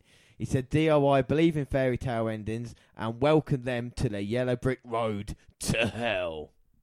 He said the revival were dreamers if they think they can beat AOP. We got our third straight promo with mention of fate. As Ellering said, it was their fate to win. Yeah, so it was Bobby Roode's fate to win, and it was Ember Moon's fate to win as well. So it means a lot to everybody. And this Saturday, like we say, we've got the card now. Dan, do just run through the NXT Takeover card that's taking place in a mere couple hours from when everybody's listening to this. Well, we have got Bobby Roode going against Shinsuke fucking Nakamura for Shinsuke's NXT Championship. We've got Asuka's 364 day long title run, and it's on the line against Ember Moon and her undefeated streak as well. Um, we've got the Authors of Pain versus DIY versus the Revival in a triple threat elimination match for the tag team titles. We've got Aleister Black going against the 311 boys CN, and we've got Sanity against Tye Dillinger, No Way Jose, Roderick Strong, and Ruby Riot in an eight person tag. Now we've got Roode versus Nakamura 2. And also, we've got Asuka versus Ember Moon, which we're still not sure which way it could go. Authors of Pain versus DIY and the Revival. So I think the card has improved, and it will be difficult to say. Uh, uh, I'm looking forward to all the three main events, and I'm looking forward. To, I love NXT Takeover, but we are back to NXT, and the last match before Takeover, Dan, is this match very close to you. Very close to my heart, yes, and it is uh, a loser leaves NXT match, and it is Elias Samson versus Kassius Ohno. Yes. And of course, Elias Samson, better known as the GPD Yeah. guitar playing douche. And we've come up with that, and I can't believe they're not using it yet. Do you know that? I really can't. It's it's unbelievable. But is this the end of him, Dan? Will you be upset? I wouldn't be upset, no, and I hope it is the end of him. But then again, you know, if they're leaving NXT one place, they normally go, and hopefully that's to Raw. Yes, because then you won't have to watch him, which will be good. good, watch SmackDown anyway. Good for 'cause I'm too poor to afford internet. Send me money. Do a GoFundMe page. yeah, go fun. Help Dan out. Help out Vince McMahon. So we've started in the early going, and Samson trying to wear oh Ohno down with some side headlocks. Oh Ohno's not having any of that though. Dan's fighting out now. Yes, he is indeed, and a couple of big shoulder blocks knocks his opponent down, and a running senton there. ED looks in serious trouble. He does indeed. Were you impressed by Kassius Ohno? What you saw of him against Bobby Roode? Uh, no, no. Um, he wasn't as great as he was built up, and I think there probably wasn't any other option to go against either. Though. Yeah, no, you're right. Oh, it looked like Ohno was going to go flying to the outside. He still might, and he does. Jumps down, but baseball slide right into Elias Samson. Ric Flair like knife edge chop there to Samson. Ohno's in full control. Now both men on the apron. Oh, Oh, but Samson coming back, throwing Kassius Ohno into the corner post, and Rono rolling uncomfortably down the stairs. Rono Ohno. hitting those stairs with that impact could jar the hip. Ohno could be double. What's his name? I don't even know his name. Elias Samson there, grabbing the arm and getting him in a crossface. I mean, uh, Oh, but Ohno trying to fight out of this crossface attempt now. but uh, Elias Samson rolling through and keeping the move locked in. Oh, Samson taking out Kassius Ohno with a hell attempt there, but Ohno managing to kick out. Uh-huh. Are you surprised that GPD's been in control of Ohno this easily? Uh, no, I've, as I said, Kassius has not really impressed me. He's just an overweight has been, if you ask me, and Oh, he's yet to prove me any different. Oh, come on. If you were to meet Kassius, would your opinion change? Oh no. Um, well, it depends if he beats the GPD or not. Yeah, If he beats him, it will certainly go up in my estimation. Oh, but at the moment, Samson in control. But as I say that, that's happened a few times. well, Kassius Ohno catches a leg of Samson. Oh, delivers a big knee to Samson's jaw, and the GPD looks like he's struggling to stay on his feet. Oh, Ohno needs to hit a big offensive move. Oh, Oh, and a spinning big boot there from Kassius Ohno goes for the cover, and ah, Samson managing to kick out. Ah. Come on, Kassius! oh no, there like a cyclone, wasn't he? Taken out. Elias can't put him down. Being in the next team means the world to each man, even though Ohno's not been there for four years. It means the world to them to have that opportunity. It does indeed, yes. And you know, is it a, another potential number one contenders match? Even though the loser will be leaving, Yeah. so you'll be closer than your opponent. Yeah, exactly. So either you're going to be number one contender or you get fired. Oh, wait a minute. Oh, Samson's feet on the middle rope, but the referee, after counting two, catches it. Elias upset referee. He has every right to. Oh no, there coming uh, coming back and giving Samson some big right hands. All going for the neck breaker, but GPD going for a Oh. backslide. Only getting a two count though. Two. Oh. Oh my god, big knee by Samson. Can he get two. Ohno down? Ah, but Kassius getting his shoulder up at two. Two. Backslide. Oh, Samson. Fucking hell.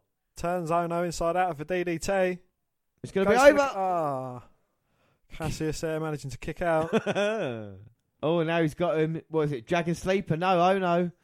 oh, but uh, but Samson catches Kassius's leg and rolls him up for two. Two. Oh, look at going. Oh. It looked like Samson was going for the net break and he got caught by Ohno. with a discus elbow. Oh. Na na na na na na na na na na na. Fuck off. Na na na na. Hey. Fuck off. Well, goodbye to Elias Samson, Dan. Like you said, out of nowhere. Oh no, hitting that discus clothesline. But Samson put up a bit of fight. What did you think of the match? discus elbow actually. Oh, he got the pin with a discus elbow out of nowhere. Dan, what do you think of the match? Um, I thought it was brilliant. Ended perfectly. Couldn't have ended any better. And the GPD has to leave NXT. he does, and Ohno goes up in your estimations. He does a notch, maybe two.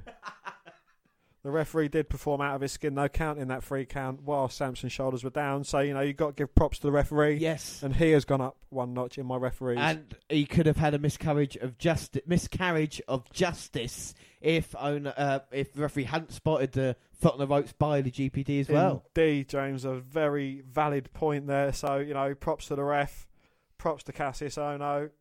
Goodbye, GPD. Yes, and that is it for NXT this month. GPD's got to go. You're out of here. You're out of here. Take your long hair, take your big fucking beard, get your guitar, and fuck off. Play us a tune, Samson. What? Play some walking away music. And he's uh, calling security to eject Samson from the building. No, he's ca- calling another referee. oh, security are out surrounding the ring, and there are some big fuckers there. But Two referees, five security guards. He still won't go, and now he's running. Oh, Oh, they've caught him, and they physically have to carry Samson out. Don't forget his guitar. Yeah, well. Make sure you get it. There's five of them there, as they say. GPT's being grabbed away, and he's saying, "My guitar." He needs to get his guitar yes, down. make sure he doesn't forget his fucking guitar. There you go. Security letting him go. Oh, but Kassius has got his guitar, and he's playing Elias Samson a goodbye song, perhaps. James, turn it up. I want to Well- hear this funky music. he's not playing the tune, Dan. You Play don't- the funky music, white boy. You do not play the guitar held like that. That means a well to Elias Samson. He's just lost his job. P- to go busking. Oh, there you go. Put it down. oh, but stamps his foot through the back of it, just teasing Samson. Smashes his guitar up before his very eyes, and it looks like Samson is crying. and with half a guitar as well. It looks like Ohno now is going to be a regular part of the NXT roster. Dan, is that a good thing? It's not a bad thing. No. Oh, putting a knee through it as well. Oh, yep. Crashing it. Well, I'd just like, can I have a bit? Sign it for me. just in case it wasn't. So, Dan, what have you thought of NXT this past month? I thought it was quite entertaining. Certainly leading up to the big main event. You know, you've seen contract signings, you've seen a member of each team in a triple threat match who's, you know, all three teams going for the tag team championship. You've seen a little bit of uh, Bobby Roode and Nakamura's uh, what they're going to try and bring to the table. Yeah. You know, it has been very interesting, yeah. Yeah, I think it's been brilliant. Like I say, we've seen a return with Shinsuke Nakamura, Shinsuke fucking Nakamura since his injury. Bobby Roode defending his glorious NXT title against Kassius Ohno. You see GPD leaving as well. That Uh, has been the hot. So, what has been better this month, 205 or NXT. Yeah. Because it means there's no more, and that, you know, that can only be good news. well, NXT has delivered this month. All I can say is the next time we do watch an NXT event, will be NXT Takeover. So everybody listen to this. We'll be it will be live in a couple of hours, and we'll be doing it as well. We'll be releasing it in a couple of weeks on the WNR podcast. And also, not to put too much pressure on James, but he is throughout the whole year he has not got a takeover match wrong. So you know, if he does get any wrong in the predictions coming up, it is going to be really devastating for him. And So yeah, Dan, stop having a go at me. Fuck you. Uh, so yeah, WrestleMania week, like we say, will c- continues, and on Thursday we had the bring it to the table with, of course, JBL, Corey Graves, and Peter Rosenberg. what did you think of it, James? I know you was, I know you're very interested in watching these kind of uh, programs, and it. Yeah, no, it, it was it was really good. I mean, we won't go into too much detail because we looked at the program early on in the month, but it just talked about WrestleMania. Expect there was no real shocking moments there. Just basically a bit of a promo for the main event coming Yeah, up. exactly. Unlike the build up we're doing, which is passionate. Unlike the build up we're doing, which is passionate How many- and meaningful. How many times did they refer to what was that catchphrase? Ultimate thrill ride. Ultimate thrill ride. How many times did they say that? Uh, 25 times they said that in this play. Unbelievable, Dan. You honestly basically said that most of the time anyway. So, yeah, we had Bring It to the Table. And then, of course, Friday, we had the WWE, well, we have the WWE Hall of Fame red carpet with the Hall of Fame ceremony as well. And our Hall of Fame podcast is already out there. We hope you all enjoyed it. And we'll be bringing you a podcast extra as well after we release WrestleMania, talking about the night after WrestleMania and the Raw and SmackDown, and then maybe looking at the Hall of Fame ceremony as well. And of course, we talked about Saturday with NXT Takeover happening, us doing it live, coming out two uh, week after the Royal Rumble podcast, and then Sunday night WrestleMania, the uh, showcase of the Immortals, as it was. Uh, what one match are you most looking forward to at WrestleMania tomorrow night? Randy Orton and Bray Wyatt. Uh, I think my one. I think Undertaker Roman Reigns. I'm, I'm really digging that at the moment. I think that's going to be a really good matchup. I don't know why I do think it is, but there we go. It's my choice, and I'm sticking to it. Damn it! Then of course Monday as well. We've got Raw and the Raw talk uh, with Tuesday with SmackDown and Talking Smack as well. NXT, and then we will begin again 205 live and stuff. We'll be back with our next uh, WNR review. Well, our, our next WWE Network review will be mid-May. I'm saying now we're gonna, you know, take a few weeks to look back. We've got the Kurt Angle special coming up, of course, uh, a couple other special things, and then, without a shadow of a doubt, the granddaddy of them all, Dan.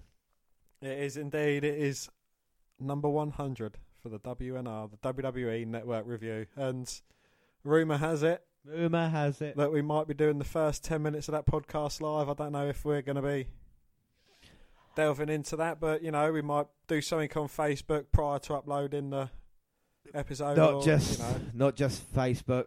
You know, we were looking into Periscope and stuff like that as well. But you got to remember that this podcast, the WNR 100, is going to be the greatest podcast of all time. To contact us on the road to the WNR 100, I mean, we're almost there now. This is the end of episode 95. First, I'd like to thank everybody who listens to us uh, and who have been following us throughout since our journey began in 2015. well, you know, you've heard us from Dwayne to Jared to just the two of us, and yeah, then I think we've got better and stronger as Yes. a team. Yes, without a shadow of a doubt. Listening figures for that uh, prove that point as well with the followers as well that we have. So we can just thank you for listening. If it, even if it is each and every week or only special occasions, tell us what you like on here. You know, if it's NXT 205, if there's anything else that maybe we're forgetting about on the network that you want to watch, uh, and other stuff as well. But to contact us about this, we're on all we're across all social media. We're on Twitter at WWE Network Review or At Vince McDan, WWE. I'm at J underscore Rollins on there. We're on Facebook as well. Facebook, you can come and find our page and give us a like. We had a WWE Network review. Come and share your thoughts, or you can add me as a friend. I am Vince McDan. Yeah, we're just reaching, uh, hopefully, as this podcast goes, just gone over 800 likes. Everybody go onto Facebook. If you're on Twitter, listen to us, go to Facebook, like our page as well. The same with all the Google platforms. Google Plus is still a thing. Go over there, the WWE Network Review. Also, you can send us an email, the WNR podcast at gmail.com and YouTube as well. We talk about live stuff. YouTube will be a vital role. You always hear us each and every week. Well, the WNR 100, you might be able to see us. I'm just saying, Everybody keep tuned. Everybody stay tuned. WrestleMania week. It's going to be huge. We're going to build it up. Uh, everybody's looking forward to our reaction to Nakamura Roode anyway, uh, and and the WrestleMania as well. Can it be better than the dud that was WrestleMania 32? That's what we're asking ourselves. But that is it for this week's episode. I have been James Rowlands, and as always, I was joined by. Damn right. Thanks for listening, everybody, and just remember, enjoy it. Bye. Bye.